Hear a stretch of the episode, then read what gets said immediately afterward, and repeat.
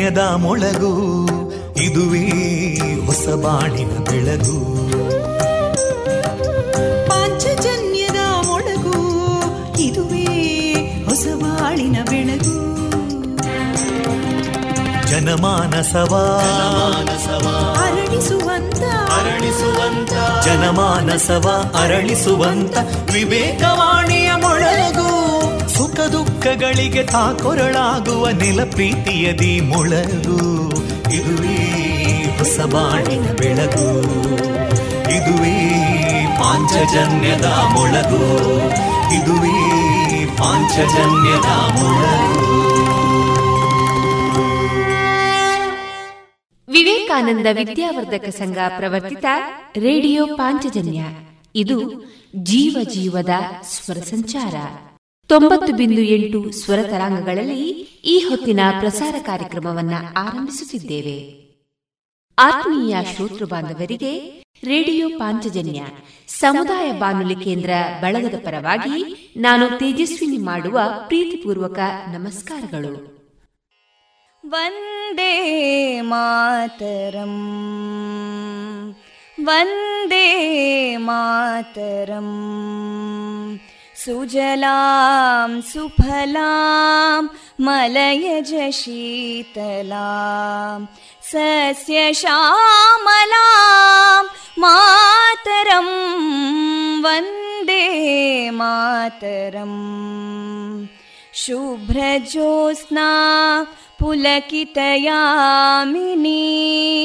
पुल्लकुसुमिता ध्रुमदळशोभिनीं सुहासिनीं सुमधुरभाषिनीं सुखदां वरदां मातरं वन्दे मातरम् कोटि कोटि कण्ठा कलकलनिनादकराले कोटि कोटि भुजैदृता करकलवाले अबलां केनो मायेतो बले बहुबलधारिणीं नमामि तारिणीं रिपुदलवारिणी मातरम् वन्दे मातरम् तुमि विद्या तुमि धर्मा तुमि हृदि तुमि मर्मा त्वं हि प्राणा शरीरे बाहुते तुमि मा शक्ति हृदये तुमि मा भक्ति तोमारयी प्रतिमागडी मन्दिरे मन्दिरे वन्दे मातरम्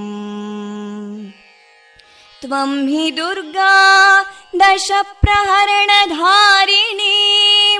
कमलां कमलदलविहारिणीं।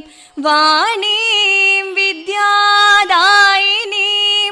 नमामि त्वां नमामि कमलाम् अमलामतुलां सुजलां सुफलां मातरम् वन्दे मातरम् श्यामलां सरलां सुस्मितां भूषितां धरणीं भरणीं मातरम् वन्दे मातरम् वन्दे मातरम्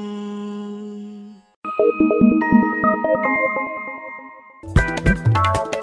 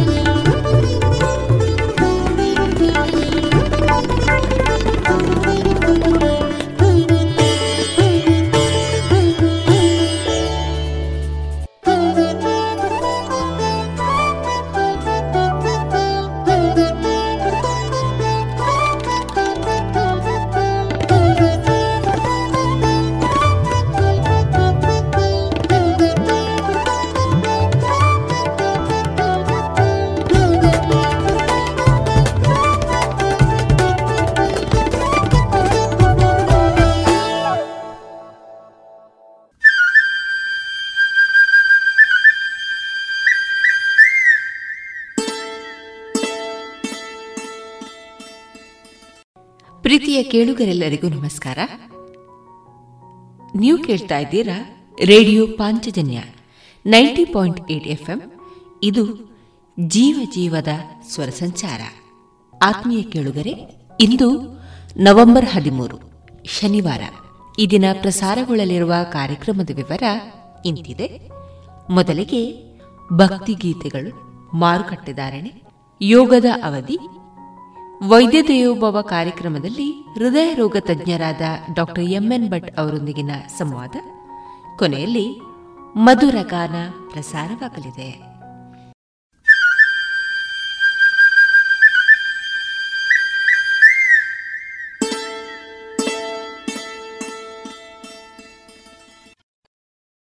ಇದೀಗ ಮೊದಲಿಗೆ ಭಕ್ತಿ ಗೀತೆಗಳನ್ನ ಕೇಳೋಣ.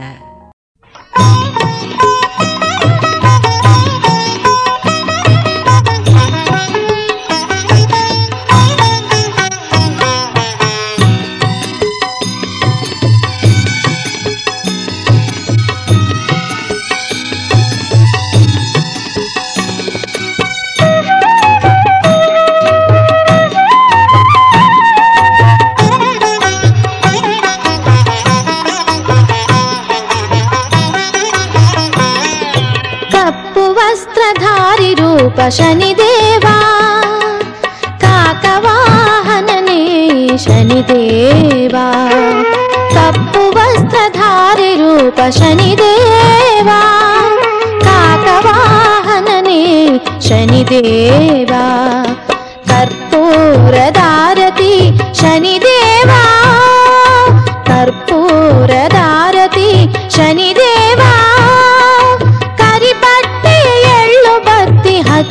शनिदेवा तप्तु वस्त्रधारिरूप शनिदेवा काकवाहनने शनिदेव।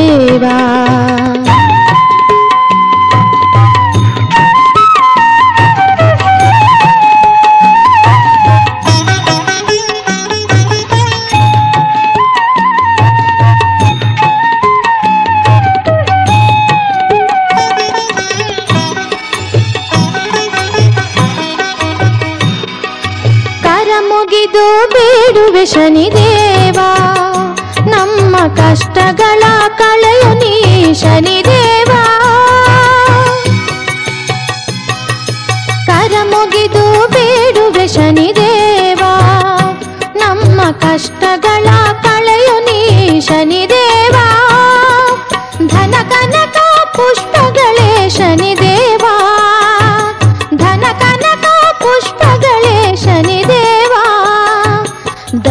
पाडु शनिदेवाप्ु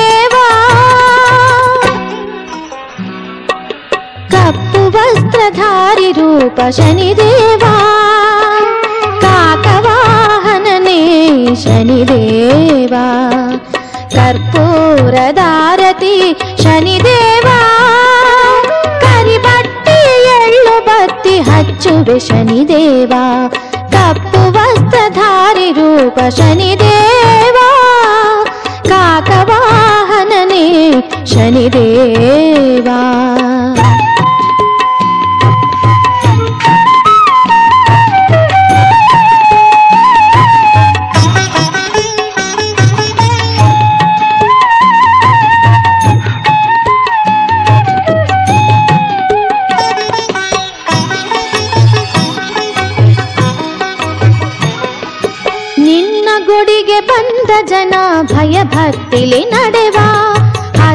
ಹೊತ್ತು ಬಂದು ಕಾಣಿಕೆಗಳ ಕೊಡುವ. ನಿನ್ನ ಗುಡಿಗೆ ಬಂದ ಜನ ಭಯ ಭಕ್ತಿಲಿ ನಡೆವ. ಹರಕೆ ಹೊತ್ತು ಬಂದು ಕಾಣಿಕೆಗಳ ಕೊಡುವ. ನವಗ್ರಹ ಪೂಜೆಯ ಮಾಡಿ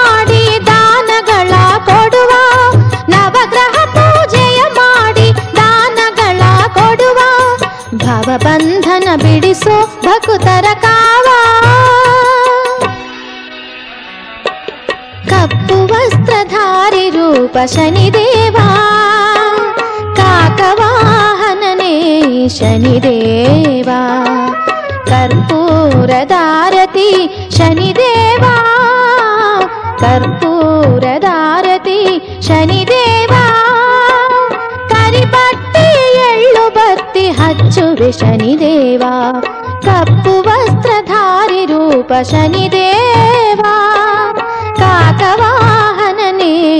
ಶನಿದೇವ ಕಪ್ಪು ವಸ್ತ್ರಧಾರಿ ರೂಪ ಶನಿದೇವಾ ಕಾಕವಾಹನನೇ ಶನಿದೇವಾ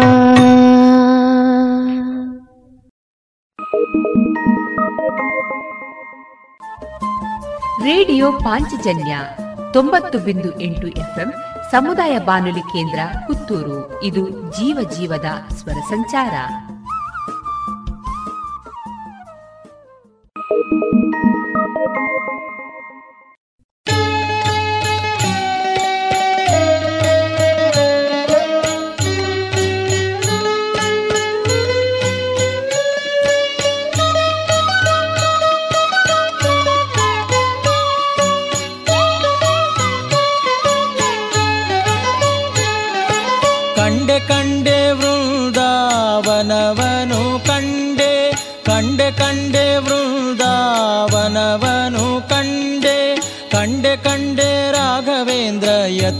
ಕಂಡೆ ಕಂಡೆ ಕಂಡೆ ರಾಘವೇಂದ್ರ ಯತಿಯ ಕಂಡೆ.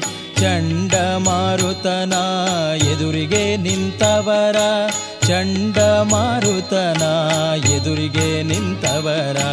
ಕಂಡೆ ಕಂಡೆ ವೃಂದಾವನವನು ಕಂಡೆ ಕಂಡೆ ಕಂಡೆ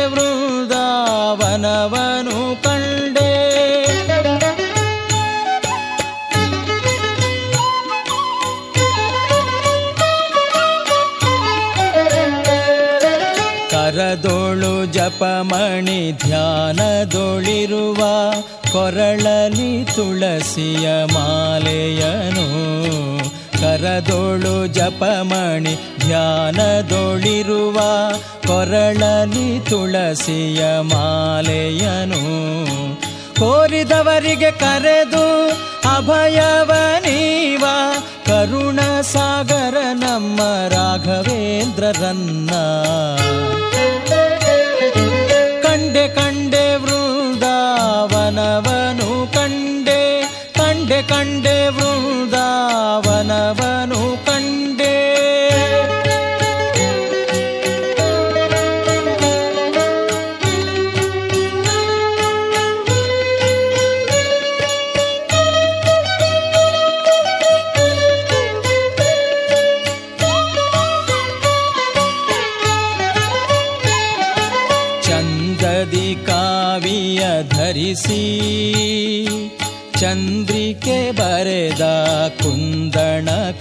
ಕಾಯದ ಮುನಿಯನ್ನು ಕಂಡೆ ಚಂದದಿ ಕಾವಿಯ ಧರಿಸಿ.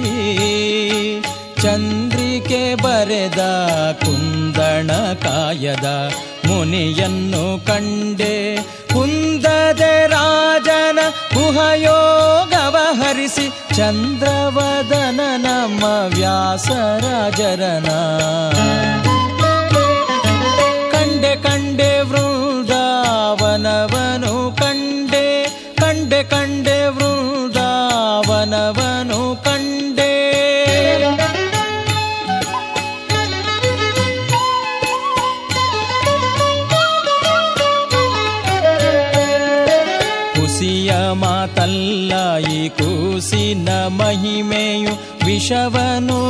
ಕುಡಿಸಿದ ಪಿತನ ಮಾತಿಗೆ ಕುಸಿಯ ಮಾತಲ್ಲಾಯಿ ಕೂಸಿನ ಮಹಿಮೆಯು ವಿಷವನು ಕುಡಿಸಿದ ಪಿತನ ಮಾತಿಗೆ.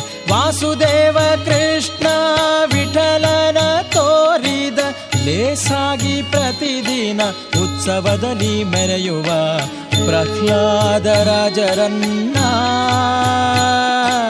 ಶ್ರೀರಾಘವೇಂದ್ರರನ್ನ ಕಂಡೆ ಕಂಡೆ ವೃಂದಾವನವನು ಕಂಡೆ ಕಂಡೆ ಕಂಡೆ ವೃಂದಾವನವನು ಕಂಡೆ ಕಂಡೆ ಕಂಡೆ ರಾಘವೇಂದ್ರ ಯತಿಯ ಕಂಡೆ ಕಂಡೆ ಕಂಡೆ ರಾಘವೇಂದ್ರ ಯತಿಯ ಕಂಡೆ, ಚಂಡಮಾರುತನ ಎದುರಿಗೆ ನಿಂತವರ ಚಂಡಮಾರುತನ ಎದುರಿಗೆ ನಿಂತವರ. ಕಂಡೆ ಕಂಡೆ ವೃಂದಾವನವನು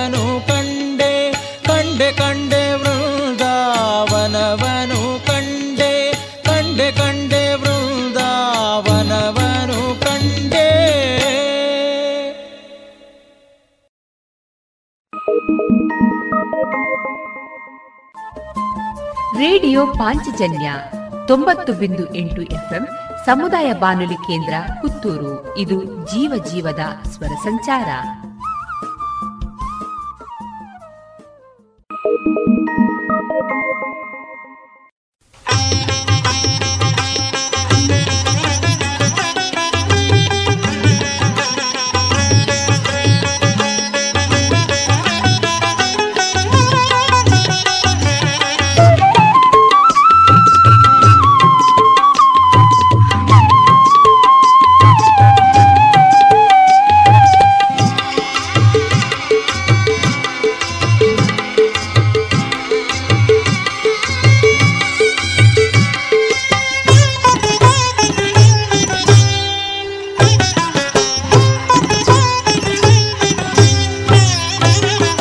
ಬಂದೇ ಬಂದಿತು ಶನಿವಾರ. ಶನಿದೇವರ ಪೂಜಿಸುವ ಶುಭವಾರ. ಬಂದೇ ಬಂದಿತು ಶನಿವಾರ. ಶನಿದೇವರ ಪೂಜಿಸುವ ಶುಭವಾರ. ರವಿಯ ಪುತ್ರ ಶನಿದೇವರ ಕೊಂಡಾಡುವ. ರವಿಯ ಪುತ್ರ ಶನಿದೇವರ ಕೊಂಡಾಡುವ. ವಾರ ಶನಿವಾರ. ವಾರದಲ್ಲಿ ಶ್ರೇಷ್ಠ ವಾರ ಶನಿವಾರ. ಬಂದೇ ಬಂದಿತು ಶನಿವಾರ. ಶನಿದೇವರ ಪೂಜಿಸುವ ಶುಭವಾರ.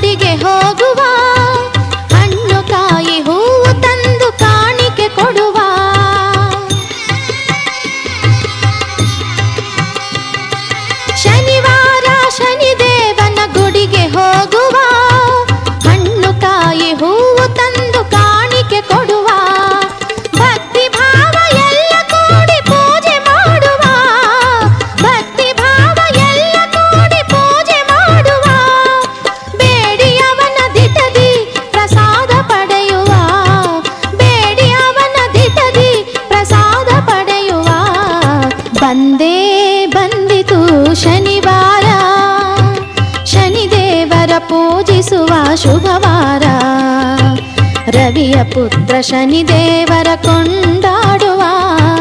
ರವಿಯ ಪುತ್ರ ಶನಿ ದೇವರ ಕೊಂಡಾಡುವ. ವಾರದಲ್ಲಿ ಶ್ರೇಷ್ಠವಾರ ಶನಿವಾರ. ಬಂದೇ ಬಂದಿತು ಶನಿವಾರ.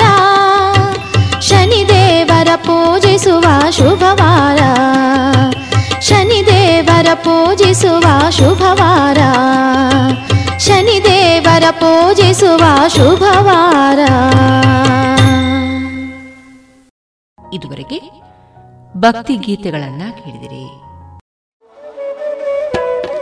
ಕಳೆದ ಇಪ್ಪತ್ತು ವರ್ಷಗಳಿಂದ ಯಶಸ್ವಿಯಾಗಿ ತರಬೇತಿ ನೀಡುತ್ತಿರುವ ಸಂಸ್ಥೆಯಲ್ಲಿ ನೇರವಾಗಿ ಎಸ್ಎಸ್ಎಲ್ಸಿ, ಪಿಯುಸಿ, ಎಲ್ಕೆಜಿ, ಯುಕೆಜಿ ತರಗತಿಯಿಂದ ಪದವಿ ತನಕ ಎಲ್ಲಾ ವಿಷಯಗಳಲ್ಲಿ ತರಬೇತಿ, ಆಸಕ್ತರೆಲ್ಲರಿಗೂ computer, spoken English, nursery teachers CA CPT CS bank exam IBPS ಎಲ್ಲಾ ಸ್ಪರ್ಧಾತ್ಮಕ ಪರೀಕ್ಷೆಗಳಿಗೆ ತರಬೇತಿ, ನವೋದಯ ಸ್ವಉದ್ಯೋಗ ಪೂರಕ ಟೈಲರಿಂಗ್, ಬ್ಯೂಟಿಷಿಯನ್ ಮೆಹಂದಿ ತರಬೇತಿಗಳಿಗಾಗಿ ಇಂದೇ ಸಂಪರ್ಕಿಸಿ ಈಶಾ ವಿದ್ಯಾಲಯ ನೆಲ್ಲಿಕಟ್ಟೆ ಪುತ್ತೂರು ದೂರವಾಣಿ ಎಂಟು ಏಳು ಎರಡು ಎರಡು ಎರಡು ಒಂಬತ್ತು ಮೂರು ಒಂಬತ್ತು ನಾಲ್ಕು ನಾಲ್ಕು ಅಥವಾ ಒಂಬತ್ತು ನಾಲ್ಕು ನಾಲ್ಕು ಎಂಟು ಒಂದು ಐದು ಮೂರು ಮೂರು ಏಳು ಒಂಬತ್ತು.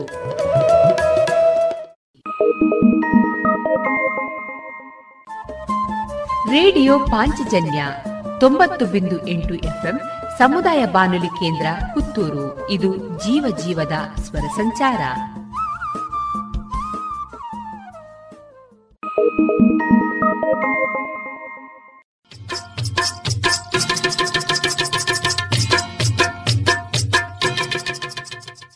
ಮಾರುಕಟ್ಟೆ ಧಾರಣೆ ಇಂತಿದೆ.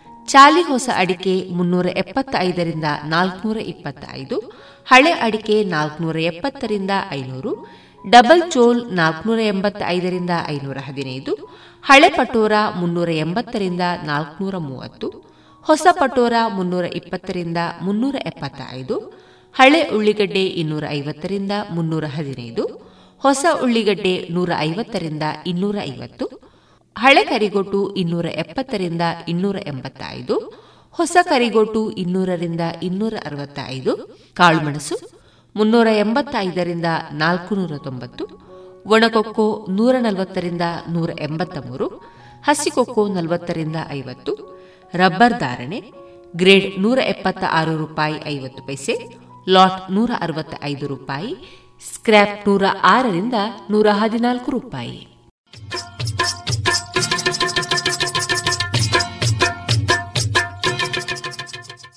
ತಂಬಾಕು ಮಸಾಲದ ರುಚಿ ನೋಡೋದಕ್ಕೆ ಅದನ್ನು ಅಂಗೈಯಲ್ಲಿ ಉಚ್ಚುತ್ತೀರಿ ಆಮೇಲೆ ಅದನ್ನ ಬಾಯೊಳಗೆ ಇಟ್ಕೋತೀರಿ. ಧೂಮಪಾನ ಮಾಡೋದಕ್ಕೆ ಸಿಗರೆಟ್ ಮತ್ತು ಬೀಡಿನ ಹಚ್ಚುತ್ತೀರಿ ಬಾಯಲ್ಲಿ ಇಟ್ಕೊಳ್ತೀರಿ. ಆಮೇಲೆ ಕ್ಯಾನ್ಸರ್ ಕೊರೋನಾ ಟಿಬಿ ಹಾಗೂ ಹೃದಯದ ರೋಗಗಳಿಂದ ಜೀವನ ಪೂರ್ತಿ ನರಳುತ್ತೀರಿ. ಸರ್ ತಂಬಾಕು ನಿಮ್ಮ ಜೀವನಕ್ಕಷ್ಟೇ ಹಾನಿಕಾರ ಅಲ್ಲ. ನಿಮ್ಮ ಹಾಗೂ ನಿಮ್ಮ ಕುಟುಂಬದ ಸಂತೋಷಕ್ಕೂ ಹಾನಿಕಾರಕ. ಆರೋಗ್ಯಕರ ಜೀವನಕ್ಕಾಗಿ ಹಿಂದೆ ಒಂದು ಪ್ರತಿಜ್ಞೆ ಮಾಡಿ. ಸಿಗರೇಟ್ ಬೀಡಿ ಹಾಗೂ ಯಾವುದೇ ತರಹದ ತಂಬಾಕು ಸೇವನೆಯನ್ನು ಬಿಟ್ಟು ಬಿಡಿ ನಿಮ್ಮ ಹಾಗೂ ನಿಮ್ಮ ಕುಟುಂಬದವರ ಆರೋಗ್ಯ ಕಾಪಾಡಿಕೊಳ್ಳಿ. ರೇಡಿಯೋ ಪಾಂಚಜನ್ಯ ತೊಂಬತ್ತು ಬಿಂದು ಎಂಟು ಎಫ್ಎಂ ಸಮುದಾಯ ಬಾನುಲಿ ಕೇಂದ್ರ ಪುತ್ತೂರು. ಇದು ಜೀವ ಜೀವದ ಸ್ವರ ಸಂಚಾರ.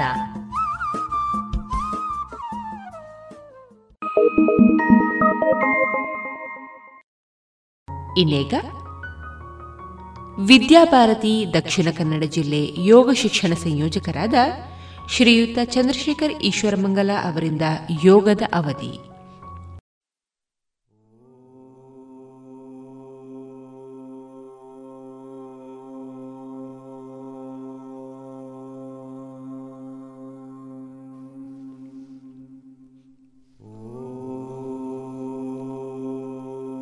ಎಲ್ಲರಿಗೂ ನಮಸ್ತೆ. ಯೋಗದ ಅವಧಿಯಲ್ಲಿ ನಾವೀಗ ನಿಂತು ಮಾಡುವ ಆಸನ ಅಭ್ಯಾಸ ಮಾಡಿದ್ವಿ, ಆಮೇಲೆ ಕುಳಿತು ಮಾಡುವ ಆಸನಗಳ ಅಭ್ಯಾಸ ಮಾಡಿದ್ವಿ. ಇದೀಗ ನಾವು ಬೆನ್ನ ಮೇಲೆ ಮಲಗಿ ಮಾಡುವಂತಹ ಆಸನ, ಅದನ್ನು ನಾವೀಗ ಅಭ್ಯಾಸ ಮಾಡ್ತೇವೆ. ನಾವೆಲ್ಲರೂ ಕೂಡ ನಮ್ಮ ಯೋಗ ಧರಿಯ ಮೇಲೆ ಕುಳಿತುಕೊಳ್ಳೋಣ. ಆಮೇಲೆ ಈಗ ಕಾಲು ಚಾಚಿದ ಸ್ಥಿತಿಯಲ್ಲಿದೆ. ಇನ್ನಿವಾಗ ನಾವು ಬೆನ್ನನ್ನು ಕೂಡ ನೆಲಕ್ಕೆ ತಾಗಿಸಬೇಕು. ನಿಧಾನವಾಗಿ ಮೊಣಕೈಯನ್ನು ನೆಲಕ್ಕೆ ಊರ್ತಾ ಬೆನ್ನನ್ನು ನೆಲಕ್ಕೆ ತಾಗಿಸೋಣ. ತಲೆಯನ್ನು ನೆಲಕ್ಕೆ ತಾಗಿಸೋಣ. ಇದೀಗ ನಾವು ಏನು? ಶಿಥಿಲ ಶವಾಸನವನ್ನು ಮಾಡಿದ್ದೇವೆ. ಅಥವಾ ಮಲಗಿದ ಸ್ಥಿತಿಯಲ್ಲಿ ನಾವೀಗ ಇದ್ದೇವೆ. ಆವಾಗ ಬೆನ್ನು ನೆಲಕ್ಕೆ ತಾಗಿದೆ. ಈಗ ಈ ಸ್ಥಿತಿಯಲ್ಲಿ, ಬೆನ್ನು ನೆಲಕ್ಕೆ ತಾಗಿದೆ ಈ ಸ್ಥಿತಿಯಲ್ಲಿ ಒಂದು ಆಸನವನ್ನು, ಅಂದರೆ ಜಠರ ಪರಿವರ್ತಿತ ಆಸನ, ಈ ಆಸನವನ್ನು ನಾವೀಗ ಅಭ್ಯಾಸ ಮಾಡಬೇಕು. ಜಠರ ನಮ್ಮ, ಏನು, ಉದರದಲ್ಲಿ, ಉದರ ಭಾಗದಲ್ಲಿರುವಂತಹ ಜಠರ. ಅದು ನಮ್ಮ ಜೀರ್ಣಶಕ್ತಿಯ ಕೆಲಸವನ್ನು ಮಾಡುತ್ತೆ. ಇದೆಲ್ಲ ಕೆಲಸಗಳು ಮಾಡುವಂಥ ಜಠರದ ಕೆಲಸಗಳು. ಅಲ್ಲಿಗೆ ಹೆಚ್ಚಿನ ಒಂದು ವ್ಯಾಯಾಮ ಸಿಗುತ್ತೆ. ಆ ಮೂಲಕ ಅಲ್ಲಿ ಕರುಳುಗಳು ಮಾಡಬೇಕಾದ ಕೆಲಸಗಳು ಅದು ಚೆನ್ನಾಗಿ ಆಗುವ ದೃಷ್ಟಿಯಿಂದ ಸಹಾಯ ಮಾಡುತ್ತದೆ. ಹಾಗಾಗಿ ಜಠರದ ಭಾಗ, ಜಠರವನ್ನು ಅಲ್ಲಿ ನಾವು ತಿರುಚುವಂತಹ ಒಂದು ಅನುಭವ ಆಗುತ್ತೆ. ಅದಕ್ಕೆ ನಾವು ಜಠರ ಪರಿವರ್ತಿತ ಆಸನ ಅಭ್ಯಾಸವನ್ನು ನಾವೀಗ ಮಾಡ್ತಾ ಇದ್ದೇವೆ. ವಿಶೇಷವಾಗಿ ಯಾವುದೇ ಶಸ್ತ್ರಚಿಕಿತ್ಸೆಗಳಾಗಿದ್ದಲ್ಲಿ ಇದನ್ನು ಮಾಡಬಾರದು. ಉಳಿದಂತೆ ಇದರಿಂದ ಲಾಭಗಳೇನೇನು? ಒಂದನೇದಾಗಿ ಬಹಳ ವಿಶೇಷವಾಗಿ ನಮ್ಮ ಕೊಲೆಸ್ಟ್ರಾಲ್, ಅದು ಪೂರ್ತಿ ಕರಗ್ತದೆ. ನಂತರ ಪಿತ್ತಕೋಶ ಇರ್ಬೋದು ಮೇಧೋಜೀರಕ ಅಂಗಗಳಿರಬಹುದು ಇದೆಲ್ಲವೂ ಕೂಡ ಹೊಸ ಚೈತನ್ಯವನ್ನು ಪಡ್ಕೊಳ್ತದೆ. ನಮ್ಮ ಜಠರ ಮತ್ತು ಅಲ್ಲಿರುವಂತಹ ಸಣ್ಣ ಕರುಳು, ದೊಡ್ಡ ಕರುಳು, ಅದರ ಕ್ಷಮತೆ ತುಂಬಾ ಹೆಚ್ಚಾಗ್ತದೆ. ಕಿಬ್ಬೊಟ್ಟೆಯ ಅಂಗಗಳು, ಅದು ಹೆಚ್ಚು ಕ್ರಿಯಾಶೀಲಗೊಳ್ಳುತ್ತೆ. ಅಥವಾ ಹೊಟ್ಟೆ ಭಾಗದಲ್ಲಿ ನರ ಏನಾದರೂ ಹೊರಳಿದ್ರೆ, ತಿರುಚಿದ್ರೆ ಅದು ಸರಿಯಾಗ್ತದೆ. ನಮ್ಮ ಬೆನ್ನಿನ ಕೆಳಬೆನ್ನು, ಆ ಪೃಷ್ಠಗಳ ಹತ್ತಿರ ಇರುವಂತಹ ನರನಾಡಿಗಳು, ಪ್ರದೇಶಗಳು ಚೆನ್ನಾಗಿ ಪುಷ್ಟಿಗೊಳ್ಳುತ್ತೆ. ಎಲ್ಲ ದೃಷ್ಟಿಯಿಂದ ಜಠರ ಪರಿವರ್ತಿತ ಆಸನ ಬಹಳ ಅಗತ್ಯ. ಈಗ ನಾವೆಲ್ಲರೂ ಇದನ್ನು ಅಭ್ಯಾಸ ಮಾಡೋಣ. ನಾವೀಗ ಬೆನ್ನ ಮೇಲೆ ಮಲಗಿದ ಸ್ಥಿತಿಯಲ್ಲಿದ್ದೇವೆ. ಈಗ ಮೊದಲಿಗೆ ಎರಡೂ ಕೈಗಳನ್ನು ಭುಜಕ್ಕೆ ನೇರವಾಗಿ ಭುಜಕ್ಕೆ ನೇರವಾಗಿ ಮಾಡಿಕೊಳ್ಳೋಣ. ಎರಡೂ ಕೈಗಳು ನೇರ ಈಗ. ಎಲ್ಲಿಗೆ? ನಮ್ಮ ಕಾಲುಗಳಿಗೆ ನೇರವಾಗಿ ಅಲ್ಲ. ನಮ್ಮ ಭುಜಕ್ಕೆ ನೇರವಾಗಿ ಪೂರ್ತಿ ನೇರ ಮಾಡ್ಕೊಳ್ಬೇಕು. ಮೊಣಕೈಯನ್ನು ನೇರ ಮಾಡ್ಕೊಳ್ಬೇಕು. ಇದಾದ್ಮೇಲೆ ನಮ್ಮ ಎರಡೂ ಕಾಲುಗಳು ಸೊಂಟ ಸಮೇತ ನೆಲಕ್ಕೆ ತಾಗಿರಬೇಕು. ಆ ರೀತಿಯಲ್ಲಿ ನಮ್ಮ ಎರಡೂ ಕಾಲುಗಳನ್ನು ನೇರ ಮಾಡಬೇಕು. ತೊಂಬತ್ತು ಡಿಗ್ರಿಗೆ ತರಬೇಕು. ಹೇಗೆ ಗೊತ್ತಾಗ್ತಾ ಇದೆಯಾ? ಉದಾಹರಣೆ, ಮೊದಲಿಗೆ ಎರಡೂ ಕಾಲುಗಳನ್ನು ಸೇರಿಸೋಣ. ಮಂಡಿ, ಮೀನಕಂಡ, ತೊಡೆ ಮತ್ತು ನಮ್ಮ ಎರಡೂ ಪಾದಗಳು ಸೇರಿರಲಿ. ಆಮೇಲೆ ಸೊಂಟದಿಂದ ಶರೀರವನ್ನು, ಏನು, ಕಾಲುಗಳನ್ನು ಮೇಲಕ್ಕೆ ತರೋಣ. ಮೇಲಕ್ಕೆ ತರ್ತಾ ತೊಂಬತ್ತು ಡಿಗ್ರಿ, ಅಂದರೆ ಸೊಂಟಕ್ಕೆ ನೇರ ಎರಡು ಕಾಲುಗಳು ಆಗಬೇಕು ಈಗ ಕೂಡ ಹಾಗೆ, ಮತ್ತೆ ಮಂಡಿ ಬಾಗಬಾರದು, ಕಾಲನ್ನು ನೇರ ಮಾಡಿಕೊಳ್ಳಬೇಕು. ವಿಶೇಷ ಪ್ರಯತ್ನ ಮಾಡುತ್ತಾ, ಉಸಿರು ತೆಗೆದುಕೊಳ್ಳೋದು, ಉಸಿರನ್ನು ಹೊರಗೆ ಹಾಕುವುದರ ಜೊತೆ ಜೊತೆಗೆ ಕಾಲು ಪೂರ್ತಿ ನೇರ. ಈಗ ಇನ್ನೂ ಕೆಲಸ ಏನು? ಜಠರ ಪರಿವರ್ತಿತ ಆಗಬೇಕಾದ್ರೆ ನಮ್ಮ ದೃಷ್ಟಿ ಬಲಗೈಯ ಕಡೆಗೆ. ಗಮನಿಸಿ. ನೋಡೋಣ ನೋಡೋಣ. ದೃಷ್ಟಿ, ನಮ್ಮ ಕಣ್ಣುಗಳು. ನಾವು ನೋಡುವ ದಿಕ್ಕು. ಅದು ಬಲಗೈ ಕಡೆಗೆ ನೋಡೋಣ, ಬಲಗೈ ಕಡೆ ನೋಡೋಣ. ಹಾಗೇನೆ ನಮ್ಮ ಸೊಂಟದಿಂದ ಎರಡೂ ಕಾಲುಗಳನ್ನು ಎಡಗೈಯ ಹತ್ತಿರ ಕೊಂಡು ಹೋಗಬೇಕು.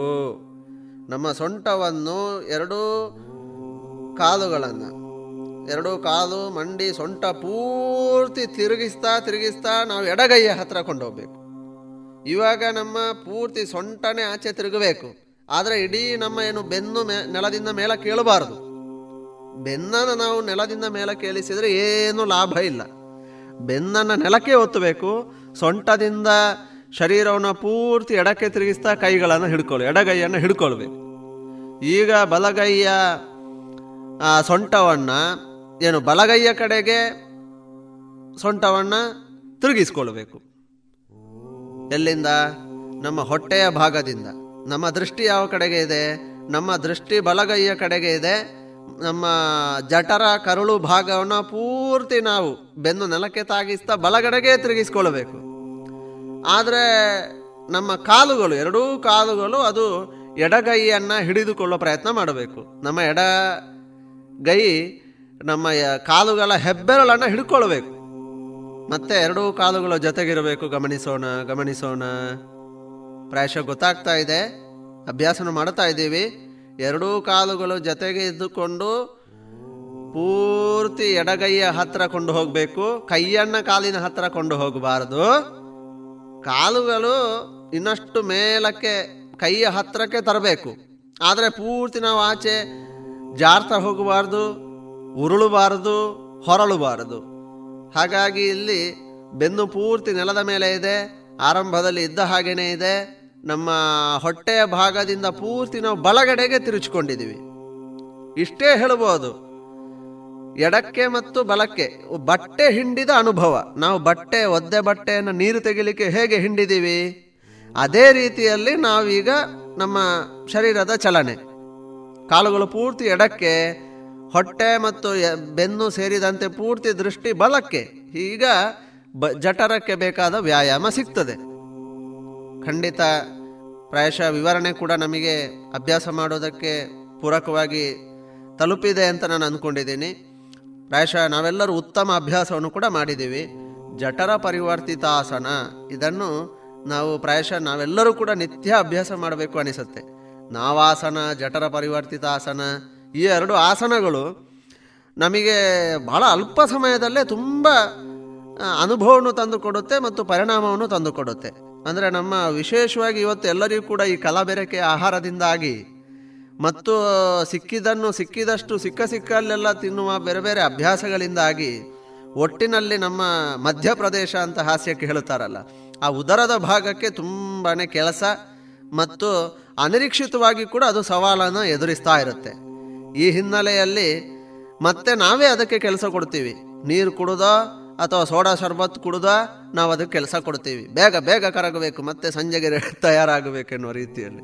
ಪ್ರಾಯಶಃ ಹೀಗೆಲ್ಲ ಜಂಜಾಟ ಇರುವಾಗ ಈ ಎರಡು ಆಸನಗಳು ತುಂಬ ಸಹಾಯ ಆಗಬಹುದು ಅಂತ ಈ ಸಂದರ್ಭದಲ್ಲಿ ನಾನು ಹೇಳ ಬಯಸುತ್ತೇನೆ.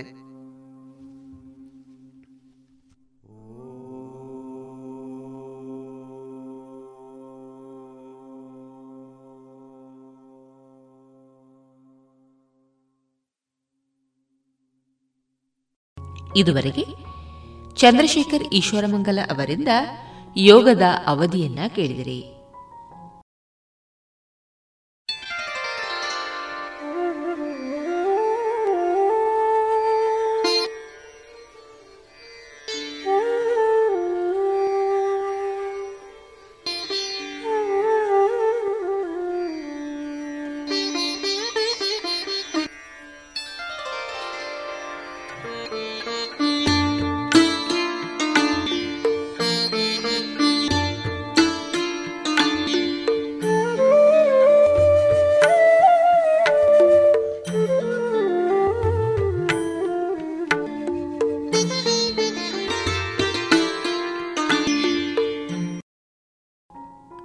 ಇನ್ನು ಮುಂದೆ ವೈದ್ಯ ದೇವೋಭವ ಕಾರ್ಯಕ್ರಮದಲ್ಲಿ ಹೃದಯ ರೋಗ ತಜ್ಞರಾದ ಡಾಕ್ಟರ್ ಎಂಎನ್ ಭಟ್ ಅವರೊಂದಿಗಿನ ಸಂವಾದವನ್ನು ಕೇಳೋಣ. ಇವರನ್ನ ಸಂದರ್ಶಿಸಲಿರುವವರು ಡಾಕ್ಟರ್ ವಿಜಯ ಸರಸ್ವತಿ. ನಮಸ್ಕಾರ ಶ್ರೋತೃ ಬಾಂಧವರೇ. ರೇಡಿಯೋ ಪಂಚಜನ್ಯದ ವೈದ್ಯ ದೇವೋಭವ ಕಾರ್ಯಕ್ರಮಕ್ಕೆ ನಿಮಗೆಲ್ಲರಿಗೂ ಆತ್ಮೀಯವಾದಂಥ ಸ್ವಾಗತ. ಇಂದಿನ ನಮ್ಮ ಈ ಕಾರ್ಯಕ್ರಮದಲ್ಲಿ ನಮಗೆ ಲಭ್ಯರಿರುವಂತಹ ವೈದ್ಯರು ಖ್ಯಾತ ಹೃದಯ ರೋಗ ತಜ್ಞರಾಗಿರುವಂತಹ ಡಾಕ್ಟರ್ ಎಂ ಎನ್ ಭಟ್ ಇವರು. ಡಾಕ್ಟರ್ ಎಂ ಎನ್ ಭಟ್ ಇವರು ತಮ್ಮ ಎಂ ಬಿ ಬಿ ಎಸ್ ಹಾಗೂ ಎಂ ಡಿ ಪದವಿಯನ್ನು ಕೆ ಎಂ ಸಿ ಮಂಗಳೂರಿನಿಂದ ಪಡೆದಿರುತ್ತಾರೆ. ತದನಂತರ ಡಿ ಎಂ ಇನ್ ಕಾರ್ಡಿಯಾಲಜಿ ಇದನ್ನು ಪಿ ಜಿ ಐ ಚಂಡೀಗರ್ ಇಂದ ಪಡೆದಿದ್ದು, ಪ್ರಸ್ತುತ ಮಂಗಳೂರಿನ ಕೆ ಎಂ ಸಿ ಆಸ್ಪತ್ರೆಯಲ್ಲಿ ಹೃದಯ ರೋಗ ತಜ್ಞರಾಗಿ ಸಲಹೆಗೆ ಲಭ್ಯರಿರುತ್ತಾರೆ. ಅದೇ ರೀತಿ ಮಂಗಳೂರಿನ ಪಳ್ನೀರ್ ರಸ್ತೆಯಲ್ಲಿರುವ ಆರೋಗ್ಯ ಕ್ಲಿನಿಕ್ ಇಲ್ಲೂ ಕೂಡ ಸಲಹೆಗೆ ಲಭ್ಯರಿರುತ್ತಾರೆ. ಇವರನ್ನ ಈ ಕಾರ್ಯಕ್ರಮಕ್ಕೆ ಆತ್ಮೀಯವಾಗಿ ಸ್ವಾಗತಿಸ್ತಾ ನಮಸ್ಕಾರ ಡಾಕ್ಟ್ರೆ. ನಮಸ್ತೆ. ಡಾಕ್ಟ್ರೆ ಮಾನವನ ದೇಹ ರಚನೆ ಅತ್ಯಂತ ಅದ್ಭುತವಾದಂಥದ್ದು. ಹೃದಯ ಅನ್ನುವಂಥದ್ದು ಬಹುಶಃ ಒಂದು ಬಹುಮುಖ್ಯವಾದಂಥ ಅಂಗ. ಈ ಹೃದಯದ ರಚನೆ ಹಾಗೂ ಇದರ ಕಾರ್ಯವೈಖರಿಯ ಬಗ್ಗೆ ಒಂದಿಷ್ಟು ಮಾಹಿತಿಯನ್ನು ತಿಳಿಸ್ತೀರಾ? ಅಗತ್ಯವಾಗಿ. ಮಾನವನ ಹೃದಯ ಅಂದರೆ ಒಂದು ಪಂಪ್ ಬ್ಲಡ್ಡನ್ನು ಇಡೀ ಅಂಗಾಂಗಗಳಿಗೆ ಪಂಪ್ ಮಾಡುವಂತಹ ಒಂದು ಮೆಷಿನ್ ಅಂತ ತಿಳ್ಕೊಬೋದು ನಮ್ಮ ಮನೆಯಲ್ಲಿ ಹೇಗೆ ಪಂಪ್ ಸೆಟ್ ಬಾವಿಯಲ್ಲಿ ಹಾಕಿ ಪಂಪ್ ನೀರನ್ನು ಮಾಡಿ ಅದು ಹೊರಗೆ ಹಾಕ್ತದೆ, ಅದೇ ರೀತಿಯಲ್ಲಿ ಮಾನವನ ಹೃದಯ ರಕ್ತವನ್ನು ಪಂಪ್ ಮಾಡಿ ಹೊರಗೆ ಹಾಕ್ತದೆ. ಸೊ ಅದರಲ್ಲಿ ನಾಲ್ಕು ಥರದ ಕೋಣೆಗಳಿವೆ. ಎಡಬದಿಯಲ್ಲಿ ಇರುವ ಎರಡು ಕೋಣೆಯಲ್ಲಿ ಶುರುವಲ್ಲಿ ಒಳ್ಳೆ ರಕ್ತ ಲಂಗ್ಸ್ ಇಂದ ಆಕ್ಸಿ ಆಮ್ಲಜನಕಯುಕ್ತ ರಕ್ತ ಹೃದಯದೊಳಗೆ ಬರ್ತದೆ. ಅದೊಂದು ಕೋಣೆಯಲ್ಲಿ ಸ್ಟೋರ್ ಆಗ್ತದೆ. ಆ ಕೋಣೆಯಿಂದ ನೆಕ್ಸ್ಟ್ ಎಡಬದಿ ಇನ್ನೊಂದು ಕೋಣೆಗೆ ಹೋಗಿ ಅಲ್ಲಿಂದ ಪಂಪ್ ಆಗ್ತದೆ. ಸೊ ಎಡಬದಿಯ ಪಾರ್ಟ್ ಅದು ಪಂಪ್ ಮಾಡಲಿಕ್ಕಿರುವಂಥದ್ದು. ಅದು ಒಳ್ಳೆಯ ರಕ್ತವನ್ನು ಎಲ್ಲ ಥರದ ಅಂಗಾಂಗಗಳಿಗೆ ಮಾನವನ ಅಂಗಾಂಗಗಳಿಗೆ ಪಂಪ್ ಮಾಡಿ ಕೊಡ್ತದೆ. ಅದೇ ರೀತಿಯಲ್ಲಿ ಎರಡು ಕೋಣೆ ಬಲಬದಿಯಲ್ಲಿದೆ ಹೃದಯದಲ್ಲಿ. ಅದು ಈ ಹಾಳು ರಕ್ತ ಅಂದರೆ ಆಕ್ಸಿಜನ್ ಮುಗ್ದ ರಕ್ತ ಬೇರೆ ಅಂಗಾಂಗಗಳಿಂದ ಬಂದು ಸೇರ್ತದೆ ಹಾರ್ಟಿಗೆ.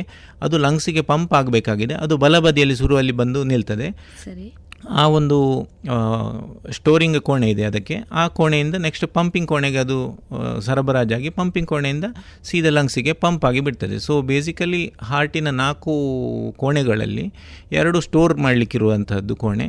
ಎರಡು ಪಂಪ್ ಮಾಡಲಿಕ್ಕಿರುವಂಥದ್ದು ಸೊ ಎಡಬದಿಯ ಕೋಣೆ ಪಂಪ್ ಮಾಡ್ತದೆ ಒಳ್ಳೆ ರಕ್ತವನ್ನು. ಆಕ್ಸಿ ಆಮ್ಲಜನಕಯುಕ್ತ ಪ ರಕ್ತವನ್ನು ಪಂಪ್ ಮಾಡಿ ಕೊಡ್ತದೆ ಎಲ್ಲ ಅಂಗಾಂಗಗಳಿಗೆ.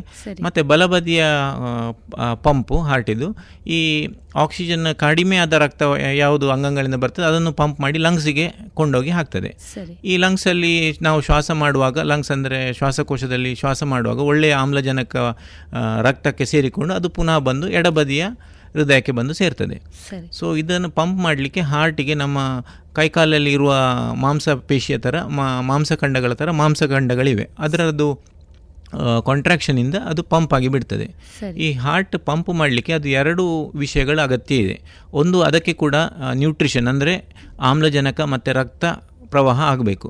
ಹಾರ್ಟಿನ ಒಳಗೆ ರಕ್ತ ಬರುವುದು ಬೇರೆ. ಈ ಹಾರ್ಟಿನ ಪದರದಲ್ಲಿ ಅದರ ಕವಚಗಳಲ್ಲಿ ಮೂರು ಥರದ ಪೈಪುಗಳಿವೆ. ಅದಕ್ಕೆ ರಕ್ತ ಕೊಡಲಿಕ್ಕೆ ಈ ಕೆಲಸ ಮಾಡಲಿಕ್ಕೆ ಅದಕ್ಕೆ ಆಹಾರ ಬೇಕು. ಅದು ರಕ್ತದ ಮೂಲಕ ಅದಕ್ಕೆ ಕೂಡ ಬರಬೇಕಾಗಿದೆ. ಅದು ಹೇಗೆ ಬೇರೆ ಅಂಗಾಂಗಗಳಿಗೆ ರಕ್ತ ಕೊಡ್ತದೆ ಅದಕ್ಕೆ ಕೂಡ ರಕ್ತ ಬಂದು ಸೇರಬೇಕು. ಅದಕ್ಕೋಸ್ಕರ ಮೂರು ಪೈಪ್ ಅದಕ್ಕೆ ಕೊರೋನರಿ ಆರ್ಟ್ರೀಸ್ ಅಂತ ಹೇಳೋದು. ಸೊ ಅದು ಪಂಪ್ ಮಾಡಿದ ರಕ್ತ ಅದರ ಮಸಲ್ಸಿಗೆ ಹೋಗಿ ಹೋಗಲಿಕ್ಕೆ ಈ ಕೊರೋನರಿ ಆರ್ಟ್ರೀಸ್ ಬಹಳ ಮುಖ್ಯ. ಇದರಲ್ಲಿ ಬ್ಲಾಕ್ ಆಗಿ ಹಾರ್ಟ್ ಅಟ್ಯಾಕ್ ಅಲ್ಲಿ ಆಗುವಂತಹದ್ದು. ಅದಕ್ಕೆ ಕೊರೋನರಿ ಆರ್ಟ್ರಿ ಅಂತ ಹೆಸರು. ಸರಿ. ಸೊ ಇದು ಎಡಬದಿಯಲ್ಲಿ ಎರಡು ಪೈಪ್ಗಳಿವೆ ಬಲಬದಿಗೆ ಒಂದು. ಸೊ ಟೋಟಲ್ ಮೂರು ರಕ್ತನಾಳಗಳಿವೆ ಹಾರ್ಟಿಗೆ. ಸರಿ. ಅತ್ಯಂತ ಅದ್ಭುತವಾದಂತ ರಚನೆ ಹೃದಯದ ಅಂಗರಚನೆ. ಇದರಲ್ಲಿ ಇನ್ನೂ ಒಂದು ಆ್ಯಡ್ ಮಾಡೋದಿದ್ರೆ ಇದೆಲ್ಲ ಇದ್ದು ಕೂಡ ಅದು ಹಾರ್ಟ್ ಪಂಪ್ ಮಾಡಬೇಕಾದ್ರೆ ಅದಕ್ಕೆ ಇಲೆಕ್ಟ್ರಿಕ್ ಸಪ್ಲೈ ಬೇಕು. ಹೇಗೆ ನಮ್ಮ ಮನೆಯ ಪಂಪಿಗೆ ಇಲೆಕ್ಟ್ರಿಕ್ ಸಪ್ಲೈ ಬೇಕಾ? ಹಾರ್ಟಿಗೆ ಅದರದ್ದೇ ಆದ ಒಂದು ನರ ಇದೆ. ಅದನ್ನು ಅದರ ಮೂಲಕ ಅದಕ್ಕೆ ಇಲೆಕ್ಟ್ರಿಕ್ ಸಪ್ ಸಿಗ್ನಲ್ಸ್ ಬಂದು ಅದು ಮಸಲ್ಸಿಗೆ ಎಲೆಕ್ಟ್ರಿಕ್ ಸಿಗ್ನಲ್ ಕೊಟ್ಟ ನಂತರವೇ ಹಾರ್ಟ್ ಪಂಪ್ ಮಾಡೋದು. ಹಾರ್ಟಿನ ರಚನೆ ಎಷ್ಟೇ ಸರಿ ಇದ್ದರೂ ಕೂಡ ಅದಕ್ಕೆ ಈ ಎಲೆಕ್ಟ್ರಿಕ್ ಸರ್ಕಿಟ್ ಅಂದರೆ ನರ ಸಮಸ್ಯೆ ಏನಾದರೂ ಬಂದುಬಿಟ್ರೆ ಹಾರ್ಟ್ ತನ್ನಷ್ಟಕ್ಕೆ ನಿಂತು ಬಿಡ್ತದೆ. ಸರಿ ಸೊ ಅದು ಕೂಡ ಒಂದು ಸಪ್ರೇಟ್ ಸಮಸ್ಯೆ ಇದೆ. ಅಂಥವರಿಗೆ ನಾವು ಕೆಲವೊಮ್ಮೆ ಈ ಪೇಸ್ ಮೇಕರ್ ಎಲ್ಲ ಹಾಕ್ತೇವೆ. ಅದರ ಬಗ್ಗೆ ಮತ್ತೆ ಮಾತಾಡೋಣ. ಸರಿ ಸರಿ. ಸಂತೋಷ ಡಾಕ್ಟ್ರೆ ಬಹಳಷ್ಟು ಅದ್ಭುತವಾದಂಥ ರಚನೆ ಹೃದಯದ್ದು. ಈ ತಾವು ಹೇಳ್ತಾ ಹೇಳಿದರೆ ಈ ಹೃದಯಕ್ಕೆ ರಕ್ತವನ್ನು ಪೂರೈಸುವಂತಹ ಅಂಗಗಳಲ್ಲಿ ಏನಾದರೂ ಸಮಸ್ಯೆ ಬಂದಾಗ ಹೃದಯಾಘಾತವಾಗುವಂಥ ಸಮಸ್ಯೆಗಳಿದೆ. ಈ ಹೃದಯಾಘಾತಕ್ಕೆ ಕಾರಣಗಳೇನು? ಇದನ್ನು ತಿಳಿಸ್ಬೋದೇ? ಸರಿ. ಹೃದಯಾಘಾತಕ್ಕೆ ಒಂದು ನಾಲ್ಕೈದು ಪ್ರಮುಖ ಕಾರಣಗಳು ಇವೆ. ಮುಖ್ಯವಾಗಿ ಸಕ್ಕರೆ ಕಾಯಿಲೆ ಅಥವಾ ಡಯಾಬಿಟಿಸ್ ಕಾಯಿಲೆ ಬಿ ಪಿ ಕಾಯಿಲೆ ಅಥವಾ ಅಥವಾ ರಕ್ತದೊತ್ತಡ ಆ, ವಂಶ ಪಾರಂಪರ್ಯವಾಗಿ ಬರುವಂತಹದ್ದು. ಮೂರನೇದು ಅಧಿಕ ಕೊಲೆಸ್ಟ್ರಾಲ್ ಅಥವಾ ಜಿಡ್ಡು ಪದಾರ್ಥ ಸೇವನೆಯಿಂದ ಅಥವಾ ಅತಿ ದಪ್ಪ ಸ್ಥೂಲ ದೇಹ ಉಳ್ಳವರಿಗೆ. ಬರುವಂತಹದ್ದು ಅಥವಾ ಕೆಲಸ ಕಡಿಮೆ ಅಂದರೆ ಹೆಚ್ಚು ವಾಕಿಂಗ್ ಎಲ್ಲ ಮಾಡದೇ ಇರುವಂಥವರಿಗೆ ಜಾಸ್ತಿ ಬರ್ತದೆ ಮುಖ್ಯವಾಗಿ ಮತ್ತೆ ಪ್ರಾಯ ಅಧಿಕ ಪ್ರಾಯ ಆದ ಹಾಗೆ ಆ, ಮುಂಚೆ ಎಲ್ಲ ಒಂದು ಎಪ್ಪತ್ತೆಂಬತ್ತು ವರ್ಷದವರೆಗೆ ಬರ್ತಾಯಿತ್ತು ಈಗ ಕಾಲಕ್ರಮೇಣವಾಗಿ ನಮ್ಮ ಜೀವನ ಶೈಲಿಯ ವ್ಯತ್ಯಾಸದಿಂದ ಮೂವತ್ತು ನಲವತ್ತು ಐವತ್ತು ವರ್ಷದ ಒಳಗಡೆ ಹೌದು. ಹೃದಯಾಘಾತ ಕಂಡು ಬರ್ತದೆ. ಸಂದರ್ಭಗಳು ನಾವು ಕೇಳಿ ಬಂದಿದ್ದೇವೆ. ಹೌದು. ಸೊ ಏಜ್ ಕೂಡ ಒಂದು ಫ್ಯಾಕ್ಟರ್ ಆದರೂ ಈಗ ಸಣ್ಣ ಏಜಿನಲ್ಲಿ ಇದು ಕಂಡು ಬರ್ತದೆ. ಮತ್ತೆ ನಮ್ಮ ದುಶ್ಚಟಗಳು. ಧೂಮಪಾನ ತಂಬಾಕು ನಶ್ಯ ಇದೆ ಅಥವಾ ಬೇರೆ ಕೊಕೇನ್ ಅಥವಾ ಬೇರೆ ಥರದ ಮಾದಕಗಳು ಅಥವಾ ಈ ಆಲ್ಕೋಹಾಲ್ ರಿಲೇಟೆಡ್ ಪ್ರಾಬ್ಲಮ್ಸ್ ಇದೆಲ್ಲ ಇದ್ದರೆ ಬೇಗ ಬರ್ತದೆ. ಸರಿ ಸೊ ಇದೆಲ್ಲ ಸೇರಿಕೊಂಡು ಒಂದೇ ಸಿಂಗಲ್ ಕಾರಣ ಕೆಲವರಿಗೆ ಇರ್ಬೋದು ಕೆಲವರಿಗೆ ಎರಡು ಮೂರು ಕಾರಣಗಳು ಇರ್ಬೋದು. ಸೊ ಈ ಎಲ್ಲ ಕಾರಣಗಳು ಸೇರಿಕೊಂಡು ಹೃದಯಾಘಾತ ಆಗುವಂತ ಆಗುವಂತ ಸಾಧ್ಯತೆಗಳಿದೆ. ಸಾಧ್ಯತೆ. ಡಾಕ್ಟ್ರೆ ಈ ಹೃದಯಾಘಾತ ಆದಂತ ಸಂದರ್ಭಗಳಲ್ಲಿ ಕಂಡುಬರುವ ಲಕ್ಷಣಗಳೇನು? ಜನಸಾಮಾನ್ಯ ವ್ಯಕ್ತಿಗೆ ಹೃದಯಾಘಾತ ಆಗಿದೆ ಅಥವಾ ಅವರ ಮನೆಯವರಿಗೆ ಹೃದಯಾಘಾತ ಆಗಿದೆ ಅನ್ನುವಂಥ ಲಕ್ಷಣಗಳು, ಎಂಥ ಲಕ್ಷಣಗಳು ವ್ಯಕ್ತಿಯಲ್ಲಿ ಗೋಚರಿಸ್ತವೆ? ಹೃದಯಾಘಾತ ಆಗಲಿಕ್ಕೆ ಈಗ ನಾನು ಹೇಳಿದ ಕೆಲವು ಕಾರಣಗಳನ್ನು ಹೇಳಿದೆ. ಈ ಕಾರಣಗಳಿಂದಾಗಿ ನಿಧಾನಕ್ಕೆ ಒಂದು ಹತ್ತು, ಹದಿನೈದು ವರ್ಷದಲ್ಲಿ ಈ ಕೊರ್ನರಿ ಆರ್ಟ್ರಿ ಅಥವಾ ರಕ್ತ ಕೊಯ್- ಕೊಂಡೊಯ್ಯುವ ಪೈಪುಗಳು ಅಥವಾ ರಕ್ತನಾಳದಲ್ಲಿ ನಿಧಾನಕ್ಕೆ ಪಾಚಿ ಅಥವಾ ಕೊಲೆಸ್ಟ್ರಾಲ್ ಅಂಶ ಜಮಾವಣೆ ಆಗ್ತದೆ ನಿಧಾನಕ್ಕೆ. ಅದಕ್ಕೆ ಸುಮಾರು ವರ್ಷ ಬೇಕಾಗ್ತದೆ. ಸುಮಾರು ವರ್ಷ ಕಳೆದು ಈ ಜಮಾವಣೆ ಆದ ನಂತರ ಅದರ ರಕ್ತ ಪೈಪುಗಳ ಸಪುರ ಬೀಳ್ತದೆ. ಆ ಕೆಲವು ಪ್ರತಿ ಇಡೀ ಪೈಪ್ ಸಪುರ ಬೀಳಲಿಕ್ಕಿಲ್ಲ ಒಂದೊಂದು ಕಡೆಯಲ್ಲಿ ಅದು ಸಪುರಾಗಿ ಬೀಳ್ತದೆ. ನಮ್ಮ ಕೆಲವು ರೋಡ್ಗಳು ಸಪುರ ಇದ್ದಾಗೆ ಸಪುರ ಆಗ್ತದೆ. ಆ ಸಪುರಾದ ಜಾಗದಲ್ಲಿ ರಕ್ತ ಹೋಗುವಾಗ ಅಪರೂಪಕ್ಕೆ ರಕ್ತ ಗಾಢಾಗಿ ಟ್ರಾಫಿಕ್ ಜಾಮ್ ಆದಾಗೆ ಅದು ಸಡನ್ ಜಾಮ್ ಆಗಿ ಬಿಡ್ತದೆ. ಅದು ಯಾವ ಸಂದರ್ಭದಲ್ಲಿ ಆಗ್ತದೆ ಗೊತ್ತಿಲ್ಲ. ಸೊ ಈಗ ಏಯ್ಟಿ ಪರ್ಸೆಂಟ್ ಸಪುರಾದ ಪೈಪ್ ಇರ್ಬೋದು ಸೆವೆಂಟಿ ಪರ್ಸೆಂಟ್ ಪೈಪ್ ಸಪುರ ಆಗಿರ್ತದೆ ಸುಮಾರು ವರ್ಷದ ನಂತರ. ಆ ಜಾಗದಲ್ಲಿ ರಕ್ತ ಪ್ರವಾಹ ನಿಧಾನ ಆಗಿ ಬಿಡ್ತದೆ. ಸೊ ಯಾವುದೋ ಒಂದು ಸಂದರ್ಭಕ್ಕೆ ಅವರಿಗೆ ಜ್ವರ ಇರ್ಬೋದು ಟೆನ್ಷನ್ ಯಾವುದೇ ಇದಕ್ಕೆ ಸಡನ್ ಆಗಿ ಆ ರಕ್ತ ಸ್ವಲ್ಪ ಗಾರ್ಡ್ ಆಗಿಬಿಟ್ಟು. Last twenty percent gap sudden ಆಗಿ ಕ್ಲೋಸ್ ಆಗಿ ಬಿಡ್ತದೆ. ಒಂದು ದಿವಸ ಗುಡ್ಡ ಜರದಾಗೆ. ಸರಿ. ಸೊ ಈ ಕಂಪ್ಲೀಟ್ ಹಂಡ್ರೆಡ್ ಪರ್ಸೆಂಟ್ ಕ್ಲೋಸ್ ಆದ ಸಂದರ್ಭದಲ್ಲಿ ಹೃದಯಾಘಾತ ಅಂತ ಹೆಸರು. ಸರಿ. ಹೃದಯಾಘಾತ ಆಗೋಕ್ಕಿಂತ ಮುಂಚೆ ಅದು ಸ್ವಲ್ಪ ಸಪೂರ್ ಆಗ್ತದೆ ನೋಡಿ ಒಂದು ಐವತ್ತು ಪರ್ಸೆಂಟ್ ಸೆವೆಂಟಿ ಪರ್ಸೆಂಟ್ ರೋಡ್ ಸಪೂರ್ ಆಗ್ತದೆ ಅದೇ ಪೈಪ್ ಸಪೂರ್ ಆಗ್ತದೆ. ಆವಾಗ ಗುಣಲಕ್ಷಣಗಳು ಬೇರೆ ಇರ್ತದೆ. ಅದು ಮುನ್ಸೂಚನೆ ಅಂತ ಹೇಳ್ಬೋದು ಹೃದ- ಹೃದಯಾಘಾತಕ್ಕೆ. ಅದರ ಫಸ್ಟಿಗೆ ಮುನ್ಸೂಚನೆ ನಾನು ಶುರುವಲ್ಲಿ ಹೇಳ್ತೇನೆ. ಶುರುವಲ್ಲಿ ಅದು ಕಂಪ್ಲೀಟ್ ಬ್ಲಾಕ್ ಆಗದೆ ಮುಕ್ಕಾಲು ವಶಿ ಮಾತ್ರ ಬ್ಲಾಕ್ ಆಗಿರುವಾಗ ರಕ್ತ ಏನೋ ಸಪೂರಕ್ಕೆ ಹೋಗ್ತಾ ಇರ್ತದೆ. ಬಟ್ ಅವರಿಗೆ ಎಕ್ಸ್ಟ್ರಾ ಕೆಲಸ ಬೀಳುವಾಗ ಉದಾಹರಣೆಗೆ ಮೆಟ್ಲು ಹತ್ತುವಾಗ ಅಥವಾ ದೊಡ್ಡ ಹಾರೆ ಪಿಕ್ಕಾಸ್ ಹಿಡ್ಕೊಂಡು ಕೆಲಸ ಮಾಡುವಾಗ ಅಥವಾ ತುಂಬ ಉದ್ವೇಗ ಟೆನ್ಷನಲ್ಲಿದ್ದರೆ ಸರಿ. ಅಥವಾ ತುಂಬ ಭಾರವಾದ ಊಟ ಮಾಡಿದ ನಂತರ ಆವಾಗ ಹೆಚ್ಚು ರಕ್ತದ ಅವಶ್ಯಕತೆ ಇರ್ತದೆ ಆಮ್ಲಜನಕದ ಇಡೀ ದೇಹಕ್ಕೆ. ಅಥವಾ ಸ್ಪೀಡಲ್ಲಿ ಓಡುವಾಗ. ಇಂಥ ಆಮ್ಲಜನಕದ ಹೆಚ್ಚು ಅವಶ್ಯಕತೆ ಇರುವ ಸಮಯದಲ್ಲಿ ಅವರಿಗೆ ಎದೆಯಲ್ಲಿ ಸೆಂಟರ್ ಆಫ್ ದಿ ಚೆಸ್ಟ್ ಎದೆಯ ಮಧ್ಯಭಾಗ ಈ ಶರ್ಟಿನ ಗುಂಡಿ ಹಾಕುವ ಜಾಗ ಆ ಜಾಗದಲ್ಲಿ ಎದೆಯಲ್ಲಿ ನೋವು ಕಂಡು ಬರ್ತದೆ. ಇದು ಸಾಮಾನ್ಯವಾಗಿ ನಮ್ಗೆ ಮೈಕೈ ಇರುವ ನೋವಿನ ಹಾಗೆ ಇರುವುದಿಲ್ಲ. ಇದೊಂದು ಬರ್ನಿಂಗ್ ಟೈಪ್ ಅಂದ್ರೆ ಎದೆಯಲ್ಲಿ ಉರಿ ಅಂತ ಹೆಚ್ಚಿನವರು ಹೇಳ್ತಾರೆ. ಅಥವಾ ಒಂದು ಸ್ಟಕ್ ಆದಾಗ ಅಥವಾ ಹಿಡಿದಾಗೆ ಅಂತ ಹೇಳ್ತಾರೆ. ಕೆಲವರು ಹೇಳ್ತಾರೆ ನನಗೊಂದು ಹತ್ತು ಕೆ ಜಿ ಭಾರ ಎದೆ ಮೇಲೆ ಇಟ್ಟಾಗೆ ಆಗ್ತದೆ ಅಂತ ಹೇಳಿ. ಸೊ ಅದು ನಮಗೆ ಈ ಚಿವುಟಿದ ಹಾಗೆ ಇರುವ ನೋವಿನ ಟೈಪ್ ಅಲ್ಲ. ಅಥವಾ ಕುತ್ತಿದಾಗೆ ಕೂಡ ಅಲ್ಲ. ಕೆಲವರು ಕುತ್ತಿದಾಗೆ ನೋವು ಆಗುದಂತ ಎಣಿಸ್ತಾರೆ. ಅದು ಗ್ಯಾಸ್ಟ್ರಿಕ್ ನೋವು ಇರ್ಬೋದು. ಬಟ್ ಇದರ ನೋವು ಒಂದು ಸಣ್ಣ ಪಾಯಿಂಟಲ್ಲಿ ಇರುವುದಿಲ್ಲ. ಇಡೀ ಹೃದಯದ ದೊಡ್ಡ ಏರಿಯಾದಲ್ಲಿ ಕಂಡು ಬರ್ತದೆ. ಮತ್ತೆ ಅದು ಹೆಚ್ಚೆಚ್ಚಾದಾಗೆ ಹೆಚ್ಚೆಚ್ಚು ಜಾಗವನ್ನು ಆಕ್ಯುಪೈ ಮಾಡ್ತದೆ. ಆಕ್ರಮಿಸಿಕೊಳ್ತದೆ. ಸೊ ಸುರು ಅಲ್ಲಿ ಇದು ನಡೆಯುವಾಗ ಮಾತ್ರ ಕಂಡು ಬರ್ತದೆ. ರೆಸ್ಟ್ ತಗೊಂಡ ಕೂಡಲೇ ಅವರಿಗೆ ಕಡಿಮೆ ಆಗ್ತದೆ. ಸ್ಪೀಡಲ್ಲಿ ಹೋಗ್ತಾ ಇದ್ದೆ ನಾನು ಸ್ವಲ್ಪ ಹತ್ತು ನಿಮಿಷ ರೆಸ್ಟ್ ತಗೊಂಡ್ರೆ ಕಮ್ಮಿ ಆಗ್ತದೆ. ಮತ್ತೆ ಪುನಃ ನನಗೆ ನಡಿಲಿಕ್ಕೆ ಆಗ್ತದೆ. ಈ ರೀತಿಯಲ್ಲಿ ಅವರು ಹೇಳೋದು ಸಾಮಾನ್ಯ. ಸರಿ. ಬಟ್ ಸಡನ್ ಆಗಿ ನಾನು ಎರಡನೇ ಪಾರ್ಟಿಗೆ ಬರ್ತೀನಿ ಹೃದಯಾಘಾತ. ಹಾಗಿದ್ದವರಿಗೆ ಒಂದು ಸಡನ್ ಆಗಿ ಹೃದಯಾಘಾತ ಆಗ್ಬೇಕಾದ್ರೆ ಆ ಬ್ಲಡ್ ಕ್ಲಾಟ್ ಆಗಬೇಕು. ಯಾವುದು ರಕ್ತ ಹೋಗುವಂಥದ್ದು ಆ ಸಪೂರ ಸರಾಗವಾಗಿ ಹೋಗುವಂತಲ್ಲಿ ಏನೋ ಒಂದು ತಡೆಗಳು. ಅಡಚಣೆ ಇರುವ ಜಾಗದಲ್ಲಿ ಅದು ಹೆಪ್ಪುಗಟ್ಟಿ ಈ ಸೆವೆಂಟಿ ಪರ್ಸೆಂಟ್ ಬ್ಲಾಕ್ ಹೋಗಿ ಹಂಡ್ರೆಡ್ ಪರ್ಸೆಂಟ್ ಪೈಪುಗಳು ಬ್ಲಾಕ್ ಆಗಿ ಬಿಡ್ತದೆ. ಆವಾಗ ಒಂದು ಹತ್ತೇ ನಿಮಿಷದಲ್ಲಿ ಅವರಿಗೆ ಆವಾಗ ಕೂತಲ್ಲಿಯೇ ನೋವು ಶುರುವಾಗಿ ಬಿಡ್ತದೆ. ಮುಂಚೆ ಅವರಿಗೆ ನಡೆಯುವಾಗ ನೋವಿತ್ತು. ಅಥವಾ ನಡೆಯುವಾಗ ಕೆಲವರಿಗೆ ನೋವಿಲ್ಲದೆ ಉಸಿರು ಕಟ್ಟುವುದು ಮಾತ್ರ ಇರ್ಬೋದು. ಅವರಿಗೆ ಕೆಲವರಿಗೆ ಗೊತ್ತಾಗುದಿಲ್ಲ. ಇದು ನೋವು ಅಥವಾ ನಡೆಯುವಾಗ ಒಂದು ಸೇಂಕೆ ಅಂತ ಹೇಳ್ತಾ ಇರ್ತಾರೆ. ಸಾಮಾನ್ಯವಾಗಿ ಹಳ್ಳಿಯವರಿಗೆ ಗೊತ್ತಾಗ್ಲಿಕ್ಕಿಲ್ಲ. ನಾವು ರೆಸ್ಟ್ ತಗೊಂಡ್ರೆ ಕಡಿಮೆ ಆಗ್ತದೆ. ಹಾಗಾಗಿ ಅದು ಸೀರಿಯಸ್ ಆಗಿ ಅವರು ಅದನ್ನು ತಗೊಳ್ಳೋದಿಲ್ಲ ಇದು ಕೂತಲ್ಲಿ ಆಗುವಂಥದ್ದು ಹೃದಯಾಘಾತ. ಅದರಲ್ಲಿ ಹೃದಯಾಘಾತ ಅಂದ್ರೆ ಈ ಪೇಯ್ನ್ ಇನ್ನು ಜಾಸ್ತಿ ಇರ್ತದೆ ಮಟ್ಟ. ಸಣ್ಣಕ್ಕಿರುವುದಿಲ್ಲ. ಜೋರಾಗಿ ಎದೆಯ ಮಧ್ಯಭಾಗದಲ್ಲಿ ನೋವಾಗ್ತದೆ.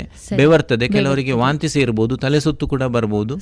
ಮತ್ತೆ ಈ ನೋವು ರಟ್ಟೆಗಳಿಗೆ ಮತ್ತೆ ಎಡಭಾಗಗಳಿಗೆ ಜಾಸ್ತಿ ಬಲಭಾಗದಲ್ಲೂ ಕೈಗಳಿಗೆ ಬರ್ಬೋದು ಎಡ ಮತ್ತೆ ಬಲ ಭುಜಗಳಿಗೆ ಮತ್ತೆ ಕೈಗಳಿಗೆ ಪ್ರಸಾರ ಆಗ್ತದೆ. ಮತ್ತೆ ಅದೇ ರೀತಿ ಹೊಟ್ಟೆ ಮೇಲ್ಭಾಗವರೆಗೂ ಸಹ ಎದೆ ನೋವು ಬರ್ಬೋದು. ಎದೆ ಉರಿ. ಸರಿ ಸರಿ. ಕೆಲವರಿಗೆ ಅದು ಎದೆಯಿಂದ ಹೋಗಿ ಬೆನ್ನಿನ ತನಕ ಕೂಡ ಬರ್ಬೋದು. ಕೆಲವರಿಗೆ ಅಪರೂಪದಲ್ಲಿ ದವಡೆಯವರೆಗೂ ಕೂಡ ಈ ನೋವು ಬರ್ತದೆ. ಮತ್ತು ಈ ನೋವು ಕುತ್ತಿದಾಗಿರುವುದಿಲ್ಲ ಒಂದು ಹಿಡಿದಾಗೆ ಆಗಿರ್ತದೆ. ಮತ್ತೆ ಮಿನಿಮಮ್ ಒಂದು ಐದರಿಂದ ಹತ್ತು ನಿಮಿಷ ಆದರೂ ಇರ್ತದೆ. ಅಷ್ಟು ಸುಲಭದಲ್ಲಿ ಬಿಡುವುದಿಲ್ಲ. ಅದು ಹೃದಯಾಘಾತ ಜೋರಾದಾಗೆ ಅದು ಬಿಡುವುದೇ ಇಲ್ಲ. ನೀವು ಚಿಕಿತ್ಸೆ ತೆಗೊಳ್ಳದೆ ವಿನಃ ಅದು ಸ್ಟಾಪ್ ಆಗೋದಿಲ್ಲ ಖಂಡಿತ. ಡಾಕ್ಟ್ರೆ ಬಹಳಷ್ಟು ವಿಷಯಗಳನ್ನು ತಿಳಿಸಿದ್ರಿ. ಈ ಹೃದಯಾಘಾತ ಆದಂಥ ವ್ಯಕ್ತಿಗಳಿಗೆ ಯಾವ ರೀತಿಯ ಚಿಕಿತ್ಸಾ ವಿಧಾನಗಳು ಲಭ್ಯವಿದೆ? ಒಂದನೇದಾಗಿ ಸು ಮುನ್ಸೂಚನೆಯನ್ನು ಅವರು ಶುರುವಲ್ಲೇ ಅವರಿಗೆ ಸಂಶಯ ಬಂದರೆ ಅಂದರೆ ನಡೆಯುವಾಗ ದಮ್ಮು ಕಟ್ತದೆ ನಡೆಯುವಾಗ ಅವರಿಗೆ ತಲೆ ಸುತ್ತು ಬರ್ತದೆ ಅಥವಾ ಸ್ವಲ್ಪ ಸ್ವಲ್ಪ ಎದೆ ಬಚ್ಚಿದಾಗ ಆಗ್ತದೆ ಅಂತ ಇದ್ದರೆ ಸುರುವಲ್ಲಿ ಅವರು ಡಾಕ್ಟರ್ ಹತ್ರ ಹೋಗಿ ತೋರಿಸಿದರೆ ಹೌದು. ಅತಿ ಉತ್ತಮ. ತಜ್ಞ ವೈದ್ಯರ ಸಲಹೆ ಅತ್ಯಂತ ಸೂಕ್ತ. ಅತ್ಯಂತ ಸೂಕ್ತ. ಶುರುವಲ್ಲಿ ಎಸ್ಪೆಷಲಿ ಅವರಿಗೆ ನಲವತ್ತು ವರ್ಷ ಪ್ರಾಯ ಹೆಚ್ಚು ಆಗಿದೆ ಅಥವಾ ಅದಕ್ಕಿಂತ ಮೇಲ್ಪಟ್ಟಿದೆ plus sugar B P smoking ಇಂತಹದ್ದೆಲ್ಲ risk factors ಅಂತ ಏನು ಹೇಳ್ತೇವೆ ಅದು ಅವರಿಗೆ ಮೊದಲೇ ಇದೆ. ಅಂಥವರು ನಡೆಯುವಾಗ ಅವರಿಗೆ ಸ್ವಲ್ಪ ಏನೋ ಎದೆ ಭಾರ ಆಗ್ತದೆ ಎದೆಯಲ್ಲಿ ಏನೋ ತೊಂದರೆ ಇದ್ದಾಗೆ ಅನಿಸ್ತದೆ ಅದೇ ರೀತಿಯಲ್ಲಿ ರೆಸ್ಟ್ ತಗೊಂಡ ಕೂಡಲೇ ಅದು ಕಮ್ಮಿ ಆಗ್ತದೆ ಅಂತ ಇದ್ದರೆ ಖಂಡಿತವಾಗಿ ಅವರು ತಜ್ಞ ವೈದ್ಯರ ಹತ್ರ ಹೋಗಿ ತೋರಿಸಬೇಕು. ಆ ಸಮಯದಲ್ಲಿ ಡಾಕ್ಟರ್ಗಳು ಹೆಚ್ಚಾಗಿ ಒಂದು ಇ ಸಿ ಜಿ ಮಾಡ್ತಾರೆ. ಇ ಸಿ ಜಿಯಲ್ಲಿ ಹೆಚ್ಚಾಗಿ ಹಾರ್ಟ್ ಅಟ್ಯಾಕ್ ಆದ ನಂತರವೇ ಗೊತ್ತಾಗೋದು. ಅದು ಈ ಸಣ್ಣ ಲಕ್ಷಣಗಳು ಅದಲ್ಲಿ ಕಾಣುವುದಿಲ್ಲ ಹೆಚ್ಚಾಗಿ ನಮ್ಮ ಪೇಷಂಟ್ಗಳು ಬಂದು ಹೇಳ್ತಾರೆ ಇ ಸಿ ಜಿ ಸರಿ ಉಂಡತ್ತೆ ಅದು ಮತ್ತೆ ಬೇರೆ ಟೆಸ್ಟ್ಗಳು ಯಾಕೆ ಅಂತ ಅವರಿಗೆ ಹಣ ಖರ್ಚಾಗ್ತದೆ ಅಂತ ಕಾಣ್ತದೆ. ಯಾಕಂದ್ರೆ ಅವರ ಗುಣಲಕ್ಷಣ ಸಣ್ಣಗಿರುತ್ತೆ. ಬಟ್ ನಾನು ಹೇಳಲಿಕ್ಕೆ ಇಷ್ಟಪಡ್ತೇನೆ ಅಂದರೆ ಗುಣಲಕ್ಷಣ ಸಣ್ಣ ಇರುವಾಗ ಸಣ್ಣ ಪರೀಕ್ಷೆಗಳಲ್ಲಿ ಅದು ಕಂಡು ಬರುವುದಿಲ್ಲ. ನಮಗೆ ಅದಕ್ಕೆ ನಡೆಯುವ ಟೆಸ್ಟ್ ಅಂದರೆ ಟ್ರೆಡ್ಮಿಲ್ ಟೆಸ್ಟ್ ಅಂತ ಹೇಳಿ ಬೇಕಾಗ್ತದೆ. ಮತ್ತು ಎಕೋ ಕಾರ್ಡಿಯೋಗ್ರಫಿ ಅಂತ ಟೆಸ್ಟ್ ಇದೆ. ಅದರಲ್ಲಿ ಹಾರ್ಟಿನ ಬೇರೆ ಬೇರೆ ಕೋಣೆಗಳು ಕವಾಟುಗಳ ಚಿತ್ರಣ ನಮಗೆ ಕಾಣ್ತದೆ. ಟಿ ಎಂ ಟಿ ಅಂತ ಹೇಳಿದರೆ ಅವರನ್ನು ನಡೆಸುವುದು. ಅವರಿಗೆ ಹೇಗೆ ಆ ಗುಣಲಕ್ಷಣ ಆಗ್ತದೆ ಅದೇ ರೀತಿಯಲ್ಲಿ ಅವರನ್ನು ನಡೆಸುವುದು ಒಂದು ಬೆಲ್ಟಿನ ಮೇಲೆ. ನಡೆಸುವಾಗ ನಾವು ಕಂಪ್ಯೂಟರಲ್ಲಿ ಇ ಸಿ ಜಿಯನ್ನು ನೋಡಿಬಿಟ್ಟು ಅದರಲ್ಲಿ ವ್ಯತ್ಯಾಸ ಬರ್ತದೆ ಅಂತ ನೋಡ್ಬೋದು ಅದರಿಂದ ನಮಗೆ ಇವರಿಗೆ ಇನ್ನೂ ಹೃದಯಾಘಾತ ಆಗಬಹುದು ಅಂತ ಹೇಳಿ ಕಾಣ್ತದೆ. ಆವಾಗ ಅವಾಗ ಹೃದಯಾಘಾತ ಇರುವುದಿಲ್ಲ ಸುರುವಿನಲ್ಲಿ ಹೌದು. ಅಂಥದಕ್ಕೆ ನಮಗೆ ಮುನ್ಸೂಚನೆಯಾಗಿ ಗೊತ್ತಾಗಿದ್ರೆ ಸರಿ. ಮುಂಗಡವಾಗಿ ಅದಕ್ಕೆ ಚಿಕಿತ್ಸೆ ಮಾಡಿ ಮದ್ದಿನಲ್ಲಿ ಆದಷ್ಟು ಅದನ್ನು ಕಡಿಮೆ ಮಾಡಲಿಕ್ಕೆ ನೋಡಬಹುದು ನೋಡ್ಬೋದು. ಸಾಧ್ಯತೆಗಳಿದೆ. ಹೌದು. ಸೆಕೆಂಡ್ ಸ್ಟೇಜ್ ನಾವೀಗ ಹೃದಯಾಘಾತ ಆಗಿದೆ ಅಂತ ಇಟ್ಕೊಳ್ಳೋಣ. ಅವರಿಗೆ ಸುರುವಲ್ಲಿ ಗೊತ್ತಾಗಲಿಲ್ಲ. ಅವರು ಹೃದಯಾಘಾತ ಆದ ನಂತರ ಅವರಿಗೆ ಮನೆಯವರಿಗೆ ಹೇಳ್ತಾರೆ ಅವರು. ನಮಗೇನೋ ಎದೆ ಉರಿ ಕಂಡು ಬಂದಿದೆ ಎಂತ ಮಾಡಬೇಕು ಅಂತೇಳಿ ಸೊ ಮನೆಯವರಿಗೆ ಕೂಡ ಅದರ ಗುಣಲಕ್ಷಣ ಏನಾದರೂ ಅರಿವಿದ್ರೆ ಎಸ್ಪೆಷಲಿ ಅವರಿಗೂ sugar B P patient smoking ಅಥವಾ ಇಂಥ ರಿಸ್ಕ್ ಫ್ಯಾಕ್ಟರ್ಸ್ ಇದ್ದರೆ ಅವರು ಕೂಡಲೇ ಅವರನ್ನು ಡಾಕ್ಟರ್ ಹತ್ರ ಕರ್ಕೊಂಡು ಹೋಗಬೇಕು. ಹೌದು. ಮನೆಯಲ್ಲಿ ಅದಕ್ಕೆ ಚಿಕಿತ್ಸೆ ಆಗುವ ಮಾತ್ರ ಎಲ್ಲ ವಿಧಾನಗಳು ಇರುವುದಿಲ್ಲ. ಆಕ್ಸಿಜನ್ ಕೂಡ ಇಲ್ಲ ಮನೆಯಲ್ಲಿ. ಸೊ ಅಟ್ಲೀಸ್ಟ್ ಒಂದು ಇ ಸಿ ಜಿ ಮಾಡಿ ಪ್ಲಸ್ ಅಗತ್ಯ ಇದ್ದೇ ಈಗ ನಾನು ಹೇಳಿದಲ್ಲ ಸ್ಕ್ಯಾನಿಂಗ್ ಎಕೋ ಸ್ಕ್ಯಾನಿಂಗ್ ಅಥವಾ ಅಗತ್ಯ ಇದ್ರೆ ಇದರಲ್ಲಿ ಕಂಡು ಬಾರದಿದ್ರೆ ಟಿ ಎಂ ಟಿ ಸ್ಕ್ಯಾನಿಂಗ್ ಹೃದಯಾಘಾತ ಆದರೆ ಟಿ ಎಂ ಟಿ ಬೇಕಾಗೋದಿಲ್ಲ. ಯೂಶಲಿ ಎಕೋ ಮತ್ತು ಇ ಸಿ ಜಿ ಸಾಕಾಗ್ತದೆ. ಸರಿ. ಡಾಕ್ಟರ್ ಹತ್ರ ಕೊಂಡೋದ್ರೆ ಅತಿ ಉತ್ತಮ. ಸರಿ. ಮೊದಲೇ ಅವರು ಪೇಷಂಟ್ ಆಗಿದ್ರೆ ಕೆಲವರು ಇರ್ತಾರೆ. ಹೃದಯ ಮೊದಲೇ ಅವರ ಮನೆಯಲ್ಲಿ ಮಾತ್ರೆ ಇದೆ. ಹಾರ್ಟಿನ ಮಾತ್ರೆ. ಹಾರ್ಟ್ ಮೊದಲೇ ಮಾತ್ರೆ ತಿನ್ನುವರು. ಅಂಥವರಿಗಾದ್ರೆ ನಾವು ಆಸ್ಪ್ರಿನ್ ಮಾತ್ರೆ ಮತ್ತೆ ನಾಲಿಗೆಯಲ್ಲಿ ಅಡಿಯಲ್ಲಿ ಇಡುವ ಒಂದು ಮಾತ್ರೆ ಇದೆ. ನೋವಿನ ಮಾತ್ರೆ ಸಾರ್ಬಿಟ್ರೇಟ್ ಅಂತ. ಅದು ಯೂಶಲಿ ಡಾಕ್ಟರ್ ಮೊದಲೇ ಹೇಳಿರ್ತಾರೆ. ನಿಮ್ಗೆ ಏನಾದರೂ ಇದೇನೋ ಬಂದಿದೆ ಅಂತಂದ್ರೆ ಇದನ್ನು ತಗೊಳ್ಳಿ ಅಂತ ಹೇಳಿ. ಅಂತದನ್ನು ಅಂಥದ್ದನ್ನು ತುರ್ತಾಗಿ ಮನೆಯವರು ಕೊಡ್ಬೋದು. ಮೊದಲೇ ಪೇಷಂಟ್ ಅಲ್ಲದ ಇದ್ರೆ ಅವರ ಮನೆಯಲ್ಲಿ ಯಾವ ಮಾತ್ರೆ ಇರುವುದಿಲ್ಲ. ಸರಿ. ಮುಖ್ಯವಾಗಿ ಅವರು ಗ್ಯಾಸ್ಟ್ರಿಕ್ ಅಂತ ಹೇಳಿ ಮಾತ್ರೆ ತಿನ್ನುವ ಬದಲು ಡಾಕ್ಟರ್ ಹತ್ರ ಹೋಗಿ ತೋರಿಸುವುದು ಅಗತ್ಯ. ಹೆಚ್ಚಾಗಿ ಅರ್ಧವಾಸಿ ಜನರು ಅದನ್ನು ಶುರುವಲ್ಲಿ ಲೈಟ್ ಆಗಿ ತಗೊಂಡು. ಜೀರಿಗೆ ಕಷಾಯ ಮತ್ತೆ ಹಳ್ಳಿ ಮದ್ದು ಮಾಡ್ತಾ ಕೂರ್ತಾರೆ ಇದನ್ನು ಆವಾಗ ಅದು ಮತ್ತೆ ಲೇಟ್ ಆಗಿ ಬಂದ್ರೆ ಚಿಕಿತ್ಸೆ ಕೂಡ ಹೆಚ್ಚ ಪ್ರಾಬ್ಲಮ್ ಆಗ್ತದೆ ಕಾಂಪ್ಲಿಕೇಶನ್ಸ್ ಕೂಡ ಬರ್ತದೆ. ಹೌದು. ಬಹಳಷ್ಟು ಸಂದರ್ಭಗಳಲ್ಲಿ ಈ ಹೃದಯಕ್ಕೆ ಸಂಬಂಧಪಟ್ಟಂತ ಉರಿಯನ್ನ ತಾವೇ ಹೇಳಿದ ಹಾಗೆ ಗ್ಯಾಸ್ಟ್ರೈಟಿಸ್ ಅನ್ನುವಂತ ತಪ್ಪು ಕಲ್ಪನೆಯಿಂದ ಅದನ್ನು ನಿರ್ಲಕ್ಷ್ಯ ಮಾಡುವಂತ ಸಾಧ್ಯತೆಗಳು ಬಹಳಷ್ಟು ಇದೆ ಅಲ್ವಾ ಡಾಕ್ಟರ್? ಹಾಗಾಗಿ ತಜ್ಞ ವೈದ್ಯರ ಸಲಹೆ ಅತ್ಯಂತ ಸೂಕ್ತ. ಮುಂಬರಬಹುದಾದಂತಹ ಮುಂಬರಬಹುದಾದಂತ ಸಮಸ್ಯೆಯನ್ನ ಖಂಡಿತವಾಗಿ ನಿವಾರಣೆ ಮಾಡಬಹುದು ಅಂತ ತಾವು ಹೇಳ್ತಾ ಇದ್ದೀರಿ. ಬಹಳ ಸಂತೋಷ ಡಾಕ್ಟ್ರೆ. ಈಗ ಈ ಹೃದಯಕ್ಕೆ ಸಂಬಂಧಪಟ್ಟಂತಹ ಚಿಕಿತ್ಸಾ ವಿಧಾನಗಳಲ್ಲಿ ಶಸ್ತ್ರಚಿಕಿತ್ಸೆಗಳು ಕೂಡ ಇದ್ದಾವೆ. ಈ ಹೃದಯಕ್ಕೆ ಸಂಬಂಧಪಟ್ಟಂತ ಶಸ್ತ್ರಚಿಕಿತ್ಸೆಗಳು ಯಾವುವು? ಇದ್ರ ಬಗ್ಗೆ ಮಾಹಿತಿಯನ್ನು ಕೊಡ್ತೀರಾ? ಈಗ ಹೃದಯಕ್ಕೆ ಸಂಬಂಧಪಟ್ಟ ಚಿಕಿತ್ಸೆಗಳಲ್ಲಿ ಎಸ್ಪೆಷಲಿ ಹಾರ್ಟ್ ಅಟ್ಯಾಕ್ ಅಥವಾ ಹೃದಯಘಾತ ಆದವರಿಗೆ ಈಗ ಸಣ್ಣ ಪುಟ್ಟ ನಗರಗಳಲ್ಲಿ ಆದರೆ ಅವರು ಮದ್ದು ಕೊಡ್ತಾರೆ. ಅದನ್ನು ಬ್ಲಾಕನ್ನು ಸ್ವಲ್ಪ ಮಟ್ಟಿಗೆ ನೀ ತೆಳು ಮಾಡಲಿಕ್ಕೆ ರಕ್ತ ತೆಳು ಮಾಡಲಿಕ್ಕೆ ಹಿಪ್ಯಾರಿನ್ ಮತ್ತು ಇನ್ನೊಂದು ಅದನ್ನು ಬ್ಲಡ್ ಕ್ಲಾಟ್ ಬಸ್ಟರ್ಸ್ ಅಂತ ಇದೆ ಸರಿ. ಸ್ಟ್ರೆಪ್ಟೋಕೈನಸ್ ಅಥವಾ ಇತರ ರೀತಿಯ ಮದ್ದುಗಳು ಅದನ್ನು ಕೊಡ್ತಾರೆ. ಅದರಲ್ಲಿ ಒಂದು ಸ್ವಲ್ಪ ಮಟ್ಟಿಗೆ ಅವರಿಗೆ ಎದೆ ನೋವು ಕಮ್ಮಿಯಾಗಿ ರಕ್ತ ಸಣ್ಣಕ್ಕೆ ಪ್ರವಾಹ ಆಗಲಿಕ್ಕೆ ಅನುವು ಮಾಡಿಕೊಡ್ಲಿಕ್ಕೆ ವ್ಯವಸ್ಥೆಗಳಿವೆ. ಅದು ಸಂಪೂರ್ಣ ಈ ಬ್ಲಾಕನ್ನು ತೆಗೆಯುವ ವ್ಯವಸ್ಥೆ ಸಣ್ಣ ನಗರ ಈಗ ಪುತ್ತೂರಾಗಲಿ ಸುಳ್ಯ ಇಂಥ ಸಣ್ಣ ನಗರಗಳಲ್ಲಿ ಇಲ್ಲ. ಇಲ್ಲ. ಯಾಕಂದ್ರೆ ಆಧುನಿಕ ವೈದ್ಯಕೀಯ ಸೌಲಭ್ಯಗಳ ಅಗತ್ಯ ಕೂಡ ಇದೆ. ಸೊ ಅದಕ್ಕೆ ಬೇಕಾದ ಎಮರ್ಜೆನ್ಸಿ ಚಿಕಿತ್ಸೆ ಅವರು ಇಲ್ಲಿ ಇಲ್ಲಿನ ಫಿಸಿಷಿಯನ್ಸ್ ಆಗಲಿ ಯಾರು ಕಾರ್ಡಿಯಾಲಜಿ ಅವರು ಇದ್ದಾರೆ ಅವರು ಅದನ್ನು ಮಾಡಿಕೊಡ್ತಾರೆ. ನಿಮಗೆ ಇಮಿಡಿಯೇಟ್ಲಿ ಅದನ್ನು ಈ ಬಿಡುಗಡೆ ಮಾಡಲಿಕ್ಕೆ. ಈ ಸೆವೆಂಟಿ ಅಟ್ಲೀಸ್ಟ್ ಒಂದು ಟೆನ್ ಟ್ವೆಂಟಿ ಪರ್ಸೆಂಟ್ ಬ್ಲಾಕ್ ಅದರಿಂದ ಹೋಗುವ ಸಾಧ್ಯತೆ ಇದೆ. ಆಮೇಲೆ ಅದಕ್ಕೆ ನೀವು ಅಡ್ವಾನ್ಸ್ಡ್ ಚಿಕಿತ್ಸೆಗೆ ಬೇಕಾದರೆ ಇಲ್ಲಿ ಸದ್ಯ ಹತ್ತಿರದಲ್ಲಿರುವುದಂದರೆ ಮಂಗಳೂರು. ಅಲ್ಲಿಗೆ ಬಂದರೆ ಎರಡು ರೀತಿಯಲ್ಲಿ ಎಮರ್ಜೆನ್ಸಿ ಚಿಕಿತ್ಸೆ ಅಂತ ಹೇಳಿದರೆ ಅದನ್ನು ಬ್ಲಾಕನ್ನು ತೆಗಿಬೇಕು. ಅದಕ್ಕೆ ಮುಖ್ಯವಾಗಿ ಇಂಪಾರ್ಟೆಂಟ್ ಅದು ಎಷ್ಟು ಬ್ಲಾಕ್ ಇದೆ ಅಂತ ನೋಡಲಿಕ್ಕೆ ಒಂದು ಟೆಸ್ಟ್ ಇದೆ ಆ್ಯಂಜಿಯೋಗ್ರಾಮ್ ಟೆಸ್ಟ್ ಅಂತೇಳಿ. ಅದನ್ನು ನಾವು ಮಾಡಿಸಬೇಕಾಗ್ತದೆ. ಆಂಜಿಯೋಗ್ರಾಮ್ ಟೆಸ್ಟು ಹೃದಯದ ಜೋರು ಎದೆನೋವು ಇದ್ದವರಿಗೆ ಇಮಿಡಿಯೇಟ್ಲಿ ಮಾಡಬೇಕು. ಅದಾಕಿದ್ರೆ ಕೆಲವೊಮ್ಮೆ ಒಂದು ದಿವಸ ಬಿಟ್ಟು ಕೂಡ ನಾವು ಮಾಡ್ತೇವೆ. ಸ್ವಲ್ಪ ಮದ್ದೆಲ್ಲ ಕೊಟ್ಟು ನೋಡಿ. ಅದು ಡಾಕ್ಟರ್ ನೋಡಿ ಹೇಳ್ತಾರೆ. ಅದಕ್ಕೆ ಯಾವಾಗ ಅಗತ್ಯ ಇದೆ ಅಂತ ಹೇಳಿ. ಈ ಆಂಜಿಯೋಗ್ರಾಮ್ ಅಲ್ಲಿ ಬ್ಲಾಕ್ ಕಂಡು ಬಂದ್ರೆ ನಾವು ಇಮಿಡಿಯೇಟ್ಲಿ ಹೃದಯಾಘಾತ ಆದ್ರೆ ಆ ಹೃದಯಘಾತ ಎಲ್ಲಿ ಬ್ಲಾಕ್ ಆಗಿದೆ? ಆ ಪೈಪನ್ನು ಮಾತ್ರ ಅವರಿಗೆ ಕೆಲವೊಮ್ಮೆ ಎರಡು ಮೂರು ಬ್ಲಾಕ್ಗಳು ಇದ್ರೂ ಕೂಡ ನಾವು ಯಾವ ಜಾಗದಲ್ಲಿ ಅದು ಕಂಪ್ಲೀಟ್ ಬ್ಲಾಕ್ ಆಗಿದೆ? ಅದನ್ನು ನಾವು ಎಮರ್ಜೆನ್ಸಿಯಾಗಿ ಬಿಡಿಸಿಕೊಡ್ತೇವೆ. ಇದಕ್ಕೆ ಬಿಡಿಸಿಕೊಡುವ ವಿಧಾನ ಆ್ಯಂಜಿಯೋಪ್ಲಾಸ್ಟಿ ಆ್ಯಂಡ್ ಸ್ಟೆಂಟಿಂಗ್ ಅಂತ ಹೇಳ್ತೀವಿ. ಸೊ ಅದನ್ನು ಎಮರ್ಜೆನ್ಸಿಯಾಗಿ ಮಾಡಿ ಅದನ್ನು ಬಿಡಿಸಿಕೊಡ್ತೇವೆ. ಅದಕ್ಕೆ ಬೇಕಾದ ಈಗೆಲ್ಲ ಗೌರ್ಮೆಂಟ್ ಇದು B P L card A P L card ಸೌಲಭ್ಯಗಳು ಹೊಸತು ಹೊಸತು ಬಂದಿದೆ. ಹಾಗಾಗಿ ಅಷ್ಟು ಖರ್ಚು ಇಲ್ಲದೆ ಕೂಡ ನಮ್ಮ ಸರ್ಕಾರ ಈಗ ಅದಕ್ಕೆ ಅನುವು ಮಾಡಿಕೊಟ್ಟಿದೆ ಅದರ ವಿಧಾನಗಳು ಅವರು ಬಂದರೆ ಡಾಕ್ಟರ್ಗಳು ಹೇಳ್ತಾರೆ. ಹೇಗೆ ಅದನ್ನು ಕಡಿಮೆ ಖರ್ಚಲ್ಲಿ ಮಾಡ್ಬೋದು ಈ ಬ್ಲಾಕನ್ನು ತೆಗಿಬೋದು ಅಂತ ಹೇಳಿ. ಬೈ ಚಾನ್ಸ್ ಅವರಿಗೆ ಈ ಆಂಜಿಯೋಪ್ಲಾಸ್ಟಿಕ್ ಸೂಕ್ತ ಅಲ್ಲ ಅಂತ ಕಂಡು ಬಂದರೆ ಅವರಿಗೆ ಬೈಪಾಸ್ ಸರ್ಜರಿ ಬೇಕಾಗ್ಬೋದು. ಸರಿ. ಈ ಬೈಪಾಸ್ ಸರ್ಜರಿ ಅಂತ ಹೇಳಿದರೆ ಯೂಶ್ವಲಿ ಸಾಧಾರಣ ಮೂರು ಅಥವಾ ಅದಕ್ಕಿಂತ ಮೇಲ್ಪಟ್ಟು ಬ್ಲಾಕ್ಗಳಿದ್ದರೆ ಯೂಶ್ವಲಿ ಬೈಪಾಸ್ ಸರ್ಜರಿಗೆ ನಾವು ಸಜೆಸ್ಟ್ ಮಾಡ್ತೇವೆ. ಒಂದ ಎರಡ ಬ್ಲಾಕ್ ಇದ್ದರೆ ನಾವು ಯೂಶ್ವಲಿ ಆಂಜಿಯೋಪ್ಲಾಸ್ಟಿ ಅಂತ ಹೇ ಮಾಡಿ ಸ್ಟೆಂಟ್ ಹಾಕಿ ಬಿಡ್ತೇವೆ. ಸರಿ. ಆಂಜಿಯೋಪ್ಲಾಸ್ಟಿ ಅಂತ ಹೇಳಿದರೆ ಆಪರೇಷನ್ ಇಲ್ಲದೆ ಮಾಡುವಂಥದ್ದು. ಅದು ಕಂಪ್ಯೂಟ್ರಲ್ಲಿ ನೋಡಿಕೊಂಡು ಪೈಪಿನ ಒಳಗಡೆ ಸರಿಗೆ ಹಾಕಿ ಅದನ್ನು ಕ್ಲೀನ್ ಮಾಡಿ ಅದಕ್ಕೆ ಈ ಬ್ಲಾಕ್ ಆದ ಜಾಗಕ್ಕೆ ಒಂದು ಸಣ್ಣ ಸ್ಪ್ರಿಂಗ್ ಅನ್ನು ಹಾಕಿ ಅದನ್ನು ಅಗಲ ಮಾಡಿ ಕೊಡುವಂಥದ್ದು. ಸರಿ ಸರಿ. ಬೈಪಾಸ್ ಸರ್ಜರಿ ಅಂತ ಹೇಳಿದ್ರೆ ಓಪನ್ ಮಾಡಬೇಕು ಹೃದಯವನ್ನು ಓಪನ್ ಮಾಡಿ ಮಾಡುವ ಶಸ್ತ್ರಚಿಕಿತ್ಸೆ. ಸರಿ. ಬಹುಶಃ ಈ ಆಂಜಿಯೋಪ್ಲಾಸ್ಟಿ ಅನ್ನುವಂಥದ್ದು ಬೈಪಾಸ್ ಸರ್ಜರಿಗೆ ಪೂರ್ವಭಾವಿಯಾದಂಥ ಒಂದು ತಯಾರಿ ಅಂತ ಕೂಡ ನಾವು ಹೇಳ್ಬಹುದೇನೋ ಅಲ್ವಾ ಡಾಕ್ಟರ್? ಕೆಲವೊಂದು ಎರಡು ಆಲ್ಟರ್ನೇಟಿವ್ ಮೇಡಮ್ ಇದು ಆಂಜಿಯೋಗ್ರಫಿಯಲ್ಲಿ ಒಂದೋ ಮೂರು ನಾಲ್ಕು ಬ್ಲಾಕ್ ಇರ್ಬೋದು ಅಥವಾ ಒಂದೆರಡು ಒಂದೆರಡು ಬ್ಲಾಕ್ ಇರುವವರನ್ನು ಆಂಜಿಯೋಪ್ಲಾಸ್ಟಿಗೆ ಇದು ಮಾಡ್ತೇವೆ. ಅಥವಾ ಎಮರ್ಜೆನ್ಸಿ ಅಂತ ಕಂಡ್ರೆ ಅದಕ್ಕೆ ಬೈಪಾಸ್ ಆಗುದಿಲ್ಲ. ಆ ರೀತಿಯಲ್ಲಿ ಎಷ್ಟು ಬ್ಲಾಕ್ ಇದ್ರೂ ಕೂಡ ಎಂಜೋಪ್ಲಾಸ್ಟಿಗೆ ಬರ್ತಾರೆ. ಸರಿ. ಇಲ್ಲ ಅಂತಿದ್ರೆ ಅವರನ್ನು ಬೈಪಾಸ್ ಸರ್ಜರಿ ಮೂರು ಅಥವಾ ನಾಲ್ಕು ಬ್ಲಾಕ್ ಇದ್ದ ಕೂಡಲೇ ಅವರನ್ನು ಸರ್ಜನಿಗೆ ನಾವು ರಿಲೀಸ್ ಮಾಡಿ ಕೊಡ್ತೇವೆ. ಸರಿ. ಡಾಕ್ಟ್ರೆ ಬಹಳಷ್ಟು ವಿಷಯಗಳನ್ನು ತಿಳಿಸಿದ್ರಿ. ತಾವು ಮಾತಾಡ್ತಾ ಹೇಳಿದ್ರಿ ಹೃದಯ ಸಂಬಂಧಿ ರೋಗಗಳಲ್ಲಿ ಪೇಸ್ ಮೇಕರನ್ನು ಅಳವಡಿಸುವಂಥ ಸಂದರ್ಭಗಳು ಕೂಡ ಇದೆ. ಈ ಪೇಸ್ ಮೇಕರ್ ಅಂದರೆ ಏನು? ಹಾಗೂ ಅದು ಯಾವ ರೀತಿಯ ಕೆಲಸವನ್ನು ಮಾಡುತ್ತದೆ ಆ, ನಾನು ಫಸ್ಟಿಗೆ ಒಂದು ವಿಷಯ ಹೇಳಿದೆ. ಈ ಇಡೀ ಹೃದಯ ಕೂಡ ಸರಿಯಾಗಿ ಇದ್ದರೂ ಕೂಡ ಅದಕ್ಕೆ ರಕ್ತ ಸಂಚಾರ ಅಲ್ಲದೆ ಅದಕ್ಕೆ ನರು ಸಪ್ಲೈ ಅಂದರೆ ನಾಡಿ ಬಡಿತ ಆಗಬೇಕಾದ್ರೆ ಅದಕ್ಕೊಂದು ಇಲೆಕ್ಟ್ರಿಕಲ್ ಸರ್ಕ್ಯೂಟ್ ಸರಿ ಇರಬೇಕಾಗ್ತದೆ.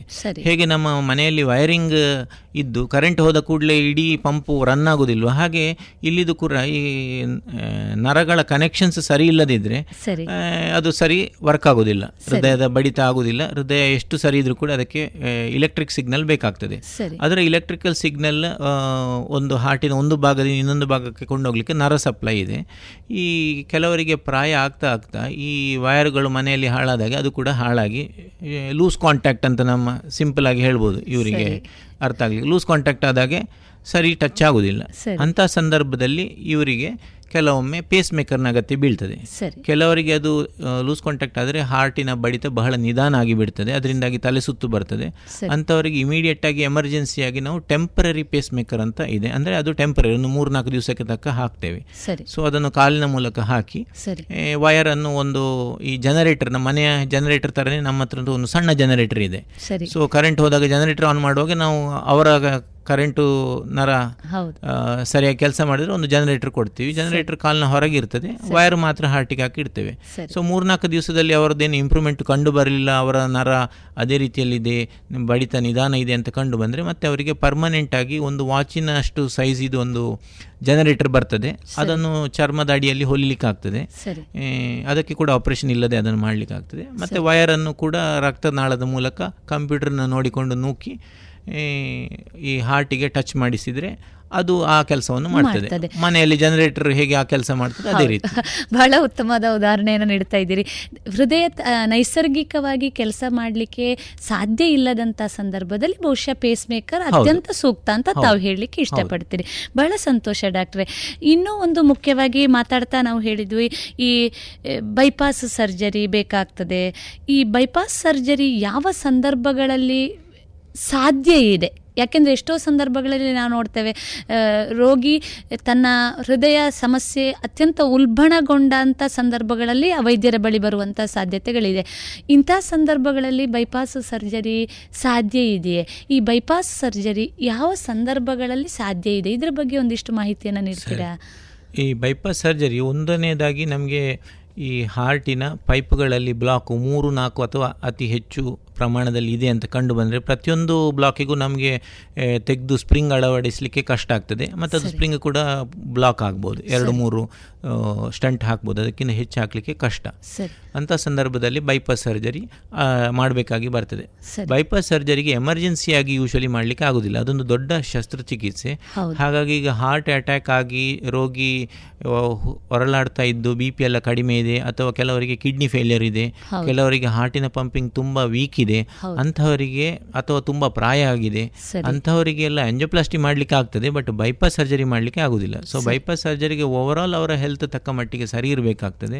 ಅವರ ಪಂಪಿಂಗ್ ಕೂಡ ಸಾಧಾರಣವಾಗಿ ಅಟ್ಲೀಸ್ಟ್ ಒಂದು ಫಿಫ್ಟಿ ಪರ್ಸ್ ಅರ್ಧ ವರ್ಷ ಆದರೂ ಇರಬೇಕಾಗ್ತದೆ ನಾರ್ಮಲ್ನ. ಸರಿ. ಮತ್ತು ದೊಡ್ಡ ಕಿಡ್ನಿ ಸಮಸ್ಯೆ ಕೂಡ ಇರಬಾರ್ದು. ಅಂಥ ಸಂದರ್ಭದಲ್ಲಿ ನಮಗೆ ಬೈಪಾಸ್ ಸರ್ಜರಿ ಮಾಡಲಿಕ್ಕೆ ಆಗ್ತದೆ. ಸರಿ.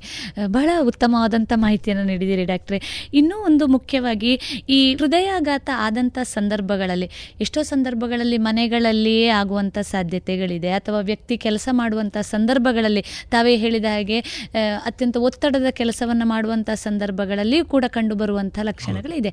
ಇದಕ್ಕೆ ಪ್ರಥಮ ಚಿಕಿತ್ಸೆ ಏನಾದರೂ ಮಾಡಬಹುದೇ?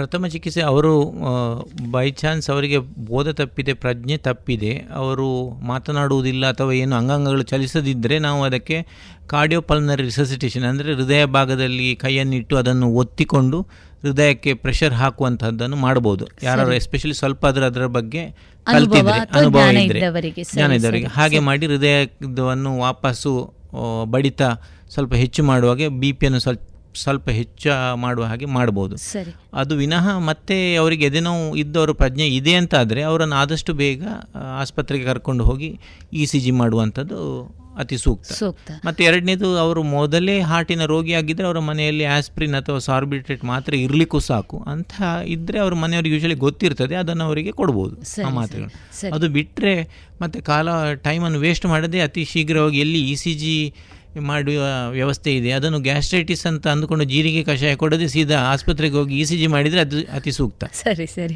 ಬಹಳ ಸಂತೋಷ ಡಾಕ್ಟ್ರೆ. ಇನ್ನೊಂದು ಮುಖ್ಯವಾಗಿ ಈ ಹೃದಯದ ಆರೋಗ್ಯವನ್ನು ಕಾಪಾಡಿಕೊಳ್ಳುವಂಥದ್ದು ಹೇಗೆ? ಯಾಕೆಂದರೆ ನಾವೇ ತಿಳಿದ ಹಾಗೆ ಜೀವನ ಶೈಲಿಯೂ ಕೂಡ ಅತ್ಯಂತ ಮುಖ್ಯ ಆಗ್ತದೆ. ತಾವು ಹೇಳಿದ್ರಿ ದುಶ್ಚಟಗಳಿರ್ಬೋದು ಇಂಥ ಸಂದರ್ಭದಲ್ಲಿ ಈ ಹೃದಯದ ಸಮಸ್ಯೆಯನ್ನು ನಿವಾರಣೆ ಮಾಡಿಕೊಳ್ಳುವುದು ಹಾಗೂ ಹೃದಯದ ಆರೋಗ್ಯವನ್ನು ಕಾಪಾಡಿಕೊಳ್ಳುವಂಥ ಬಗೆ ಹೇಗೆ?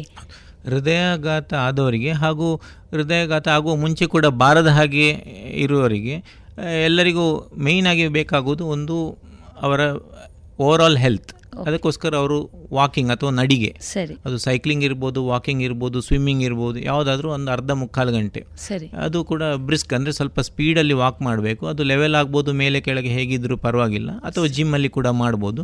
ನಡಿಗೆಯಿಂದ ಓವರಾಲ್ ನಮ್ಮ ಕೈಕಾಲಿನ ಹೆಲ್ತ್ ಸರಿ ಇರ್ತದೆ. ಇಡೀ ಅಂಗಾಂಗಗಳಿಗೆ ರಕ್ತ ಚಲಾವಣೆ ಸಿಗ್ತದೆ. ಹಾರ್ಟಿಗೂ ಸ್ವಲ್ಪ ಎಕ್ಸ್ಟ್ರಾ ಕೆಲಸ ಸಿಕ್ಕಿ ಅದು ಓವರಾಲ್ ಒಳ್ಳೆ ಕಂಡೀಷನಲ್ಲಿ ಇರುವುದು. ಸೊ ಒಂದು ಮುಖ್ಯವಾಗಿ ನಾವು ವಾಕಿಂಗ್ ಅಥವಾ ಕೆಲಸ ಮಾಡುವಂಥದ್ದು ಒಳ್ಳೆ. ರೀತಿಯಲ್ಲಿ ಕೆಲಸ ಮಾಡಬೇಕು. ಎರಡನೇದಾಗಿ ನಮ್ಮ ದುಶ್ಚಟಗಳನ್ನು ನಾವು ನಿಯಂತ್ರಣಕ್ಕೆ ತರುವುದು. ಅದು ಮದ್ಯ ಸೇವನೆ ಇರ್ಬೋದು ಅಥವಾ ತಂಬಾಕು ಸೇವನೆ ಸ್ಮೋಕಿಂಗ್ ಯಾವುದೇ ಬೀಡಿ ಇರ್ಬೋದು ಯಾವುದೇ ಇರ್ಬೋದು. ಅದನ್ನು ಮಾಡದಿದ್ದರೆ ಅದರಿಂದಾಗಿ ಒಂದು ಅರ್ಧದ ವಾಸಿಯಷ್ಟು ರಿಸ್ಕ್ ನಮಗೆ ಕಡಿಮೆ ಆಗ್ತದೆ. ಸರಿ. ಅದು ಹೃದಯಾಘಾತದ ಪೇಷಂಟ್ ಇರ್ಬೋದು ಆಗುವ ಮುಂಚೆ ಕೂಡ ಸಣ್ಣ ಮಕ್ಕಳಿಂದಲೇ ನಾವು ಅವರಿಗೆ ಎಜುಕೇಷನ್ ಕೊಟ್ಟರೆ ವಾಕಿಂಗ್ ಮಾಡಬೇಕು ದುಶ್ಚಟ ಮಾಡಬಾರ್ದು ಅಂತ ಹೇಳಿದರೆ ಮತ್ತು ಯಾಕೆ ಮಾಡಬಾರ್ದಂತ ಸಹ ಅವರಿಗೆ ಮಾಹಿತಿ ಕೊಟ್ಟರೆ. ಅತಿ ಉತ್ತಮ. ಸುಮ್ಮನೆ ಮಾಡಬಾರ್ದು ಅಂತ ಹೇಳಿದರೆ ಯಾರು ಕೇಳುವುದಿಲ್ಲ. ಎಸ್ಪೆಷಲಿ ಟೀನೇಜರ್ಸ್ ಎಲ್ಲ ಅವರಿಗೆ ಏನು ಅದರದ್ದು ತೊಂದರೆಗಳಿವೆ ಅದರ ಬೇಕಾದ್ರೆ ಚಿತ್ರೀಕರಣವನ್ನು ತೋರಿಸಿ ಅಥವಾ ವಿಡಿಯೋ ಫಿಲ್ಮ್ ನಾವು ನಮ್ಮ ಶಾಲೆಗಳಲ್ಲಿ ತೋರಿಸ್ಬೋದು. ಏನೆಲ್ಲ ಪ್ರಾಬ್ಲಮ್ ಆಗ್ತದೆ ಅದನ್ನು ಮಾಡಿದರೆ. ಯಾಕಂದ್ರೆ ಪ್ರಾಬ್ಲಮ್ ಇಮಿಡಿಯೇಟ್ಲಿ ಆಗೋಲ್ಲ ಒಂದು ಹತ್ತು ವರ್ಷ ಕಳೆದಾಗ್ಬೋದು. ಸೊ ಅಂಥ ನಾಲೆಜ್ ಅವರಿಗೆ ತೋರಿಸಿದ್ರೆ ಡೆಫಿನೆಟ್ಲಿ ಅವರಿಗೆ. ಫ್ಯೂಚರಲ್ಲಿ ಅವರು ಹಾಗೆ ಮಾಡದೇ ಇರ್ಬೋದು. ಅದರಿಂದಾಗಿ ಡೆಫಿನೆಟ್ಲಿ ಅವರಿಗೆ ಬೆನಿಫಿಟ್ ಅವರಿಗೆ ಮಾತ್ರ ಎಲ್ಲರಿಗೂ ಬೆನಿಫಿಟ್ ಇಡೀ ಬಂದಾಗಂತ ಸಾಧ್ಯತೆಗಳಿದೆ. ಬಹಳ ಸಂತೋಷ ಡಾಕ್ಟ್ರೆ. ಹೃದಯದ ಆರೋಗ್ಯಕ್ಕೆ ಹಾಗಾಗಿ ವ್ಯಾಯಾಮ ನಡಿಕೆ ಉತ್ತಮ ಜೀವನ ಶೈಲಿ ಅತ್ಯಂತ ಸೂಕ್ತ ಅಂತ ತಾವು ಹೇಳ್ತಾ ಇದ್ದೀರಿ. ಅದಲ್ಲದೆ ಇನ್ನೊಂದು ನಾನು ಹೇಳುದಿದ್ರೆ ಈಗಾಗಲೇ ಅವರಿಗೆ ಸಕ್ಕರೆ ಕಾಯಿಲೆ ಅಥವಾ ಬಿ ಪಿ ಕಾಯಿಲೆ ಎಲ್ಲ ಇದೆ ಅಂತ ಆದರೆ ಅವರಿಗೆ ಹೆಚ್ಚಾಗಿ ಅದರಿಂದಾಗಿ ಗುಣಲಕ್ಷಣ ಇರುವುದಿಲ್ಲ ಈ ಸಕ್ಕರೆ ಮತ್ತು ಬಿ ಪಿ ಕಾಯಿಲೆಗಳಿಗೆ ಡಾಕ್ಟ್ರ್ ಹೇಳ್ತಾ ಇರ್ತಾರೆ ಅದನ್ನು ಮಾತ್ರೆ ತಿನ್ನಿ ಮಾತ್ರೆ ತಿನ್ನಿ ಅಂತೇಳಿ. ಅವರು ಹೇಳ್ತಾ ಇರ್ತಾರೆ ನಾನು ಯಾಕೆ ಮಾತ್ರೆ ತಿನ್ನೋದು? ಆದರೆ ನನಗೇನು ಗುಣಲಕ್ಷಣ ಇಲ್ಲ ಮಾತ್ರೆ ತಿಂದರೂ ಒಂದೇ ಲೆಕ್ಕ ಇದ್ದೇನೆ ತಿನ್ನ ಇನ್ಫ್ಯಾಕ್ಟ್ ಮಾತ್ರೆ ತಿಂದರೆ ನನಗೆ ಗ್ಯಾಸ್ಟ್ರೈಟಿಸ್ ಆಗ್ತದೆ ಹಾಗೆ ನಾನು ಮಾತ್ರೆ ತಿನ್ನದಿದ್ದರೆ ನನಗೆ ಏನೂ ಇಲ್ಲ ಅಂತೇಳಿ. ಸರಿ. ಸೊ ಅಂಥ ಪರಿಸ್ಥಿತಿಯಲ್ಲಿ ನಾವು ಡಾಕ್ಟ್ರುಗಳಾಗಲಿ ನಾಲೆಜ್ ಇರೋರು ಹೇಳಬೇಕಾದ ಏನಂದರೆ ಈ ಶುಗರ್ ಕಾಯಿಲೆಗಳ ಪ್ರಾಬ್ಲಮ್ಸ್ ಬರೋದು ಒಂದು ಹತ್ತು ವರ್ಷ ಕಳೆದೇ ಇರ್ಬೋದು. ಬಟ್ ಬರುವಾಗ ಅದು ಸರಿಯಾಗಿ ಏಟುಕೊಟ್ಟು ಜೀವಕ್ಕೆ ಅಪಾಯವನ್ನೇ ತಂದು ಒಡ್ಡುವಷ್ಟರ ತನಕ ಇರ್ತದೆ. ಅಲ್ಲಿ ತನಕ ಏನು ಗುಣಲಕ್ಷಣ ಕಾಣುವುದಿಲ್ಲ. ಹೌದು. ಬಟ್ ಅದಕ್ಕೆ ತಡೆಯಬೇಕಾದ್ರೆ ಅದಕ್ಕೆ ಮೊದಲಿಂದಲೇ ಸಕ್ಕರೆಯ ಪ್ರಮಾಣವನ್ನು ನಾರ್ಮಲ್ ಲೆವೆಲಲ್ಲಿ ಇಡಬೇಕು. ಬಿ ಪಿ ಪ್ರಮಾಣವನ್ನು ನಾರ್ಮಲ್ ಲೆವೆಲಲ್ಲಿ ಇಡಬೇಕು. ಅದರಿಂದಾಗಿ ನಮಗೆ ಹೃದಯ ಅಲ್ಲದೆ ಈ ಪಕ್ಷವಾತ ಆಗುವಂಥದ್ದು ಮತ್ತು ಈ ಕಣ್ಣಿನ ದೃಷ್ಟಿ ಅಥವಾ ಕಿಡ್ನಿಗೆ ಇದೆಲ್ಲದಕ್ಕೂ ಈ ಬಿ ಪಿ ಅಥವಾ ಶುಗರು ತೊಂದರೆ ಕೊಡ್ತದೆ. ಸರಿ. ಅದೆಲ್ಲದಕ್ಕೂ ನಾವು ಸರಿಯಾಗಿ ಇಡಬೇಕಾದ್ರೆ ಅದನ್ನು ಹತೋಟಿಯಲ್ಲಿ ಇಡಬೇಕಾಗ್ತದೆ. ಸರಿ. ಬಹಳ ಸಂತೋಷ. ಬಹಳ ಉಪಯುಕ್ತವಾದಂಥ ಮಾಹಿತಿಯನ್ನು ನೀಡಿದ್ದೀರಿ ಡಾಕ್ಟ್ರೆ. ಈ ರಕ್ತದೊತ್ತಡ, ಬಿ ಪಿಯ ಸಮಸ್ಯೆ ಕೂಡ ಹೃದಯಾಘಾತಕ್ಕೆ ಕಾರಣ ಆಗುವಂಥ ಸಂದರ್ಭಗಳಿದೆ. ಈ ರಕ್ತದೊತ್ತಡ, ಇದ್ರ ಬಗ್ಗೆ ಇನ್ನೊಂದಿಷ್ಟು ಮಾಹಿತಿಯನ್ನು ಕೊಡ್ತೀರಾ? ಜೊತೆಗೆ ರಕ್ತದೊತ್ತಡ ಮತ್ತು ಈ ಹೃದಯಾಘಾತಕ್ಕೆ ಯಾವ ರೀತಿಯ ಸಂಬಂಧ ಇದೆ? ಇದ್ರ ಬಗ್ಗೆ ಮಾಹಿತಿಯನ್ನು ನೀಡ್ತೀರಾ? ರಕ್ತದೊತ್ತಡ ಸಾಧಾರಣ ಈಗ ಮುಂಚೆಲ್ಲ ನಲವತ್ತು ವರ್ಷದ ಮೇಲ್ಪಟ್ಟವರಿಗೆ ಬರ್ತಾ ಇತ್ತು. ಈಗ ಸಾಧಾರಣ ಮೂವತ್ತು ವರ್ಷದ ಮೇಲ್ಪಟ್ಟವರಿಗೆ ಕೂಡ ಈ ಅವರ ಜಾಬ್ ಟೆನ್ಷನಿಂದ ಇರ್ಬೋದು. ಮತ್ತು ನಾನು ಹೇಳಿದ್ದೇನೆ ಅಡಿಗೆ ಕಡಿಮೆ, ಊಟ ಜಾಸ್ತಿ ಮತ್ತೆ ಫಾಸ್ಟ್ ಫುಡ್ ಜಾಸ್ತಿ ರೆಡಿ ರೆಡಿಮೇ ರೆಡಿಮೇಡ್ ಫುಡ್ ಜಾಸ್ತಿ ಇಂಥದ್ರಲ್ಲೆಲ್ಲ ಉಪ್ಪಿನಂಶ ಜಾಸ್ತಿ ಇರ್ತದೆ ಮತ್ತು ಕೊಲೆಸ್ಟ್ರಾಲ್ ಅಂಶವು ಜಾಸ್ತಿ ಇರ್ತದೆ. ಈ ಎರಡು ಕಾರಣಗಳಿಂದ ಇರ್ಬೋದು ನಮ್ಮ ಇದು ಸಾಮಾನ್ಯರಲ್ಲಿ ಬಿ ಪಿ ಕಾಯಿಲೆ ಸಕ್ಕರೆ ಕಾಯಿಲೆ ಜಾಸ್ತಿಯಾಗಿ ಕಂಡು ಬರ್ತಾ ಇದೆ. ಇನ್ಫ್ಯಾಕ್ಟ್ ಈಗ ಆಲ್ಮೋಸ್ಟ್ ಇಡೀ ವರ್ಲ್ಡ್ ಇದು ಕ್ಯಾಪಿಟಲ್ ಆಗಿಬಿಟ್ಟಿದೆ ಹೃದಯ ಮತ್ತು ಸಕ್ಕರೆ ಕಾಯಿಲೆಗೆ ನಮ್ಮ ಭಾರತ. ಸೊ ಹಾಗಿರುವಾಗ ನಾವು ಅದನ್ನು ತಡೆಗಟ್ಟಬೇಕಾದ್ರೆ ಶುರುವಲ್ಲಿ ನೋಡ್ಬೇಕು ಯಾವ ಕಾರಣಗಳಿಂದ ಬರ್ತದೆ. ಸೊ ಬಿ ಪಿ ಕಾರಣಕ್ಕೆ ಒಂದು ಉಪ್ಪಿನಂಶ ಜಾಸ್ತಿ ತಿನ್ನೋದು ರೆಡಿಮೇಡ್ ಫುಡ್ ತಿನ್ನುವುದು ವಾಕಿಂಗ್ ಕಡಿಮೆ ಜಾಬ್ ಟೆನ್ಷನ್ ಜಾಸ್ತಿ ಇಂಥದ್ದೆಲ್ಲ ಇರುವವರಿಗೆ ಮತ್ತು ವಂಶದಲ್ಲಿ. ಈ ಎಲ್ಲ ಸಾಮಾನ್ಯ ಕಾರಣಗಳಿಂದ ಬಿ ಪಿ ಪ್ರಾಬ್ಲಮ್ ಬರ್ತದೆ. ಅದಕ್ಕೆ ರೆಗ್ಯುಲರ್ ಚೆಕಪ್ ಶುರುವಲ್ಲಿ ಅದಕ್ಕೆ ವಿಶೇಷ ಗುಣಲಕ್ಷಣ ಇರುವುದಿಲ್ಲ. ತುಂಬ ಹೈ ಇದ್ದ ಬಿ ಪಿ ಇದ್ದರೆ ಕೆಲವರಿಗೆ ಸ್ವಲ್ಪ ತಲೆ ಸಿಡಿತ ಅಥವಾ ನಿದ್ದೆ ಕಡಿಮೆ ಹೀಗೇನಾದರೂ ಹೇಳ್ಬೋದು. ಇಲ್ಲದಿದ್ದರೆ ಅದನ್ನು ಬಿ ಪಿ ನೋಡದೆ ವಿನಃ ಸಾಧಾರಣ ನಾಲ್ಕೈದು ವರ್ಷವರೆಗೆ ಅದು ಮಿಸ್ ಆಗ್ತದೆ. ಹೌದು. ಸೊ ಗೊತ್ತೇ ಇರುವುದಿಲ್ಲ ಅವರಿಗೆ ಬಿ ಪಿ ಆಗಿದೆ ಅಂತ ಹೇಳಿ. ಸರಿ. ಸೊ ಬಿ ಪಿ ಇದೆ ಅಂತ ನೋಡ್ಬೇಕಾದ್ರೆ ಬಿ ಪಿ ಚೆಕಪ್ ಮಾಡಿ ಆಗಬೇಕು. ರೆಗ್ಯುಲರ್ ಹೀಗೆ ಕಫ ಶೀತಕ್ಕೆ ಏನಾದ್ರು ಡಾಕ್ಟರ್ ಹತ್ರ ಹೋದಾಗ ಚೆಕಪ್ ಮಾಡಿಸ್ಲಿಕ್ಕೆ ಹೇಳಿದ್ರೆ ಅವರು ಮಾಡಿ ನೋಡಿ ಹೇಳ್ಯಾರು ಸರಿ. ಈ ಬಹುಶಃ ಈ ರಕ್ತದೊತ್ತಡವು ಹೃದಯಾಘಾತಕ್ಕೆ ಕಾರಣ ಆಗುವಂತ. ಸಾಧ್ಯತೆಗಳಿದೆ ಅಲ್ವಾ? ರಕ್ತದೊತ್ತಡ ಹೆಚ್ಚಾದಾಗೆ ಹಾರ್ಟಿನ ಮೇಲೆ ರಕ್ತದೊತ್ತಡ ಹೆಚ್ಚಾದಾಗೆ ಹಾರ್ಟಿಗೆ ಲೋಡ್ ಹೆಚ್ಚ ಬೀಳ್ತದೆ. ಸರಿ. ಅದಕ್ಕೆ ಹೆಚ್ಚ ಕೆಲಸ ಮಾಡಬೇಕಾಗ್ತದೆ ಪಂಪ್ ಮಾಡಿ ಕೊಡ್ಲಿಕ್ಕೆ ಸರಿ. ಯಾಕಂದ್ರೆ ಬಿ ಪಿ ಜಾಸ್ತಿ ಇದಕ್ಕೆ ಪಂಪಿಂಗ್ ಪ್ರಾಬ್ಲಮ್ಸ್ ಜಾಸ್ತಿ ಅದಕ್ಕೆ ಹೆಚ್ಚು ಆಕ್ಸಿಜನ್ ಹೆಚ್ಚು ರಕ್ತ ಬೇಕಾಗ್ತದೆ. ಅಲ್ಲದೆ ಬಿ ಪಿ ಹೆಚ್ಚೆ ಇರುವಾಗ ಕೊಲೆಸ್ಟ್ರಾಲ್ ಸ್ವಲ್ಪ ಪ್ರಮಾಣದಲ್ಲಿ ಹೆಚ್ಚಿದ್ರೂ ಕೂಡ ಅದು ಹೋಗಿ ಈ ಕೊರೊನರಿ ಆಟ್ರಿ ಅಥವಾ ಹೃದಯದ ಪೈಪ್ಗಳಲ್ಲಿ ಜಮಾವಣೆಯಾಗಿ ಅದು ಅಡಚಣೆಯನ್ನು ಉಂಟು ಮಾಡ್ತದೆ. ಹಾಗಾಗಿ both B P as well as sugar. ಇದರಿಂದಾಗಿ ತುಂಬಾ ಹೈ ಲೆವೆಲ್ ಆಫ್ ಬ್ಲಾಕೇಜ್ ಬರುವ ಸಾಧ್ಯತೆ ಹಾರ್ಟ್ ಹಾರ್ಟಿನಲ್ಲಿ ಅದರಿಂದಾಗಿ ಹಾರ್ಟ್ ಅಟ್ಯಾಕ್ ಬರುವ ಡೈರೆಕ್ಟ್ ಸಾಧ್ಯತೆ. ಸರಿ. ಸಾಮಾನ್ಯ ವ್ಯಕ್ತಿ ಒಂದು ಹಂತದ ನಂತರ ಬಹುಶಃ ತಪಾಸಣೆ ಮಾಡಿಕೊಂಡ್ರೆ. ಕೊಲೆಸ್ಟ್ರಾಲ್ ಇದೆಯಾ? ಬಿ ಪಿ ಇದೆಯಾ. ಶುಗರ್ ಇದೆಯಾ? ಇಂಥ ತಪಾಸಣೆಗಳನ್ನು ಮಾಡಿಕೊಂಡ್ರೆ ಮುಂಬರುವಂತ ತೊಂದರೆಗಳನ್ನು ನಿವಾರಣೆ ಮಾಡಿಕೊಳ್ಳಿಕ್ಕೆ ಸಾಧ್ಯ ಇದೆ ಅಲ್ವಾ. ಡಾಕ್ಟ್ರೆ? ಹೌದು. ಅಲ್ಲದೆ ಈ ಬಿ ಪಿ ಶುಗರು ಮತ್ತೆ ಸ್ಮೋಕಿಂಗ್ ಇರುವವರು ಅವರ ಹಾರ್ಟ್ ಚೆಕಪ್ ಅನ್ನು ಮಾಡಿಕೊಂಡ್ರೆ ಒಳ್ಳೇದು. ಸರಿ. ಬಾಕಿದವರಿಗಾದ್ರೂ ಬೇಕಾಗ್ಲಿಕ್ಕಿಲ್ಲ ಬಟ್ ಬಿ ಪಿ ಶುಗರ್ ಅಲ್ಲಿ ಇದ್ದವರಿಗೆ ಖಂಡಿತವಾಗಿ ಅವರು ಹೈ ರಿಸ್ಕ್ ಕ್ಯಾಟಗರಿಯಲ್ಲಿ ಬರ್ತಾರೆ ಈ ಸಡನ್ ಹಾರ್ಟ್ ಅಟ್ಯಾಕ್ ಬರಲಿಕ್ಕೆ. ಸರಿ ಸೊ ಅಂತವರು ರೆಗ್ಯುಲರ್ ಆಗಿ ಹೋಗಿ ಅಟ್ಲೀಸ್ಟ್ ಎರಡು ಮೂರು ವರ್ಷಕ್ಕೊಮ್ಮೆ ಆದ್ರೂ ಹೋಗಿ. ಎಕೋ ಮತ್ತೆ T M T T M T ಅಂದ್ರೆ ನಡಿ ನಡೆಸಿ ನೋಡುವ ಟೆಸ್ಟ್ ಟ್ರೆಡ್ಮಿಲ್ ಟೆಸ್ಟ್. ಎಕೋ ಅಂತ ಹೇಳಿದ್ರೆ ಹಾರ್ಟ್ ಇದು ಸ್ಕ್ಯಾನಿಂಗ್ ಇದನ್ನು ಮಾಡಿಸಿ ನೋಡಬಹುದು ಅವರಿಗೆ ಈಗಾಗಲೇ ಸಣ್ಣಕ್ಕೆ ಬ್ಲಾಕ್ ಏನಾದರೂ ಬಂದಿದೆಯಾ ಅಂತ ಹೇಳಿ ನೋಡಿದ್ರೆ. ಅತಿ ಉತ್ತಮ. ಹೌದು. ಎಷ್ಟೋ ಸಂದರ್ಭಗಳಲ್ಲಿ ನಾವು ಕೇಳ್ತೇವೆ ಯಾವುದೇ ದುಶ್ಚಟ ಇರಲಿಲ್ಲ ವ್ಯಕ್ತಿಗೆ. ಮನೆಯವರು ಹೇಳುವಂತ ಸಂದರ್ಭಗಳಿದೆ. ಅವರಿಗೆ ಯಾವುದೇ ದುಶ್ಚಟ ಇರಲಿಲ್ಲ. ಆದ್ರೆ ಈಗ ಸಡನ್ ಆಗಿ ಅವರಿಗೆ ಹೃದಯಾಘಾತ ಆಗಿದೆ ಅನ್ನುವಂತ ಪ್ರಶ್ನೆ. ಬಹುಶಃ ಕುಲಂಕುಷವಾಗಿ ನಾವು ಈ ಕಾರಣವನ್ನ ತಿಳಿದುಕೊಳ್ಳದೆ ಕೇವಲ ದುಶ್ಚಟಗಳು ಮಾತ್ರ ಇದಕ್ಕೆ ಕಾರಣ ಆಗ್ತದೆ ಅನ್ನುವಂಥದ್ದು ಕೂಡ ಎಲ್ಲೋ ಒಂದು ತಪ್ಪು ಅಭಿಪ್ರಾಯವನ್ನ ಬಿಂಬಿಸ್ತದೆ ಅಂತ ಈ ಸಾಧಾರಣ ಹಾರ್ಟ್ ಅಟ್ಯಾಕ್ ಆಗುವುದರಲ್ಲಿ ನೂರಲ್ಲಿ ತೊಂಬತ್ತು ಜನರಿಗೆ ಈ ಐದು ವಿಷಯ ಇದ್ದೇ ಇರ್ತದೆ. ಒಂದು ಅವರಿಗೆ ದುಶ್ಚಟ. ಸರಿ. ಎರಡನೇದು ಅವರ ಶುಗರ್ ಅಥವಾ ಬಿ ಪಿ ಇರ್ಬೋದು. ಮೂರನೇದು ಹೈ ಕೊಲೆಸ್ಟ್ರಾಲ್. ಐದನೇದು ವಂಶದಲ್ಲಿ ಹಾರ್ಟಿನ ಕಾಯಿಲೆ. ಈ ಈ ಐದರಲ್ಲಿ ಯಾವ್ದಾದ್ರು ಒಂದಿದ್ದವರು ನೂರಲ್ಲಿ ತೊಂಬತ್ತು ಜನ ನಮ್ಮ ಹತ್ರ ಬರುದು ಹಾರ್ಟ್ ಅಟ್ಯಾಕ್ ಆಗಿ. ಇದು ಐದು ಸಹ ಇಲ್ಲದೆ ಬರುವವರು ಬ್ಯಾಡ್ ಲಕ್ ಇಂದ ಬಂದದಂತ ನಾವು ಹೇಳ್ತೇವೆ. ಹತ್ತು ಪರ್ಸೆಂಟ್. ನೂರಲ್ಲಿ ಹತ್ತು ಜನರಿಗೆ ಏನು ಇರುವುದಿಲ್ಲ. ದುಶ್ಚಟ ಸಹ ಇಲ್ಲ ಯಾವುದು ಸಹ ಇಲ್ಲ. ಅವರಿಗೆ ದೇವರು ಕೊಟ್ಟದ್ದಂತ ನಾವು ತಿಳ್ಕೋಬೇಕು. ಬಹಳ ಸಂತೋಷ ಹಾಗೂ ಉಪಯುಕ್ತ ಮಾಹಿತಿ ಡಾಕ್ಟ್ರೆ. ಇನ್ನೂ ಒಂದು ಮುಖ್ಯವಾದಂಥ ಪ್ರಶ್ನೆ ಈ ಹೃದಯ ಸಂಬಂಧಿ ಸಮಸ್ಯೆಗಳಿಗೆ ಮಾತ್ರೆಗಳನ್ನು ನೀಡುವಂತ ಸಾಧ್ಯತೆಗಳು ಇದೆ ತಾವು ಹೇಳಿದ ಹಾಗೆ. ಈ ಔಷಧಿಗಳನ್ನ ಎಷ್ಟು ಸಮಯದವರೆಗೆ ತೆಗೆದುಕೊಳ್ಬೇಕಾಗ್ತದೆ? ಕೆಲವೊಂದು ಸಂದರ್ಭಗಳಲ್ಲಿ ಒಂದಿಷ್ಟು ಅವಧಿ ತೆಗೆದುಕೊಂಡ ನಂತರ ಮಾತ್ರೆಗಳನ್ನ ಬಿಡುವಂತ ಸಾಧ್ಯತೆಗಳು ಕೂಡ ಇದೆ. ಇದರ ಬಗ್ಗೆ ಮಾಹಿತಿಯನ್ನ ನೀಡ್ತೀರಾ? ಈ ಹೃದಯಘಾತ ಆದವರಿಗೆ ನಾವು ಸಾಮಾನ್ಯವಾಗಿ ಒಂದು ಎರಡು ಮೂರು ಬಗೆಯ ಮಾತ್ರೆ ಆದರೂ ಕೊಡ್ತೇವೆ. ಸರಿ. ಮುಖ್ಯವಾಗಿ ರಕ್ತ ತೆಳು ಮಾಡಲಿಕ್ಕೆ ಇರುವ ಮಾತ್ರೆ ಆಸ್ಪ್ರಿನ್ ಆಗಲಿ ಕ್ಲೋಪಡಗ್ರಲ್ ಯಾವುದೇ ಹೆಸರು ಇರಲಿ ಅದಕ್ಕೆ. ಅಂತಹ ಮಾತ್ರೆಯನ್ನು ರಕ್ತ ತೆಳು ಮಾಡಿ ಇನ್ನದು ಪುನಃ ಬ್ಲಾಕ್ ಆಗದಾಗೆ ನೋಡಿಕೊಳ್ಳಿಕ್ಕೆ ಈ ಮಾತ್ರೆಯನ್ನು ಕೊಡ್ತೇವೆ. ಇದು ಪರ್ಮನೆಂಟ್ ಲೈಫ್ ಲಾಂಗ್ ತಗೊಳ್ಳುವಂತಹ ಮಾತ್ರೆ. ಸರಿ. ಎರಡನೇದಾಗಿ ಅವರಿಗೆ ಯೂಶ್ವಲಿ ಕೊಲೆಸ್ಟ್ರಾಲ್ ಇರ್ತದೆ. ಹಾಗಾಗಿ ಕೊಲೆಸ್ಟ್ರಾಲ್ ಜಮಾವಣೆ ಆಗಿಯೇ ಆಗಿರ್ತದೆ. ಅವರಿಗೆ ಕೊಲೆಸ್ಟ್ರಾಲ್ ಮಾತ್ರೆ ಕೂಡ ಪರ್ಮನೆಂಟ್ ಬೇಕಾಗ್ತದೆ. ಸೊ ಇದೆರಡು ಡೈರೆಕ್ಟ್ಲಿ ಹಾರ್ಟಿಗೆ ರಕ್ತನಾಳಕ್ಕೆ ಸಂಬಂಧವಾಗಿ ತಗೊಳ್ಬೇಕು.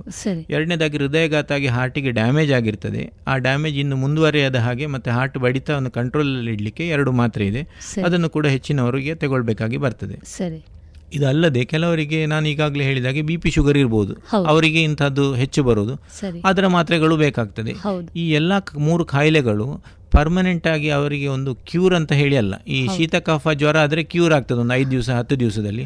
ಅಂಥದ್ದಲ್ಲ ಇದನ್ನು ಹತೋಟಿಯಲ್ಲಿ ಇಡುವಂತಹ ಕಾಯಿಲೆಗಳು ನೀವು ಮಾತ್ರೆ ತಗೊಂಡ ದಿನ ಶುಗರ್ ನಾರ್ಮಲ್ ಇರ್ತದೆ. ಮಾತ್ರೆ ಬಿಟ್ಟು ಎರಡು ದಿವಸ ನಂತರ ಶುಗರ್ ಜಾಸ್ತಿ ಆಗ್ತದೆ. ಬಿ ಪಿ ಕೂಡ ಹಾಗೆ. ಹೌದು. ಹೃದಯದ ಪ್ರಾಬ್ಲಮ್ ಕೂಡ ಹಾಗೆ. ಅದು. ಪರ್ಮನೆಂಟ್ ಒಮ್ಮೆ ನೀವು ಹೃದಯದ ಕಾಯಿಲೆ ಇದೆ ಅಂತ ಆದರೆ ಅದಕ್ಕೆ ಪರ್ಮನೆಂಟ್ ಮಾತ್ರೆಗಳ ಅಗತ್ಯ ಜೀವನ ಪೂರ್ತಿ ಮಾತ್ರೆಗಳನ್ನ ತೆಗೆದುಕೊಳ್ಳಬೇಕು ನೀವು. ತೆಗೆದುಕೊಳ್ಳದಿದ್ರೆ ಪುನಃ ನಿಮಗೆ ಆ ಕಾಯಿಲೆ ಉಲ್ಬಣವಾಗುವಾಗ ಗೊತ್ತಾಗುದಿಲ್ಲ ಮತ್ತೆ ಲಾಸ್ಟಿಗೆ ಪುನಃ ಅಟ್ಯಾಕ್ ಆಗುವಾಗಲೇ ಗೊತ್ತಾಗುದು ಸ್ವಲ್ಪ ಸಮಯ ಅವರು ಸಂತೋಷದಲ್ಲಿರ್ತಾರೆ ನನಗೆ ಮಾತ್ರೆ ಹಣ ಉಳಿಯಿತು ಹೊರಗಿಂದ ಏನು ಗುಣಲಕ್ಷಣ ಕಾಣ್ತಾ ಇಲ್ಲ.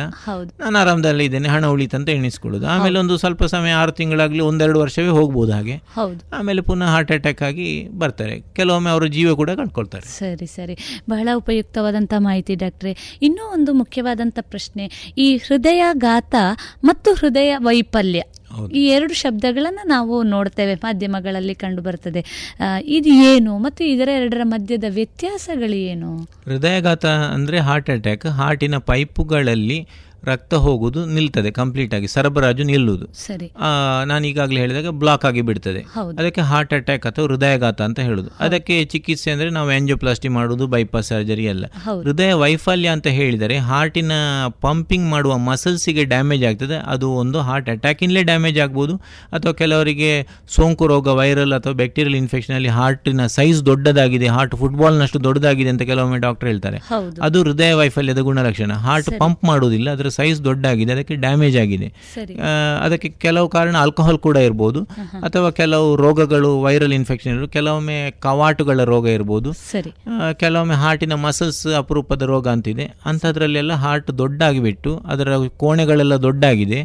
ಅದು ಪಂಪ್ ಸರಿಯಾಗಿ ಮಾಡೋದಿಲ್ಲ. ನಾರ್ಮಲ್ ಪಂಪಿಂಗ್ ಹಾರ್ಟ್ ಇದು ನಾವು ಎಕೋ ಸ್ಟಡಿ ಮಾಡಿದರೆ ಗೊತ್ತಾಗೋದು ಫಿಫ್ಟಿ ಟು ಏಯ್ಟಿ ಪರ್ಸೆಂಟ್ ಅಂತ ಇಜೆಕ್ಷನ್ ಫ್ರಾಕ್ಷನ್ ಅಥವಾ ಪಂಪಿಂಗ್ ಇದೆ ಅದರದ್ದು. ಅದು ಹೋಗಿ less than fifty percent forty thirty percent ಎಲ್ಲ ಆಗುವಾಗ.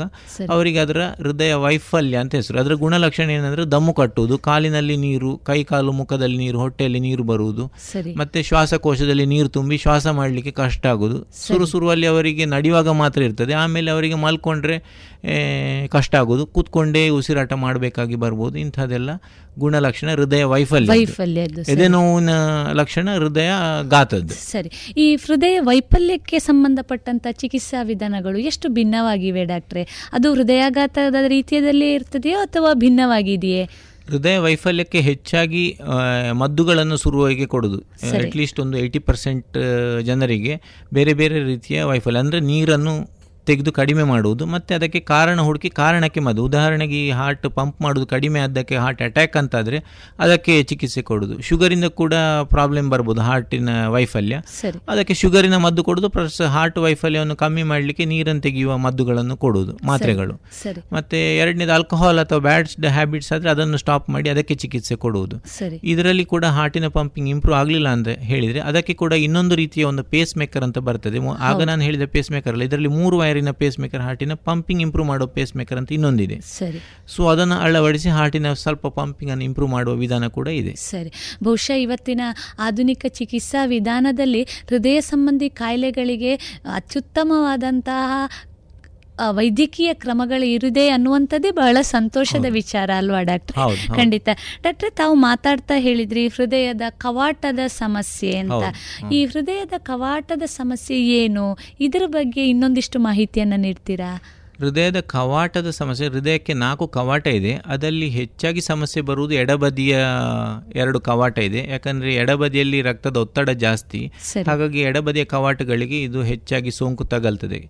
ಅದು ಒಂದೊಂದು ಸಣ್ಣ ಪ್ರಾಯದಲ್ಲೇ ಮಕ್ಕಳಾಗಿರುವಾಗ ಐದರಿಂದ ಹದಿನೈದು ವರ್ಷದಲ್ಲಿ ಈ ಕವಾಟಗಳ ಸೋಂಕು ತಗಲಿ ಬರ್ತದೆ.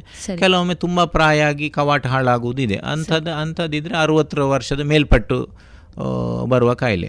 ಸೊ ಈ ಸಣ್ಣ ಮಕ್ಕಳಿಗೆ ಬರುವ ಕಾಯಿಲೆಗೆ ಹೆಸರು ರುಮ್ಯಾಟಿಕ್ ಫೀವರ್ ಮತ್ತು ರುಮ್ಯಾಟಿಕ್ ಹಾರ್ಟ್ ಡಿಸೀಸ್ ಅಂತ ಹೇಳಿ. ಅದೊಂದು ಥರದ ಬ್ಯಾಕ್ಟೀರಿಯಾ ಸೋಂಕು ಕಾಯಿಲೆ ಬಂದು ಶುರುವಲ್ಲಿ ಗಂಟಲು ನೋವಾಗಿ ಸ್ವಲ್ಪ ಸಮಯದಲ್ಲಿ ಹಾರ್ಟಿಗೂ ಕೂಡ ಹರಡಿ ಹಾರ್ಟಿನ ವಾಲ್ವ್ಗಳು ಹಾಳಾಗ್ತದೆ. ಸರಿ. ಶುರುವಲ್ಲಿ ಅದಕ್ಕೆ ಚಿಕಿತ್ಸೆ ಮಾಡಿದ್ರೆ ಅದು ಸಣ್ಣದರಲ್ಲಿ ಹೋಗ್ತದೆ. ಅದನ್ನು ಕಂಡು ಹಿಡಿದು ಚಿಕಿತ್ಸೆ. ಸರಿಯಾಗಿ ಚಿಕಿತ್ಸೆ ಮಾಡದಿದ್ರೆ ಅಂತಹದ ಕವಾಟಿಗೆ ಸಣ್ಣ ಡ್ಯಾಮೇಜ್ ಆದದ್ದು ಕಾಲಕ್ರಮೇಣವಾಗಿ ಹತ್ತು ಇಪ್ಪತ್ತು ವರ್ಷ ಆಗುವಾಗ ಅದರದ್ದು ಕವಾಟು ಸಣ್ಣ ಆಗ್ತಾ ಬರ್ತದೆ.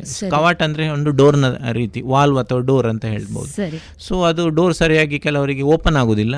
ಅದರಿಂದಾಗಿ ರಕ್ತ ಸರಿ ಹೋಗುದಿಲ್ಲ. ಕೆಲವರಿಗೆ ಡೋರ್ ಸರಿ ಕ್ಲೋಸ್ ಆಗುದಿಲ್ಲ. ಕಂಪ್ಲೀಟ್ ಕ್ಲೋಸ್ ಆಗಿದ್ರೆ ಅದರಲ್ಲಿ ಲೀಕ್ ಆಗಲಿಕ್ಕೆ ಶುರು ಆಗ್ತದೆ. ಈ ಎರಡು ರೀತಿಯ ಕವಾಟದ ಸಮಸ್ಯೆ ಕಂಡು ಬರ್ತದೆ. ಸೊ ಕೆಲವರಿಗೆ ಅದು ಸಣ್ಣ ಪ್ರಾಯದಲ್ಲಿ ಕಂಡು ಬರ್ಬೋದು.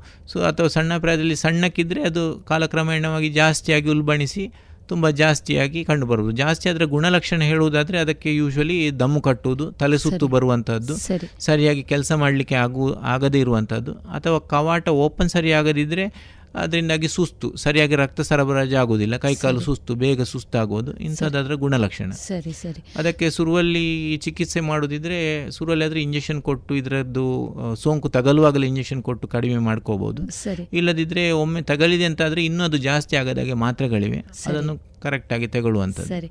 ಬಹಳ ಉಪಯುಕ್ತವಾದಂಥ ಮಾಹಿತಿ ಡಾಕ್ಟ್ರೆ. ಇನ್ನೂ ಒಂದು ಈ ಮಕ್ಕಳಲ್ಲಿ ಈ ಹೃದಯದ ಕವಾಟ ಸಮಸ್ಯೆ ಕಂಡು ಬರಬಹುದಾದಂತ ಸಾಧ್ಯತೆಗಳಿದೆ ಅಂತ ತಾವು ಹೇಳಿದ್ರಿ.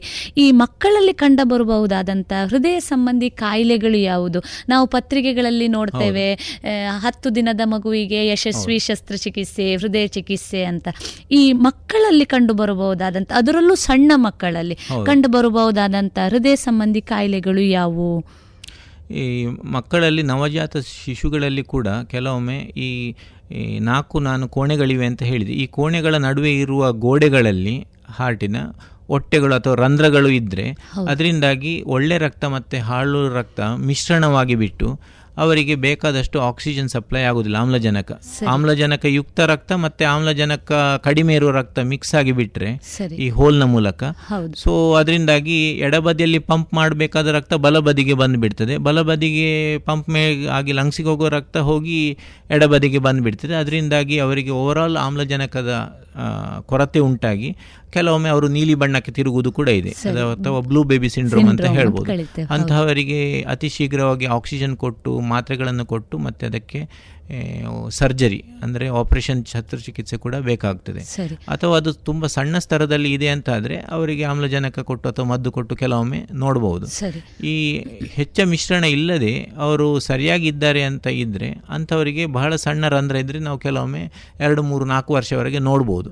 ಅದು ಕೆಲವೊಮ್ಮೆ ದೈವೇಚ್ಛೆಯಿಂದ ತನ್ನಷ್ಟಕ್ಕೆ ಕ್ಲೋಸ್ ಆಗುವ ಪರಿಸ್ಥಿತಿ ಕೂಡ ಇದೆ. ಸರಿ. ಸೊ ಅಂಥದ್ರಲ್ಲಿ ಏನು ಮಾಡಬೇಕಾಗಿಲ್ಲ. ಸರಿ. ಬೈ ಚಾನ್ಸ್ ಮೂರ್ನಾಲ್ಕು ವರ್ಷದಲ್ಲಿ ಕೂಡ ಕಡಿಮೆ ಆಗಲಿಲ್ಲ. ಅಥವಾ ಮೂರ್ನಾಲ್ಕು ವರ್ಷ ಆಗುವ ಮುಂಚೆ ಅವರ ಪರಿಸ್ಥಿತಿ ಸ್ವಲ್ಪ ಗಂಭೀರ ಇದೆ ಅಂತ ಕಂಡು ಅದಕ್ಕಿಂತ ಮುಂಚೆ ಕೂಡ ಅವರು ಹೇಳ್ತಾರೆ ಇನ್ನು ಈಗಲೇ ಮಾಡುವುದು ಒಳ್ಳೆಯದು ಇಲ್ಲ ಬದ್ ಇಲ್ಲದಿದ್ದರೆ ಮುನ್ ಮುಂದಕ್ಕೆ ಚಿಕಿತ್ಸೆ ಕಷ್ಟ ಅಂತ. ಅಂಥವರಿಗೆ ನಾವು ಎರಡು ವರ್ಷದ ಒಳಗೆ ಮಾಡ್ತೇವೆ. ಬೈ ಚಾನ್ಸ್ ಅಷ್ಟು ದೊಡ್ಡದಿಲ್ಲ ಪ್ರಾಬ್ಲಮ್ ಇಲ್ಲ ಅಂತ ಇದ್ದರೆ ಸ್ವಲ್ಪ ಮಗು ದೊಡ್ಡಾದರೆ ಆಪರೇಷನ್ ಮಾಡಲಿಕ್ಕೆ ಸುಲಭ ಅಂತ ಹೇಳಿಬಿಟ್ಟು ನಾವು ಒಂದು ನಾಲ್ಕು ವರ್ಷದ ನಂತರ ಕೂಡ ಮಾಡುವಂತದ್ದು ಇದೆ. ಬಹುಶಃ ಇದೆಲ್ಲವೂ ಈ ಮಕ್ಕಳಿಗೆ ಬರಬಹುದಾದಂತದ್ದು ಹುಟ್ಟಿನಿಂದ ಬರಬಹುದಾದಂತ ವೈಪರೀತ್ಯಗಳು ಅಂತ ನಾವು ಹೇಳಬಹುದು ಅಲ್ವಾ ಡಾಕ್ಟ್ರೆ? ಹೌದು. ಅದರಲ್ಲಿ ಕೂಡ ಕೆಲವರಿಗೆ ಸರ್ಜರಿ ಅಲ್ಲದೆ ಡಿವೈಸ್ ಕ್ಲೋಸರ್ ಅಂತ ಕಂಪ್ಯೂಟರ್ಲಿ ಮಾಡುವಂಥ ಚಿಕಿತ್ಸೆ ಈಗ ಬಂದಿದೆ. ಈ ಕೆಲವೆಲ್ಲ ಎರಡು ಮೂರು ಸಾಮಾನ್ಯವಾಗಿ ಕಂಡು ಬರುವ ರಂತ್ರಕ್ಕೆ ನಾವು ಕೊಡೆ ಅಥವಾ ಡಿವೈಸ್ಗಳನ್ನು ಕಂಪ್ಯೂಟರ್ ಮೂಲಕ ಹೇಗೆ ಆಂಜಿಯೋಪ್ಲಾಸ್ಟಿ ಮಾಡ್ತೇವೆ ಹಾಗೆ ನಮಗೆ ಅಳವಡಿಸಲಿಕ್ಕೆ ಯೋಜ ಫೆಸಿಲಿಟಿ ಇದೆ ಮಂಗಳೂರಲ್ಲಿ. ಅದಕ್ಕೆ ಸರ್ಕಾರದ ಸ್ಕೀಮ್ ಕೂಡ ಇದೆ. ಅಂಥದ್ದಕ್ಕೆ ಎಸ್ಪೆಷಲಿ ಮಕ್ಕಳಿಗೆ. ಸರಿ. ಸೊ ಅಂಥದ್ದಕ್ಕೆ ಫ್ರೀ ಸ್ಕೀಮ್ಸ್ಗಳು ಕೂಡ ಇದೆ. ಅದರಿಂದಾಗಿ ಮಕ್ಕಳಿಗೆ ಅಗತ್ಯ ಬಿದ್ದರೆ ಆಪರೇಷನ್ ಇಲ್ಲದೆ ಕೂಡ ಇದನ್ನು ಮಾಡುವಂಥದ್ದು ಫೆಸಿಲಿಟಿ ಇದೆ. ಬಹಳ ಆಶಾದಾಯಕವಾದಂಥ ಉತ್ತರ. ಯಾಕೆಂದ್ರೆ ಮಗು ಅನ್ನುವಂಥದ್ದು ಒಂದು ಮನೆಗೆ ಆಸ್ತಿ ಅಂತ ನಾವು ಹೇಳ್ತೇವೆ. ಹುಟ್ಟಿದ ಮಗುವಿಗೆ ಈ ರೀತಿಯಾದಂಥ ವೈಪರೀತ್ಯಗಳು ಉಂಟಾದಾಗ ಮನೆಯವರಿಗೂ ಕೂಡ ಬಹಳಷ್ಟು ಒತ್ತಡಗಳು ಆಗುವಂಥ ಸಾಧ್ಯತೆ. ಇದಕ್ಕೆ ಕೂಡ ಇವತ್ತು ಚಿಕಿತ್ಸೆ ಲಭ್ಯ ಇದೆ ಅನ್ನುವಂಥದ್ದು ಬಹಳ ಒಂದು ಉತ್ತಮವಾದಂತ ಹಾಗೂ ಆರೋಗ್ಯಕರವಾದಂತ ಬೆಳವಣಿಗೆ ಅಂತ ನಾವು ಹೇಳ್ಬಹುದಲ್ವಾ ಡಾಕ್ಟ್ರೆ? ಖಂಡಿತ. ಸಂತೋಷ ಡಾಕ್ಟ್ರೆ ಇನ್ನೂ ಒಂದು ಮುಖ್ಯವಾಗಿ ಈ ಹೃದಯದ ಟ್ರಾನ್ಸ್ಪ್ಲಾಂಟೇಶನ್ ಮರುಜೋಡಣೆ ಅಥವಾ ಟ್ರಾನ್ಸ್ಪ್ಲಾಂಟೇಶನ್ ಈ ವ್ಯವಸ್ಥೆ ಇವತ್ತು. ಇದೆಯೇ? ಹೃದಯದ ಕಸಿ ಅಂತ ನಾವು ಹೇಳ್ತೇವೆ. ಈ ವ್ಯವಸ್ಥೆ ಇದೆಯೇ? ಹಾಗೂ ಅದು ಎಲ್ಲಿ ಲಭ್ಯ ಇದೆ? ಇದರ ಬಗ್ಗೆ ಒಂದಿಷ್ಟು ಮಾಹಿತಿ ನೀಡ್ತೀರಾ? ಇತ್ತೀಚೆಗೆ ಭಾರತದಲ್ಲಿ ಕೂಡ ಈ ಹೃದಯದ ಕಸಿ ಅಥವಾ ಟ್ರಾನ್ಸ್ಪ್ಲಾಂಟ್ ಲಭ್ಯ ಇದೆ. ಹೆಚ್ಚಾಗಿ ಮುಂಬೈ ಚೆನ್ನೈ ಮತ್ತು ಈವನ್ ಬೆಂಗಳೂರಲ್ಲಿ ಕೂಡ ಇದನ್ನು ಮಾಡ್ತೀವಿ. ಮಂಗಳೂರಲ್ಲಿ ಇಲ್ಲ ಬಟ್ ಈ ಎಲ್ಲ ಜಾಗಗಳಲ್ಲಿ ಈ ಫೆಸಿಲಿಟಿ ಅಥವಾ ಸೌಲಭ್ಯ ಅವೈಲೇಬಲ್ ಇದೆ. ಖರ್ಚು ಸ್ವಲ್ಪ ಹೆಚ್ಚಿರ್ಬೋದು ಇಪ್ಪತ್ತು ಲಕ್ಷ ಇದಕ್ಕೆ ಮೇಲ್ಪಟ್ಟು ಸಾಧಾರಣ ಖರ್ಚು ಇದೆ. ಬಟ್ ಸರ್ಕಾರದ ಸ್ಕೀಮ್ಗಳ ಸಹಾಯದಿಂದ ಸ್ವಲ್ಪ ಕಡಿಮೆಗೆ ಮಾಡುವ ಚಾನ್ಸಸ್ ಇದೆ. ಯಾರಿಗೆ ಇದು ಬೇಕಾಗ್ತದೆ ಅಂತ ಹೇಳಿದರೆ ಈ ನಾನಾಗ ಹೇಳಿದೆ ಹಾರ್ಟಿನ ವೈಫಲ್ಯದಿಂದಾಗಿ ಹಾರ್ಟ್ ತುಂಬಾ ದೊಡ್ಡದಾಗಿ ಅದರ ಪಂಪಿಂಗ್ ಕಮ್ಮಿ ಆದವರಿಗೆ. ಇದರ ಅಗತ್ಯ ಬೀಳುವ ಚಾನ್ಸಸ್ ಜಾಸ್ತಿ. ಅವರ ಹಾರ್ಟ್ ನಿಧಾನಕ್ಕೆ ಕೆಲಸ ಕಮ್ಮಿ ಮಾಡ್ತಾ ಇದೆ. ಬಟ್ ಬಾಕಿ ಡಿವೈಸ್ಗಳು ಮಾತ್ರೆಗಳು ಅಥವಾ ಇದೆಲ್ಲ ವರ್ಕ್ ಆಗಲಿಲ್ಲ ಅಂತಿದ್ರೆ ಬಟ್ ಅಲ್ಟಿಮೇಟ್ಲಿ ನಾವು ಆ ಹೃದಯವನ್ನೇ ತೆಗೆದು ಹೊಸ ಹೃದಯವನ್ನು ಹಾಕಬೇಕು. ಸರಿ. ಅಂಥದ್ದಕ್ಕೆ ಹೃದಯ ಕಸಿ ಅಥವಾ ಟ್ರಾನ್ಸ್ಪ್ಲಾಂಟ್ ಅಂತ ಸರಿ. ಹೇಳ್ತೀವಿ. ಈ ಹೃದಯದ ಕಸಿ ಮಾಡುವಂತ ಸಂದರ್ಭದಲ್ಲಿ ಯಾವ ವ್ಯಕ್ತಿ ಅದನ್ನ ದಾನ ಮಾಡಬಹುದು? ನಾವು ಡೋನರ್ ಅಂತ ಏನ್ ಕರಿತೇವೆ? ಈಗ ಸಾಮಾನ್ಯವಾಗಿ ಕಣ್ಣಿನ ನೇತ್ರದಾನ ಮಾಡುವಂತ ಸಂದರ್ಭಗಳಲ್ಲಿ ನೋಂದಾವಣೆ ಮಾಡಿದಂತ ವ್ಯಕ್ತಿಯ ಇಷ್ಟೊಂದು ಅವಧಿಯ ಒಳಗಡೆ ಅದನ್ನ ಮರುಜೋಡಣೆ ಮಾಡುವಂತ ಸಂದರ್ಭಗಳಿದೆ. ಹೃದಯ ಸಂಬಂಧಿ ಜೋಡಣೆ ಆಗುವಂಥ ಸಂದರ್ಭಗಳಲ್ಲಿ ಎಂಥ ವ್ಯಕ್ತಿ ಅದನ್ನು ದಾನ ಮಾಡಬಹುದು? ಹಾಗೂ ಎಷ್ಟು ಅವಧಿಯ ಒಳಗಡೆ ಈ ಹೃದಯವನ್ನ ಕಸಿ ಮಾಡಬಹುದು? ಈ ಬಗ್ಗೆ ಒಂದಿಷ್ಟು ಮಾಹಿತಿ ನೀಡ್ತೀರಾ? ನೀಡ್ತೀರಾ ಕಿಡ್ನಿಯಲ್ಲಾದರೆ ಪ್ರತಿಯೊಬ್ಬರಿಗೆ ಎರಡು ಕಿಡ್ನಿ ಇದೆ. ಅವರು ಜೀವ ಇರುವಾಗಲೇ ಒಂದು ಕಿಡ್ನಿಯನ್ನು ದಾನ ಮಾಡಿ ಬಿಡ್ಬೋದು. ಅವರಿಗೆ ಬೇಕಾದ್ರೆ ಅಗತ್ಯದಂದ್ರೆ ಅವರ ಯೂಶಲಿ ಸರ್ಕಾರದ ಕಾನೂನು ಪ್ರಕಾರ ಈಗ ರಿಲೇಟಿವ್ಸಿಗೆ ಮಾತ್ರ ಡೊನೇಟ್ ಮಾಡ್ಬೋದು ಕಿಡ್ನಿಯನ್ನು. ಬಟ್ ನಮ್ಮ ಕಣ್ಣಾಗ್ಲಿ ನಮ್ಮ ಹೃದಯ ಆಗಲಿ ನಾವು ಜೀವ ಇರುವಾಗಲೇ ಅದನ್ನು ಡೊನೇಟ್ ಮಾಡ್ಲಿಕ್ಕೆ ಆಗೋದಿಲ್ಲ.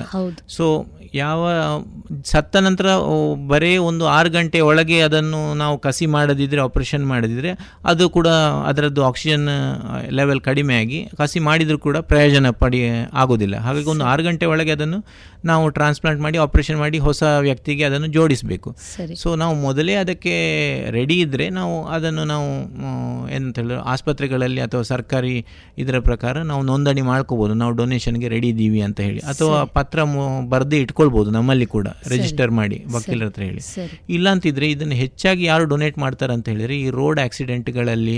ಈ ಮೆದುಳಿಗೆ ಪೆಟ್ಟಾಗಿ ಹಾರ್ಟ್ ಸರಿ ಇರಬೇಕು ಅವ್ರದ್ದು.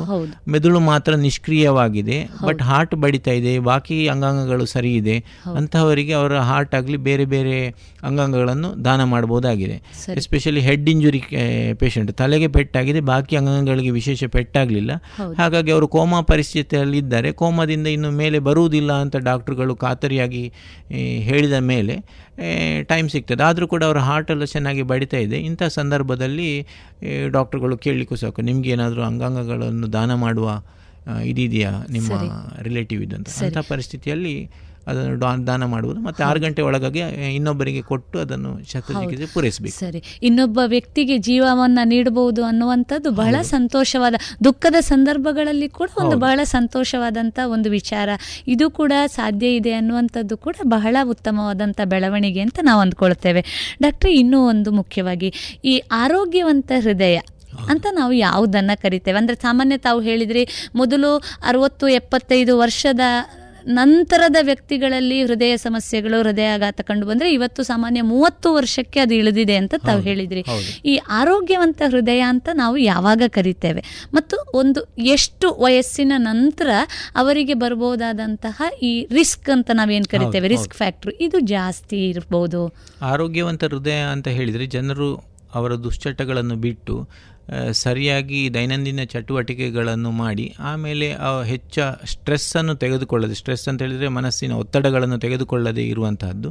ಮತ್ತು ಸಾಮಾನ್ಯವಾಗಿ ಪ್ರತಿದಿನ ಅರ್ಧ ಗಂಟೆಯಿಂದ ಮುಕ್ಕಾಲು ಗಂಟೆ ವಾಕಿಂಗ್ ಆಗಲಿ ಸ್ವಿಮ್ಮಿಂಗ್ ಸೈಕ್ಲಿಂಗ್ ಯಾವುದೋ ಒಂದು ಉಲ್ಲಾಸದಾಯಕವಾದ ಚಟುವಟಿಕೆಗಳಲ್ಲಿ ತೊಡಗಿಕೊಂಡ್ರೆ ಅದರಿಂದಾಗಿ ಅವರ ಓವರಾಲ್ ಮಾನಸಿಕ ಪರಿಸ್ಥಿತಿ ಮತ್ತು ಹೃದಯದ ಕಂಡೀಷನ್ ಓವರಾಲ್ ಸರಿಯಾಗಿರ್ತದೆ. ಸರಿ. ಸೊ ಆದಷ್ಟು ಮಟ್ಟಿಗೆ ಇದನ್ನು ಸಣ್ಣ ಪ್ರಾಯದಿಂದಲೇ ಅವರು ಅಳವಡಿಸಿಕೊಂಡ್ರೆ ಮುದುಕ ಆಗುವ ತನಕ ಕೂಡ ಹಾರ್ಟ್ ಅತಿ ಉತ್ತಮ ಕಂಡೀಷನಲ್ಲಿ ಇರ್ಬೋದು. ಅದಲ್ಲದೆ ಒಂದು ಪ್ರಾಯ ಮೂವತ್ತರಿಂದ ನಲವತ್ತು ವರ್ಷ ಆಗುವಾಗ ನಾವು ಒಂದು ಅಟ್ಲೀಸ್ಟ್ ಐದು ವರ್ಷಕ್ಕೊಮ್ಮೆ ಒಂದು ಚೆಕಪ್ಪಿಗೆ ಹೋಗಿ ಓವರಾಲ್ ಹಾರ್ಟ್ ಮಾತ್ರ ಅಲ್ಲ ಎಲ್ಲ ಅಂಗಾಂಗಗಳು ಸರಿಯಾಗಿದೆ ಅಂತ ಹೇಳಿ ನೋಡಿಕೊಂಡು ಬಂದರೆ. ಅತಿ ಉತ್ತಮ ಈಗ ಕಾರ್ ಅಥವಾ ನಮ್ಮ ಬೈಕ್ ಓನರ್ಸಿಗೆ ಗೊತ್ತಿದೆ ಅವರು ವರ್ಷಕ್ಕೊಮ್ಮೆ ಹೋಗಿ ತೋರಿ ತೋರಿಸದಿದ್ದರೆ ಡೀಲರ್ಗಳು ಹೇಳ್ತಾರೆ ನೀವು ಯಾಕೆ ಚೆಕಪ್ಪಿಗೆ ಬರಲಿಲ್ಲ ಬೈಕ್ ಸರಿ ಮಾಡಬೇಕಲ್ಲ ಅಂತ ಅವರು ಈಗ ಫೋನ್ ಕಾಲ್ ಮಾಡಿ. ಕರೆಸ್ತಾರೆ ಇದರದ್ದು ಅದು ಸರಿ ಇಲ್ಲ ಇದು ಸರಿ ಇಲ್ಲ ರಿಪ್ಲೇಸ್ಮೆಂಟ್ ಬೇಕಂತೇಳಿ. ಆದರೆ ನಮ್ಮ ಬಗ್ಗೆ ನಾವು ಅಷ್ಟು ಕಾಳಜಿ ವಹಿಸುವುದಿಲ್ಲ. ನಾವು ಎಣಿಸ್ತೇವೆ. ನಮಗೇನು ಗುಣಲಕ್ಷಣ ಇಲ್ಲ ಅಂತ ಹೇಳ್ಕೊಂಡು ಚೆಕಪ್ಪಿಗೆ ಬರುವವರು ಕಡಿಮೆ. ಬಟ್ ನಮಗೆ ಕೂಡ ಹೇಗೆ ವಾಹನಗಳಿಗೆ ಇದಾಗ್ತದ ನಮಗೆ ಕೂಡ ಚೆಕಪ್ ಈಗ ಆಧುನಿಕವಾಗಿ ಎಷ್ಟು ಸೌಲಭ್ಯ ಇದೆ ಅಂತ ಹೇಳಿದರೆ ಮುನ್ಸೂಚನೆಗಳು ಆಗುವ ಮುಂಚೆ ನಮಗೆ ಕೆಲವೆಲ್ಲ ಗುಣಲಕ್ಷಣಗಳು ಟೆಸ್ಟ್ಗಳಲ್ಲಿ ಗೊತ್ತಾಗ್ಬಿಟ್ಟು ಅದಕ್ಕೆ ಚಿಕಿತ್ಸೆ ಅಡ್ವಾನ್ಸ್ ಆಗಿ ಕೊಟ್ಟರೆ ಹೌದು. ಅವರು ಸರಿಯಾಗಿ ಇನ್ನೂ ಹೆಚ್ಚು ಒಳ್ಳೆಯ ರೀತಿಯಲ್ಲಿ ಕೆಲಸ ಮಾಡಬಹುದು ಹೌದು. ಬಹುಶಃ ಹೆಚ್ಚಿನ ಮಾಹಿತಿಗಳು ಜನಸಮುದಾಯಕ್ಕೆ ತಲುಪಿದಂಥ ಸಂದರ್ಭದಲ್ಲಿ ಈ ಮುಂದೆ ಬರುವಂತಹ ಸಮಸ್ಯೆಗಳನ್ನು ಕೂಡ ಅತ್ಯಂತ ಉತ್ತಮವಾಗಿ ನಿಭಾವಣೆ ಮಾಡುವಬಹುದು ಅನ್ನುವಂಥದ್ದು ಅತ್ಯಂತ ಉತ್ತಮ ವಿಚಾರ ಅಲ್ವಾ ಡಾಕ್ಟ್ರೆ? ಬಹಳ ಸಂತೋಷ. ಬಹಳಷ್ಟು ಮಾಹಿತಿಗಳನ್ನು ನಾವು ನೀಡಿದ್ರಿ. ತಾವು ಹಲವಾರು ವರ್ಷಗಳಿಂದ ಹೃದಯ ರೋಗಿ ತಜ್ಞರಾಗಿ ಕೆಲಸ ಮಾಡ್ತಾ ಇದ್ದೀರಿ. ಭಾರತದಲ್ಲಿ ಮುಖ್ಯವಾಗಿ ಈ ಗ್ರಾಮೀಣ ಪ್ರದೇಶದಲ್ಲಿ ನಾವು ಏನು ನೋಡ್ತೇವೆ ಅಂದರೆ ಪತ್ರಿಕೆಗಳಲ್ಲಿ, ಮಾಧ್ಯಮಗಳಲ್ಲಿ ಕೂಡ ಹೆಚ್ಚಿನ ಗಂಡಸರು ಹೃದಯಾಘಾತದ ಸಮಸ್ಯೆಗೆ ಒಳಗಾಗ್ತಾರೆ. ಬಹುಶಃ ಅದು ತಪ್ಪು ಇರ್ಬೋದು ನಮ್ಮ ಅಭಿಪ್ರಾಯ ತಪ್ಪಿರುವಂಥ ಸಾಧ್ಯತೆಗಳಿದೆ. ಅದು ಅದರ ಬಗ್ಗೆ ಒಂದಿಷ್ಟು ಅಂಕಿಅಂಶಗಳನ್ನು ನೀಡಬಹುದೇ ಅಂದ್ರೆ ಮಹಿಳೆಯರಲ್ಲಿ ಹೃದಯಾಘಾತ ಆಗುವ ಸಮ ಸಂದರ್ಭಗಳು ಬಹುಶಃ ಎಲ್ಲೋ ಒಂದಿಷ್ಟು ಕಡಿಮೆಯೇ. ಇದಕ್ಕೆ ಏನಾದರೂ ಕಾರಣ ಇದೆಯೇ? ಒಂದು ಒಂದು ಎರಡು ಮೂರು ಕಾರಣ ಇರ್ಬೋದು. ಒಂದನೇದಾಗಿ ಈ ಆ, ಮೆನ್ಸ್ಟ್ರುಯೇಟಿಂಗ್ ವಿಮೆನ್ ಅಥವಾ ಪೀರಿಯಡ್ಸ್ ಇರುವ ತಿಂಗಳ ಮುಟ್ಟು ಆಗುವವರಿಗೆ ಈಸ್ಟ್ರೋಜನ್ ಅಂದರೆ ಹಾರ್ಮೋನ್ ಲೆವೆಲ್ಸ್ ಒಂದು ನಲವತ್ತೈವತ್ತು ವರ್ಷವರೆಗೆ ಅವರನ್ನು ಪ್ರೊಟೆಕ್ಷನಲ್ಲಿ ಇಡ್ತದೆ. ಈ ಈಸ್ಟ್ರೋಜನ್ ಹಾರ್ಮೋನ್ ಅಂತ ಹೇಳಿ. ಅದು ಹೆಂಗಸರಲ್ಲಿರುವ ಹಾರ್ಮೋನ್ಗಳು. ಅದರಲ್ಲಿ ಅದರಿಂದಾಗಿ ಒಂದು ಒಳ್ಳೆಯ ಒಂದು ಸ್ಥಿರವಾದ ಇದಿದೆ ಹೆಂಗಸರಿಗೆ. ಸೊ ಮುಟ್ಟು ನಿಂತ ನಂತರ ಅವರಿಗೆ ಹೃದಯಾಘಾತದ ಚಾನ್ಸಸ್ ನಿಧಾನಕ್ಕೆ ಜಾಸ್ತಿ ಬರ್ತದೆ. ಮೇಲ್ ಹಾರ್ಮೋನ್ಸ್ ಅಥವಾ ಗಂಡಸರಿಗಿರುವ ಹಾರ್ಮೋನ್ ಟೆಸ್ಟೋಸ್ಟಿರೋನ್ ಅದರಿಂದಾಗಿ ಅವರಿಗೆ ಓವರಾಲ್ ಬೈ ಬರ್ತೆ ಹಾಳು. ಅದರಿಂದ ಹೆಚ್ಚು ಪ್ರಮಾಣದಲ್ಲಿ ಅವರಿಗೆ ಹೃದಯಾಘಾತ ಬರುವ ಚಾನ್ಸ್. ಹಾಗಾಗಿ ಅವರಿಗೆ ಸ್ವಲ್ಪ ಬೇಗವೇ ಬರ್ಬೋದು. ಹೆಂಗಸರಿಗೆ ಬರ್ಬೋದು ಅದು ಶುಗರ್ ಇದ್ದರೆ ಅವರಿಗೆ ಸಹ ಕೂಡ ಬೇಗ ಬರ್ಬೋದು. ಹಾರ್ಮೋನ್ ಅದರಲ್ಲಿ ಪ್ರೊಟೆಕ್ಷನ್ ಕೊಡುವುದಿಲ್ಲ. ಇಲ್ಲ ಶುಗರ್ ಏನು ಇಲ್ಲದಿದ್ದರೆ ಹೆಂಗಸರಿಗೆ ಆ ಒಂದು ವಿಷಯದಿಂದಾಗಿ ಅವರಿಗೆ ಪ್ರೊಟೆಕ್ಷನ್ ಸಿಗ್ತದೆ. ಎರಡನೇದಾಗಿ ಗಂಡಸರು ಸ್ಟ್ರೆಸ್ಫುಲ್ ಕೆಲಸ ಮತ್ತು ಹೊರಗಿನ ಕೆಲಸದಲ್ಲಿ ಹೆಚ್ಚೇ ಇರುವ ಕಾರಣ ಅವರಿಗೆ ಓವರಾಲ್ ಲೋಕದ ತಲೆಬಿಸಿಗಳು ಜಾಸ್ತಿ. ಅದರಿಂದ ಕೂಡ ಪ್ಲಸ್ ದುಶ್ಚಟಗಳು. ಅದು ಕೂಡ ಗಂಡಸರಿಗೆ ಜಾಸ್ತಿ. ಆಲ್ಕೋಹಾಲ್ ಇರ್ಬೋದು ತಂಬಾಕು ಯಾವುದೇ ರೀತಿಯಲ್ಲಿ. ಈ ಎರಡು ಮೂರು ವಿಷಯದಿಂದಾಗಿ ನಮ್ಮ ಗಂಡಸರಿಗೆ ಸರಿ. ಜಾಸ್ತಿ. ಹಾಗಾಗಿ ಅಂಕಿ ಅಂಶಗಳು. ಹೇಳುವುದು ಏನಂದ್ರೆ ಗಂಡಸರಲ್ಲಿ ಹೃದಯಾಘಾತದ ಸಮಸ್ಯೆಯ ಪ್ರಮಾಣ ಜಾಸ್ತಿ ಜಾಸ್ತಿ. ಅನ್ನುವಂಥದ್ದು. ಸರಿ. ಬಹಳಷ್ಟು ಮಾಹಿತಿಗಳನ್ನು ನಮ್ಮ ಶೋತೃ ಬಾಂಧವರ ಜೊತೆಗೆ ಹಂಚಿಕೊಂಡಿದ್ದೀರಿ ಡಾಕ್ಟ್ರೆ. ಕೊನೆಯದಾಗಿ ನಮ್ಮ ರೇಡಿಯೋ ಪಾಂಚಜನ್ಯದ ಶೋತೃ ಬಾಂಧವರಿಗೆ ಏನನ್ನ ಹೇಳಲಿಕ್ಕೆ ಬಯಸ್ತೀರಿ?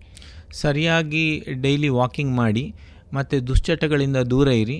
ಇದನ್ನು ನಾವು ಮಾಡಿ ಪಾಲಿಸಿದರೆ ನಮ್ಮ ಮಕ್ಕಳು ಅದನ್ನು ನೋಡಿ ಅದವರು ನಮ್ಮನ್ನು ಪಾಲಿಸ್ತಾರೆ. ನಾವೇ ದುಶ್ಚಟದಲ್ಲಿದ್ದರೆ ಅವರು ಹೇಗೂ ಅದನ್ನು ಪಾಲಿಸಲಿಕ್ಕಿಲ್ಲ. ನಾವು ಟಿ ವಿ ನೋಡಿಕೊಂಡು ಆರಾಮದಲ್ಲಿ ಇದ್ದರೆ ಅವರು ಕೂಡ ಟಿ ವಿ ಮತ್ತು ಮೊಬೈಲ್ನಲ್ಲೇ ಮುಳುಗಿರ್ತಾರೆ. ಅದರಿಂದಾಗಿ ಅವರಿಗೂ ಹಾಳು ನಮಗೂ ಹಾಳು. ಹಾಗಾಗಿ ನಾನು ಹೇಳುವುದು ಹೊರಗೆ ಮಕ್ಕಳಿಗೆ ಆಡಲಿಕ್ಕೆ ಬಿಡಿ. ಅವರು ಹೊರಗೆ ವಾಕಿಂಗ್ ಹೋಗ್ಲಿಕ್ಕಿಂತ ಅಭ್ಯಾಸ ಮಾಡಿಸಿ ನಾವು ಹೋದರೆ ಅವರು ಮಾಡ್ತಾರೆ. ಆಮೇಲೆ ನಾವು ಒಳ್ಳೆ ಚಟಗಳನ್ನು ಅವರಿಗೆ ಅಳವಡಿಸಿದರೆ ನಾವು ಅದನ್ನು ಅಳವಡಿಸಿದರೆ ಎಲ್ಲರೂ ಸರಿಯಾಗಿ ಇರ್ತಾರೆ. ಇಡೀ ಫ್ಯಾಮಿಲಿ ಸರಿಯಾಗಬೇಕು ಶುರುವಲ್ಲಿ ನಾವು ಸರಿ ಇರಬೇಕು ಆವಾಗ ಮಕ್ಕಳು ಸರಿ ಇರ್ತಾರೆ. ಸರಿ. ಬಹಳ ಉತ್ತಮವಾದಂಥ ಮಾಹಿತಿ ಡಾಕ್ಟ್ರೆ. ಒಂದು ಮಾತಿದೆ ಜೀವನದಲ್ಲಿ ಏರಿಳಿತಗಳು ಯಶಸ್ಸು ಬೀಳುವಿಕೆ ಎಲ್ಲವೂ ಕೂಡ ಸರ್ವೇ ಸಾಮಾನ್ಯ. ಯಾವಾಗ ಅದು ಸಮಾನವಾಗಿ ಇರ್ತದೆ ಅಂದರೆ ಅದು ಎಲ್ಲೋ ಒಂದು ವೈಫಲ್ಯ ಅನ್ನುವಂಥದ್ದು. ಅದಕ್ಕೆ ಒಂದು ತಮಾಷೆ ಮಾತು ಕೂಡ ಇದೆ. ಯಾವತ್ತೂ ಕೂಡ ಜೀವನದಲ್ಲಿ ಏರಿಳಿತಗಳಿರಬೇಕು ಇ ಸಿ ಜಿಯಲ್ಲಿ ಏರಿಳಿತಗಳಿರಬೇಕು. ಅದು ನೇರವಾಗಿ ಕಂಡು ಬಂದಿದೆ ಅಂದರೆ ಆ ವ್ಯಕ್ತಿ ನಿಧನ ಹೊಂದಿದ್ದಾನೆ ಹೌದು, ಅನ್ನುವಂಥ ಅರ್ಥ ಅಂತ. ಬಹುಶಃ ಹಾಗಾಗಿ ಜೀವನದಲ್ಲಿ ಬರುವಂಥ ಎಲ್ಲ ಒತ್ತಡಗಳನ್ನು ನಿಭಾವಣೆ ಮಾಡಿಕೊಂಡು ಆರೋಗ್ಯಕರವಾದಂಥ ಜೀವನ ಶೈಲಿಯನ್ನು ರೂಪಿಸಿಕೊಂಡ್ರೆ ವ್ಯಕ್ತಿಯ ಹೃದಯ ಅತ್ಯಂತ ಆರೋಗ್ಯವಂತವಾಗಿ ಇರಲಿಕ್ಕೆ ಸಾಧ್ಯ ಅನ್ನುವಂಥ ಮಾತನ್ನು ಬಹಳ ಚೆನ್ನಾಗಿ ನಮ್ಮ ಶೋತೃ ಬಾಂಧವರಿಗೆ ಇಷ್ಟು ಹೊತ್ತು ನೀಡಿದ್ದೀರಿ. ರೇಡಿಯೋ ಪಾಂಚಜನ್ಯದ ಪರವಾಗಿ ತಮಗೆ ತುಂಬ ಹೃದಯದ ಧನ್ಯವಾದಗಳು. ನಮಸ್ಕಾರ. ಇದುವರೆಗೆ ವೈದ್ಯ ದೇವೋಭವ ಕಾರ್ಯಕ್ರಮದಲ್ಲಿ ಹೃದಯ ರೋಗ ತಜ್ಞರಾದ ಡಾಕ್ಟರ್ ಎಂಎನ್ ಭಟ್ ಅವರೊಂದಿಗಿನ ಸಂವಾದವನ್ನ ಕೇಳಿದಿರಿ.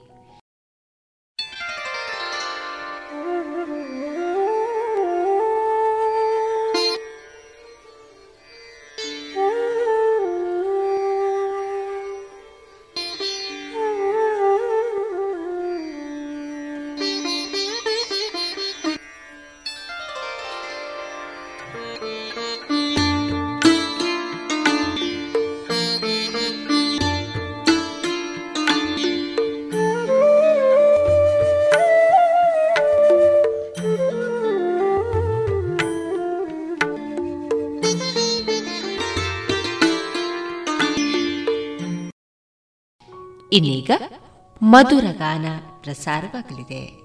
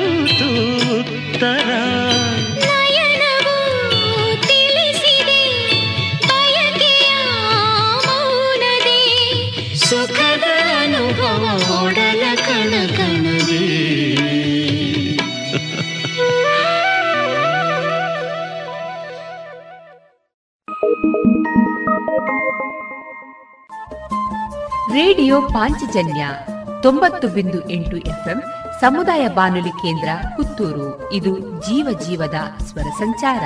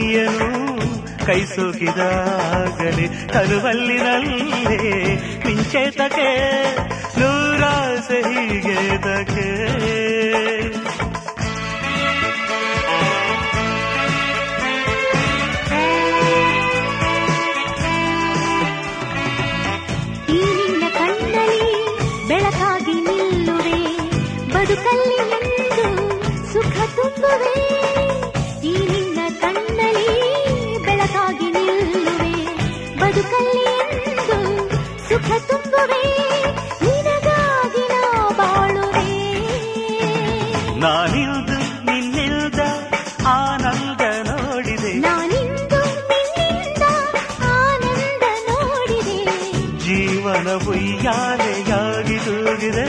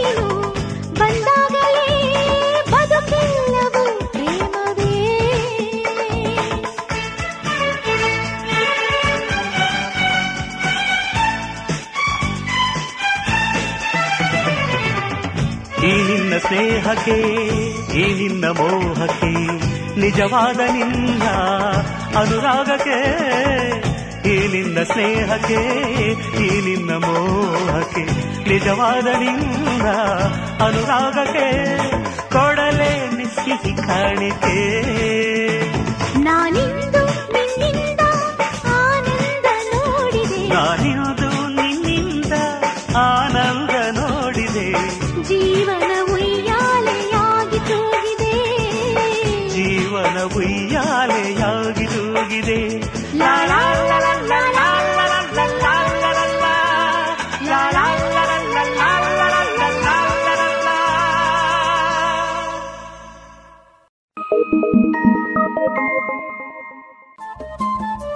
ರೇಡಿಯೋ ಪಾಂಚಜನ್ಯ ತೊಂಬತ್ತು ಬಿಂದು ಎಂಟು ಎಫ್ಎಂ ಸಮುದಾಯ ಬಾನುಲಿ ಕೇಂದ್ರ ಪುತ್ತೂರು. ಇದು ಜೀವ ಜೀವದ ಸ್ವರ ಸಂಚಾರ.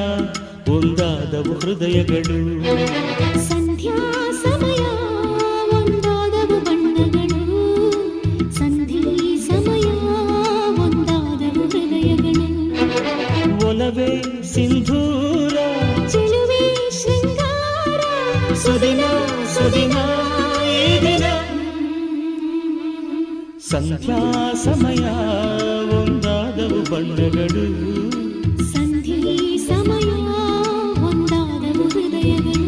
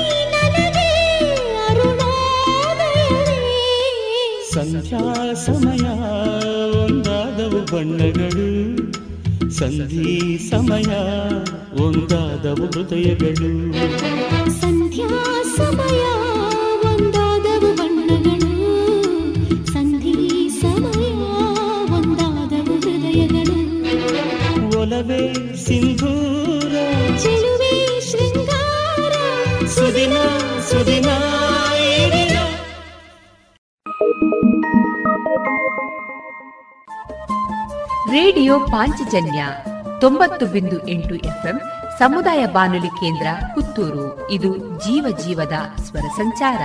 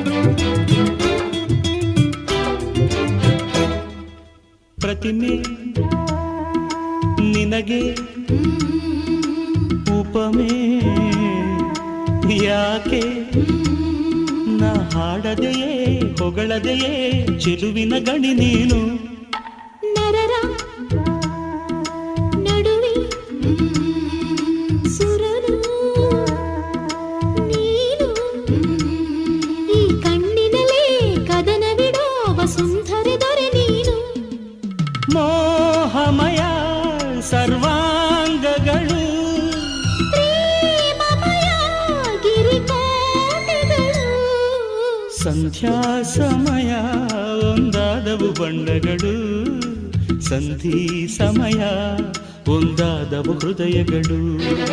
ಸಂಧ್ಯಾ ಸಮಯ ಒಂದಾದವು ಬಣ್ಣಗಳು. ಸಂಧಿ ಸಮಯ ಒಂದಾದವು ಹೃದಯಗಳು. ಒಲವೇ ಸಿಂಧೂರ. ಚೆಲುವೆ ಶೃಂಗಾರ. ಸುದಿನ ಸುದಿನ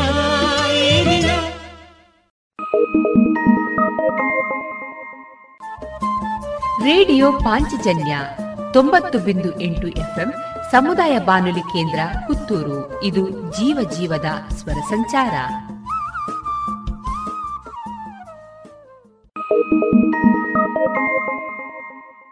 ಮಿಂಚಂತೆ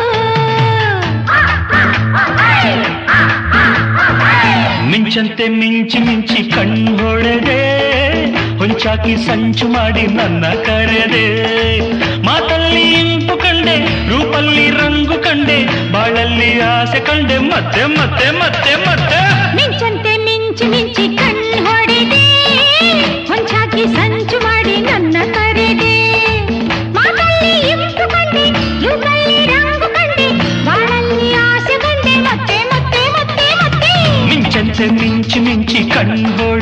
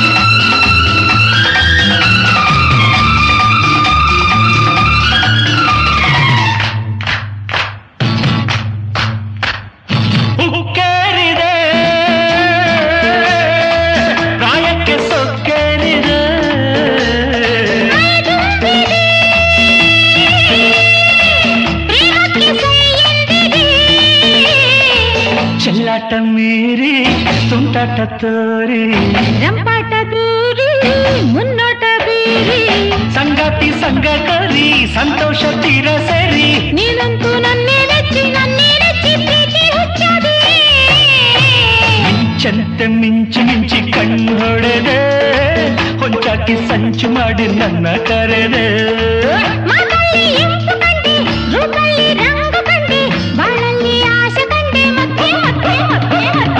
ಚಂತ ಮಿಂಚಿ ಮಿಂಚಿ ಕಣ್ಣೊಡೆದೆ ಹೊಂಚಾಕಿ ಸಂಚು ಮಾಡಿ ನನ್ನ ಕರೆದೆ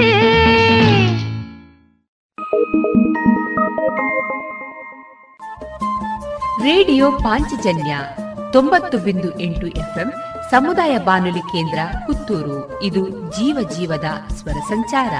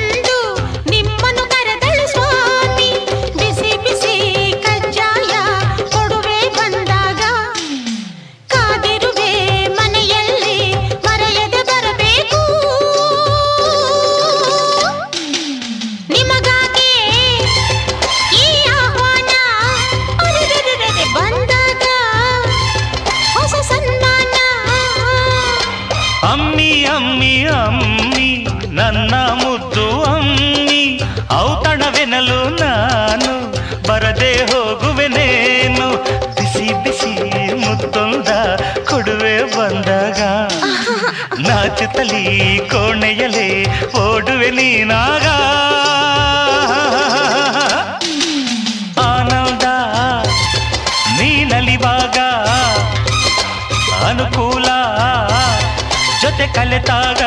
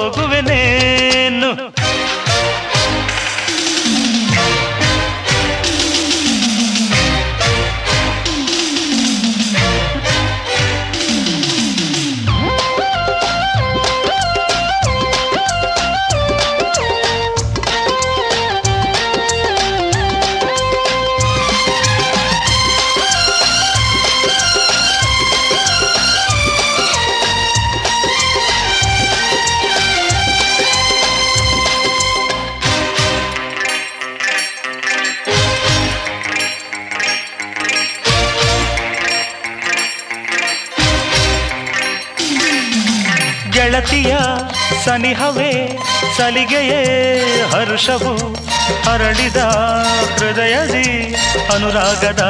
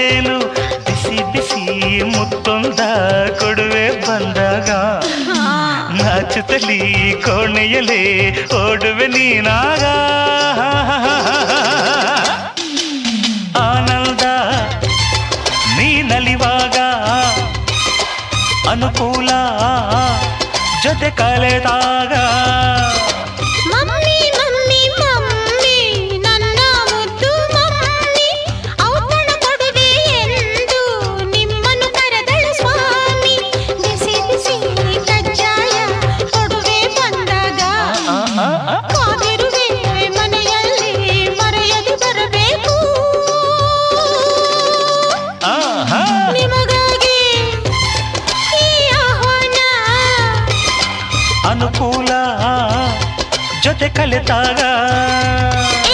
ನಿಮಗಾಗಿ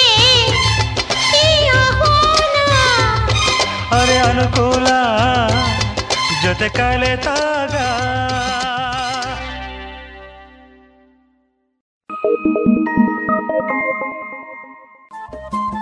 ರೇಡಿಯೋ ಪಾಂಚಜನ್ಯ ತೊಂಬತ್ತು ಬಿಂದು ಎಂಟು ಎಫ್ಎಂ ಸಮುದಾಯ ಬಾನುಲಿ ಕೇಂದ್ರ ಪುತ್ತೂರು. ಇದು ಜೀವ ಜೀವದ ಸ್ವರ ಸಂಚಾರ.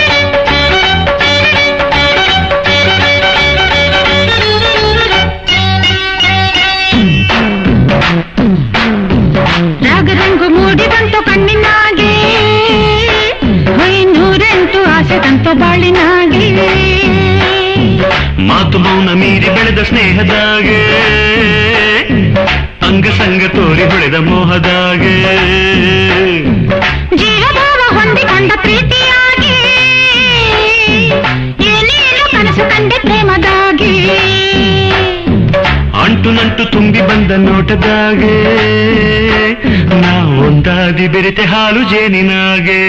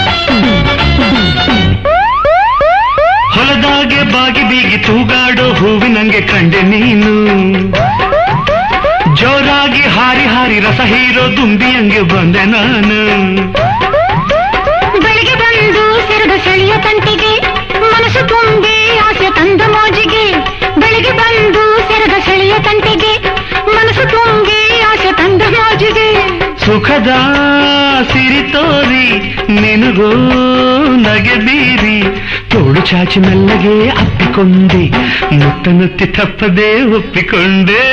ರಾಗರಂಗು ಮೂಡಿ ಬಂತು ಕಣ್ಣಿನಾಗೆ ನೂರೆಂಟು ಆಸೆ ಕಂತು ಬಾಳಿನಾಗೆ. ಮಾತು ಮೌನ ಮೀರಿ ಬೆಳೆದ ಸ್ನೇಹದಾಗೆ ನಾವೊಂದಾದಿ ಬೆರೆತೆ ಹಾಳು ಜೇನಿನಾಗೆ.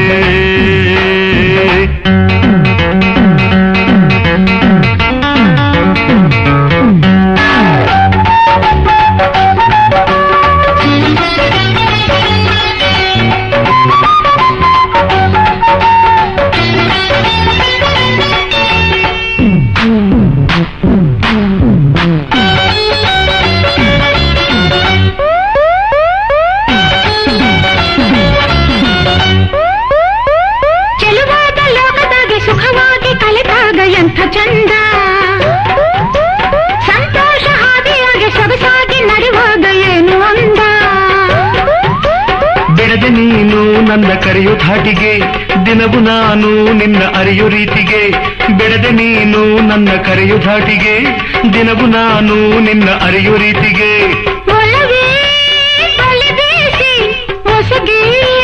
ಹೂವು ಹಾಸಿ ಎಂದು ನಾನು ನಿನ್ನನ್ನೇ ಮೆಚ್ಚಿಕೊಂಡೆ, ಹಗಲಿರುಳು ಎನ್ನದೇ ಮೆಚ್ಚಿಕೊಂಡೆ ರಾಗರಂಗು ಮೂಡಿ ಬಂತು ಕಣ್ಣಿನಾಗೆ ಕೈ ನೂರೆಂಟು ಆಸೆ ತಂತು ಬಾಳಿನಾಗೆ. ಮಾತು ಮೌನ ಮೀರಿ ಬೆಳೆದ ಸ್ನೇಹದಾಗೆ. ಅಂಗ ಸಂಗ ತೋರಿ ಬೆಳೆದ ಮೋಹದಾಗೆ. ಜೀವಭಾವ ಹೊಂದಿಕೊಂಡ ಪ್ರೀತಿಯಾಗಿ. ಏನೇನು ಕನಸು ಕಂಡೆ ಪ್ರೇಮದಾಗಿ. ಅಂಟು ನಂಟು ತುಂಬಿ ಬಂದ ನೋಟದಾಗೆ. ನಾವೊಂದಾಗಿ ಬೆರೆತೆ ಹಾಲು ಜೇನಿನಾಗೆ. ರಾಗರಂಗು ಮೂಡಿ ಬಂತು ಕಣ್ಣಿನಾಗೆ. ಆಸೆ ತಂತು ಬಾಳಿನಾಗೆ. ಮಾತು ಮೌನ ಮೀರಿ ಬೆಳೆದ ಸ್ನೇಹದಾಗೆ. ನಾವೊಂದಾದಿ ಬೆರೆತೆ ಹಾಲು ಜೇನಿನಾಗೆ.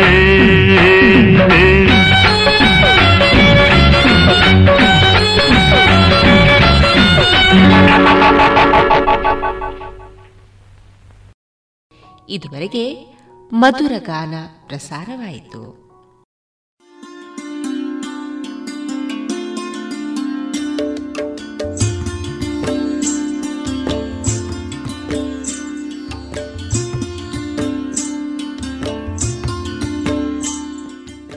ರೇಡಿಯೋ ಪಾಂಚಜನ್ಯ ಸಮುದಾಯ ಬಾನುಲಿ ಕೇಂದ್ರದಿಂದ ನಿಮ್ಮ ಕಾರ್ಯಕ್ರಮಗಳು ಪ್ರಸಾರವಾಗಬೇಕೆ?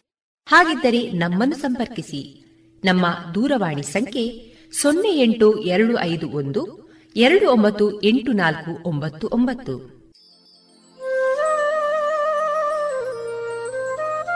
ಗಮನಿಸಿ ಕೇಳುಗರೆ, ನಮ್ಮ ಕಾರ್ಯಕ್ರಮಗಳನ್ನು ವೆಬ್ಸೈಟ್ ಮೂಲಕ ಕೂಡ ಆಲಿಸಬಹುದು.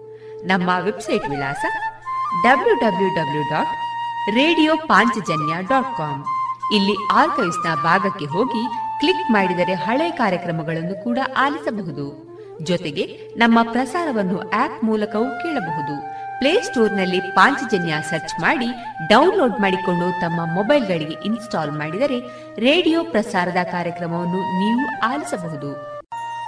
ನಮ್ಮ ಪ್ರಸಾರದ ಬಗೆಗೆ ನಿಮ್ಮ ಅಭಿಪ್ರಾಯಗಳನ್ನು ಹಂಚಿಕೊಳ್ಳಲು ನಮ್ಮ ವಿಳಾಸ ರೇಡಿಯೋ ಪಾಂಚಜನ್ಯ ತೊಂಬತ್ತು ಬಿಂದು ಎಂಟು ಎಫ್ಎಂ ಸಮುದಾಯ ಬಾನುಲಿ ಕೇಂದ್ರ, ನೆಹರು ನಗರ, ಪುತ್ತೂರು. ನಮ್ಮ ದೂರವಾಣಿ ಸಂಖ್ಯೆ ಸೊನ್ನೆ ಎಂಟು ಎರಡು ಐದು ಒಂದು, ಎರಡು ಒಂಬತ್ತು ಎಂಟು ನಾಲ್ಕು ಒಂಬತ್ತು ಒಂಬತ್ತು. ಇಮೇಲ್ ವಿಳಾಸ radio Panchajanya at Gmail dot com ನಮ್ಮ ವಿಳಾಸ ಮತ್ತೊಮ್ಮೆ ರೇಡಿಯೋ ಪಾಂಚಜನ್ಯ ತೊಂಬತ್ತು ಬಿಂದು ಎಂಟು ಎಫ್ಎಂ ಸಮುದಾಯ ಬಾನುಲಿ ಕೇಂದ್ರ, ನೆಹರು ನಗರ, ಪುತ್ತೂರು. ನಮ್ಮ ದೂರವಾಣಿ ಸಂಖ್ಯೆ ಸೊನ್ನೆ ಎಂಟು ಎರಡು ಐದು ಒಂದು, ಎರಡು ಒಂಬತ್ತು ಎಂಟು ನಾಲ್ಕು ಒಂಬತ್ತು ಒಂಬತ್ತು. ಇಲ್ಲಿಗೆ ಈ ಹೊತ್ತಿನ ಪ್ರಸಾರ ಕಾರ್ಯಕ್ರಮವನ್ನ ಮುಕ್ತಾಯಗೊಳಿಸುತ್ತಿದ್ದೇವೆ. ಆತ್ಮೀಯ ಕೇಳುಗರಿಗೆಲ್ಲ ರೇಡಿಯೋ ಪಾಂಚಜನ್ಯದ ಬಳಗದ ಪರವಾಗಿ ನಾನು ತೇಜಸ್ವಿ ರಾಜೇಶ್ ಮಾಡುವ ಅನಂತ ವಂದನೆಗಳು.